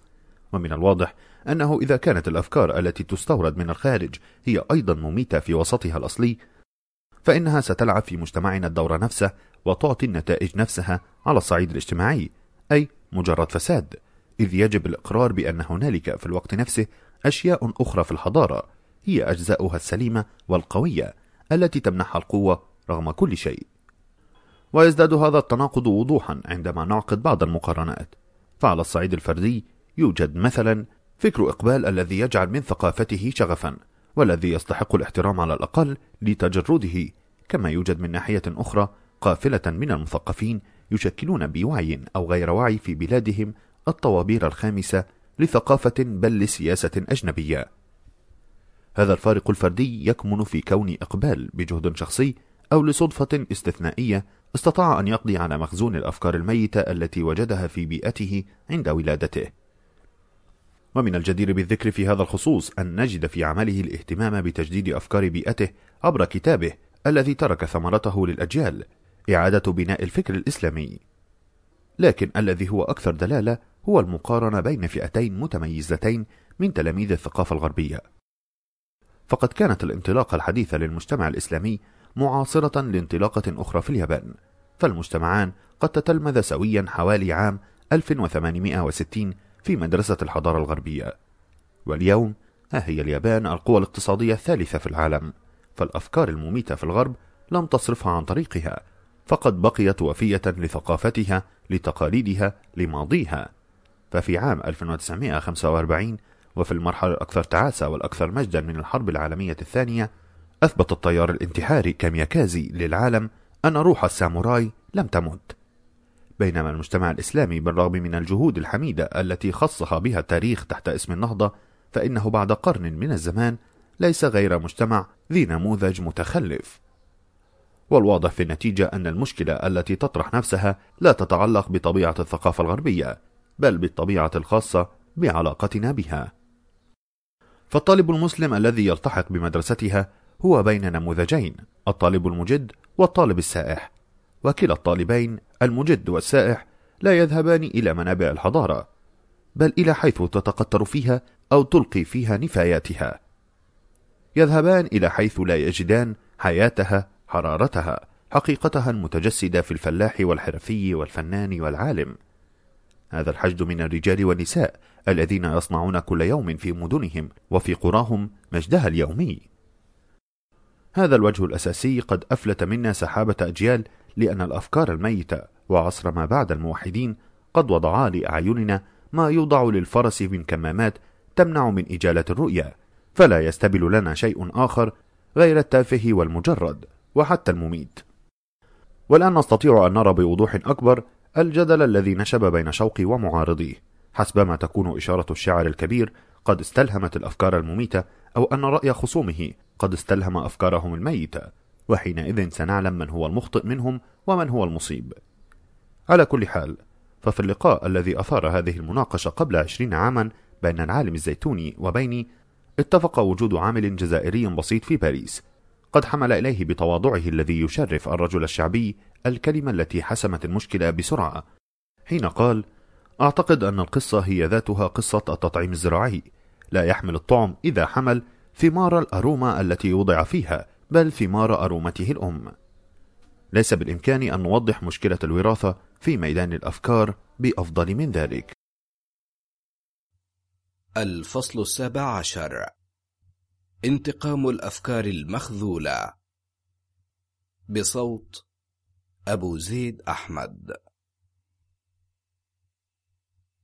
الأمراض التي تصيب حياة المجتمع عامل العدوى فيها. أسباب المرض المؤسسات التي لا تقوم على الأفكار محكوم عليها بالزوال. التحولات في المجتمع الإسلامي بعد وفاة الرسول صلى الله عليه وسلم. فكرة ميتة. هي الفكرة التي خذلت الأصول. فكرة انحرفت عن مثلها الأعلى. ولذا ليس لها جذور في العصارة الثقافية الأصلية. وفكرة مميتة. وهي الفكرة التي فقدت هويتها وقيمتها الثقافيتين بعدما فقدت جذورها التي بقيت في مكانها في عالمها الثقافي الأصلي. وفي هذه وفي تلك خيانة أفكار تجعلها سلبية أو ضارة. هذا التنكر ليس خاصا بالمجتمع الإسلامي فالعوامل النفسية الاجتماعية نفسها أنتجت الآثار المعوقة في مجتمعات أخرى وعصور سافلة. ويبدو أن الاحتياط من مثل تلك المؤثرات حتى لا تتسلل خفية إلى مجتمع ما يزال في أوج قوته هو الذي دفع سقراط لانتقاد ما يسميه أكلة الأفكار. لكن ما أضافه التاريخ على حكمة سقراط هو أن الأفكار المقتولة الأفكار المخذولة تنتقم انتقاما مخيفا. إننا نعلم منذ اكتشافات باستور في فرنسا وكوخ في ألمانيا أن الأمراض المسماة معدية تنتقل من شخص إلى آخر عبر جسيمات بدائية هي الجراثيم. بيد أن تاريخ البشرية المغل في القدم يضعنا أمام نوع آخر من الأمراض يصيب المؤسسات والتنظيمات وحياة المجتمع. وفي هذه المرة فالعدوى تنتقل من جيل إلى آخر. وهذه مشكلة جديدة تلزمنا بطرح السؤال التالي. ما هو العامل الذي ينقل المرض العضوي؟ وإذا أردنا المتابعة عبر هذه المقارنة علينا أن نتبنى منهجية الطب في علم الأمراض عندما يدرس قصور الوظائف الفيزيولوجية. لابد أن نعقد فصلا خاصا للأمراض الاجتماعية يعالج القصور الذي يصيب الأنظمة الاجتماعية والمؤسسات العامة كما تعالج في الطب الأمراض العضوية. بيد أن المقارنة لا يمكن لها أن تذهب بعيدا حتى لا نسترسل. كالفيلسوف القديم في التجسيم وخلع الخصائص البشرية على هيكلية المجتمع. ويمكننا أن نتساءل عما إذا كانت جرثومة المرض التي تهاجم المؤسسات وتقضي عليها في النهاية تنشأ مباشرة في المؤسسة أم تنتقل إليها عبر نوع من التناضح يرشح كل منهما على الآخر انطلاقا من بؤرة للعدوى. إن طريقة حصر أسباب المرض هي التي تسمح لنا بوضع المشكلة التي نحاول طرحها في موضعها الصحيح. لقد كانت جمهورية روما مؤسسة قديمة ونبيلة، وقد اتخذت روما احتياطات تضع مؤسساتها بنجوة من ضربة ينزلها بها قادتها المنتصرون. فهؤلاء حين عودتهم من ساحة المعركة لا يحق لهم تجاوز نهر الروبيكون دون إذن من مجلس الشيوخ وعلى الرغم من تلك الإجراءات الوقائية فقد قضي على جمهوريتها في اليوم الذي عبر فيه يوليوس قيصر نهر الروبيكون ودخل روما دون إذن من كاتون وأعضاء مجلسه. ويمكن لنا أن نقدم افتراضات عدة لتفسير هذا الحدث من وجهة النظر الاجتماعية. فهناك مؤسسات تشيخ وتموت ميتة طبيعية. فلو لم يلغى الرق على يد رجال القرن التاسع عشر لقتلته آلات القرن العشرين. ومن الجدير بالذكر أن نلاحظ بأن تلك النهاية قد حدثت في مجال الأفكار قبل أن تحدث في مجال الأشياء. فهناك إذا قرينة يمكن إجمالها بما يلي. إن المؤسسات التي لا تجد سندها في الأفكار تبدو محكوما عليها بالفناء. هذا ليس برهانا بل هو مجرد قرينة تفتح الباب للبحث والتقصي. فهناك مؤسسات كالزواج لا تشيخ أبدا. فإذا ألغي الزواج في مجتمع من المجتمعات فهذا لا يعني أن المؤسسة شاخت بل أن المجتمع مريض. وأصل الداء في هذه الحالة ينحصر في العالم الثقافي. ففي بعض بلاد أوروبا الشمالية تميل الأزمة الثقافية التي أنتجت الهبية إلى استبدال الزواج التقليدي بالاقتران الحر أو باقتران أكثر تعقيدا أو أكثر شذوذا كالاقتران بين جنس واحد. فهذه تحولات في الإطار النفسي تقود إلى أديم الحياة الاجتماعية تحولات اقتصادية وسياسية. ذلك أن العامل النفسي يسبق العامل الاجتماعي ويتحكم به. فكيفما تناولنا الموضوع؟ نقع دائما على المبدأ الذي يعبر عنه القرآن الكريم. إن الله لا يغير ما بقوم حتى يغيروا ما بأنفسهم. فالآية الكريمة تحوي في طياتها سائر النتائج التي يمكن أن نستخرجها من انتقام الأفكار المخذولة. فليس يوليوس قيصر هو الذي قتل جمهورية روما. فموتها كان نتيجة التحولات الخفية التي طرأت على الروح الرومانية. وإنه لذو مغزى في هذا الخصوص أن موت يوليوس قيصر مطعونا بيد بروتس والمشتركين معه في المؤامرة لم يعد جمهورية روما إلى الوجود. والجمهورية لم تمت في أثينا بسبب يوليوس قيصر بل في أعقاب التحولات النفسية ذاتها التي قادت إلى موتها في روما. فالتحولات النفسية التي تدخل في الاضطراد وتصبح بادية في المستوى الاجتماعي والسياسي تنشأ في مستوى الدوافع التي تتحكم في السلوك. وهذا ما نلاحظه بوضوح تام في المسيرة التي قادت المجتمع الإسلامي بعد عام 38 للهجرة نحو أفول الروح الديمقراطية. ومما يسجل أعراض هذا التحول ذلك الفتور الذي فصم روح التراحم في قلب عقيل أخي علي كرم الله وجهه في صراع هذا الأخير مع معاوية. وقد فسر سلوكه الغريب بطريقة أغرب حينما قال إن صلاتي خلف علي لأفضل وطعامي عند معاوية أكثر لذة. ونحن نرى هنا انفصاما في الدافع الذاتي الذي حرك الرعيل الأول من صحابة رسول الله صلى الله عليه وسلم. وهذا الانفصام سيكون أكثر وضوحا بعد مرور عشرين عاما أي عندما رضخ الحسين لإلحاح أهل الكوفة مناصر والده القدامى فخرج من المدينة. وحاول ابن عباس بن عمه الذي رافقه شطرا من الطريق أن يثنيه عن عزمه بقوله هؤلاء الناس سيخذلونك كما خذلوا أباك. لا تصدقهم فإن قلوبهم معك وسيوفهم مع يزيد. هذا التوضيح عبر شاهد من ذلك العصر موضوعي النظرة وشهادته أثبت التاريخ صدق أحداثها واحدة واحدة تعطينا اليوم سر ذلك الانفصام في الدافع. إنه ينبئ عن ثنائية قسمت المسلم قسمين صلاته من ناحية وطعامه من ناحية أخرى قلبه من ناحية وسيفه من ناحية أخرى. لم نكن إذ ذاك إلا في منطلق اضطراد منحدر إنما في الحالتين اللتين أشرنا إليهما. نستطيع أن نقيس الابتعاد عن المبدأ الذي أقره القرآن الكريم. قل إن صلاتي ونسكي ومحياي ومماتي لله رب العالمين.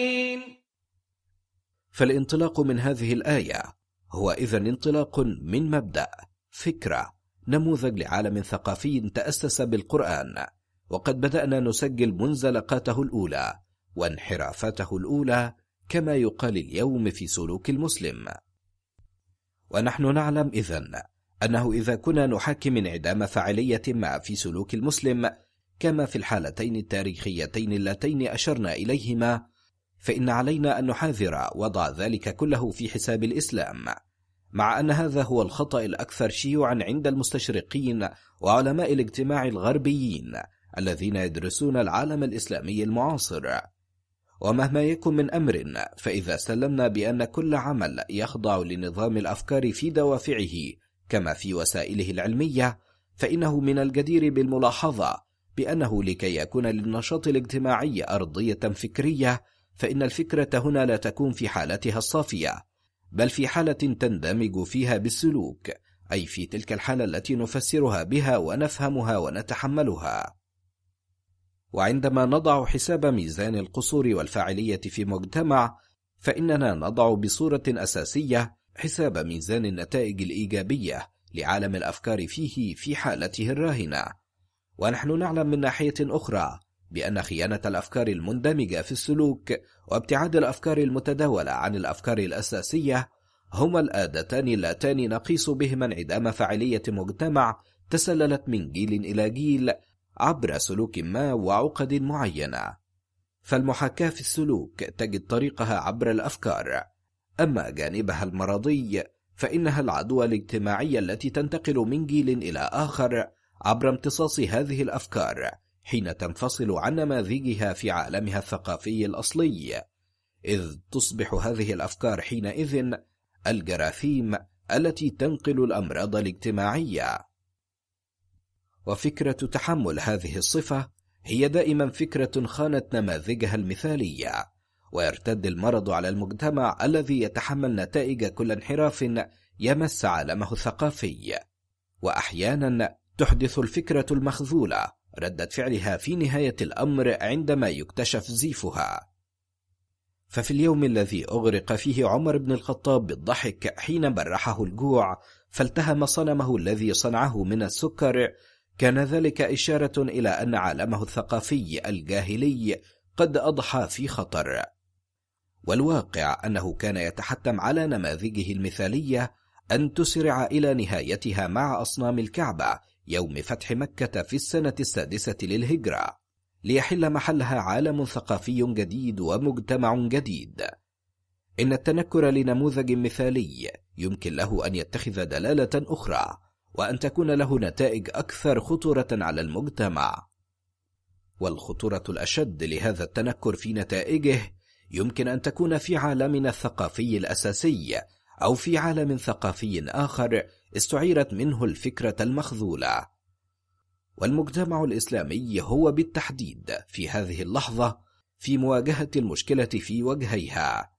إنه يعاني من انتقام النماذج المثالية لعالمه الثقافي الخاص به من ناحية ومن ناحية أخرى الانتقام الرهيب. تصبه الأفكار التي استعارها من أوروبا دون أن يراعي الشروط التي تحفظ قيمتها الاجتماعية. وقد أورث ذلك تدهورا في قيمة الأفكار الموروثة وتدهورا في قيمة الأفكار المكتسبة وقد حمل أفدح الضرر في نمو العالم الإسلامي أخلاقيا وماديا. وإن هذه هي النتائج الاجتماعية لذلك التدهور والتي نصادفها يوميا في صورة غياب لكل فاعلية وقصور في مختلف أنشطتنا الاجتماعية. فمن ناحية فإن الأفكار التي أثبتت فاعليتها في بناء الحضارة الإسلامية منذ ألف عام تبدو اليوم عديمة الفاعلية. لقد فقدت التصاقها بالواقع. ومن ناحية أخرى فإن أفكار أوروبا التي شيدت النظام الذي نسميه الحضارة الأوروبية فقدت بدورها الفاعلية في العالم الإسلامي المعاصر. فسلوكنا اليوم يرتبط بتنكر مزدوج. فالمسلم فقد الاتصال بالنماذج المثالية لعالمه الثقافي الأصلي وهو لم ينشئ كما فعلت اليابان الاتصال الحقيقي بالعالم الثقافي الخاص بأوروبا. ونحن اليوم نقاسي هذا التدهور المزدوج فالأفكار المخذولة في هذا الجانب أو ذاك لها انتقام رهيب وإن انتقامها المحتوم هو ما نعاني نتائجه اليوم.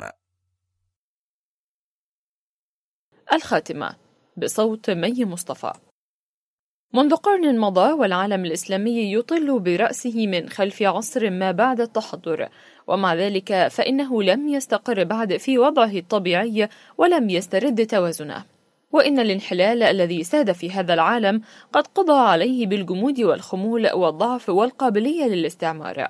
فأصبحت قيمه الإسلامية في حالة تحجر.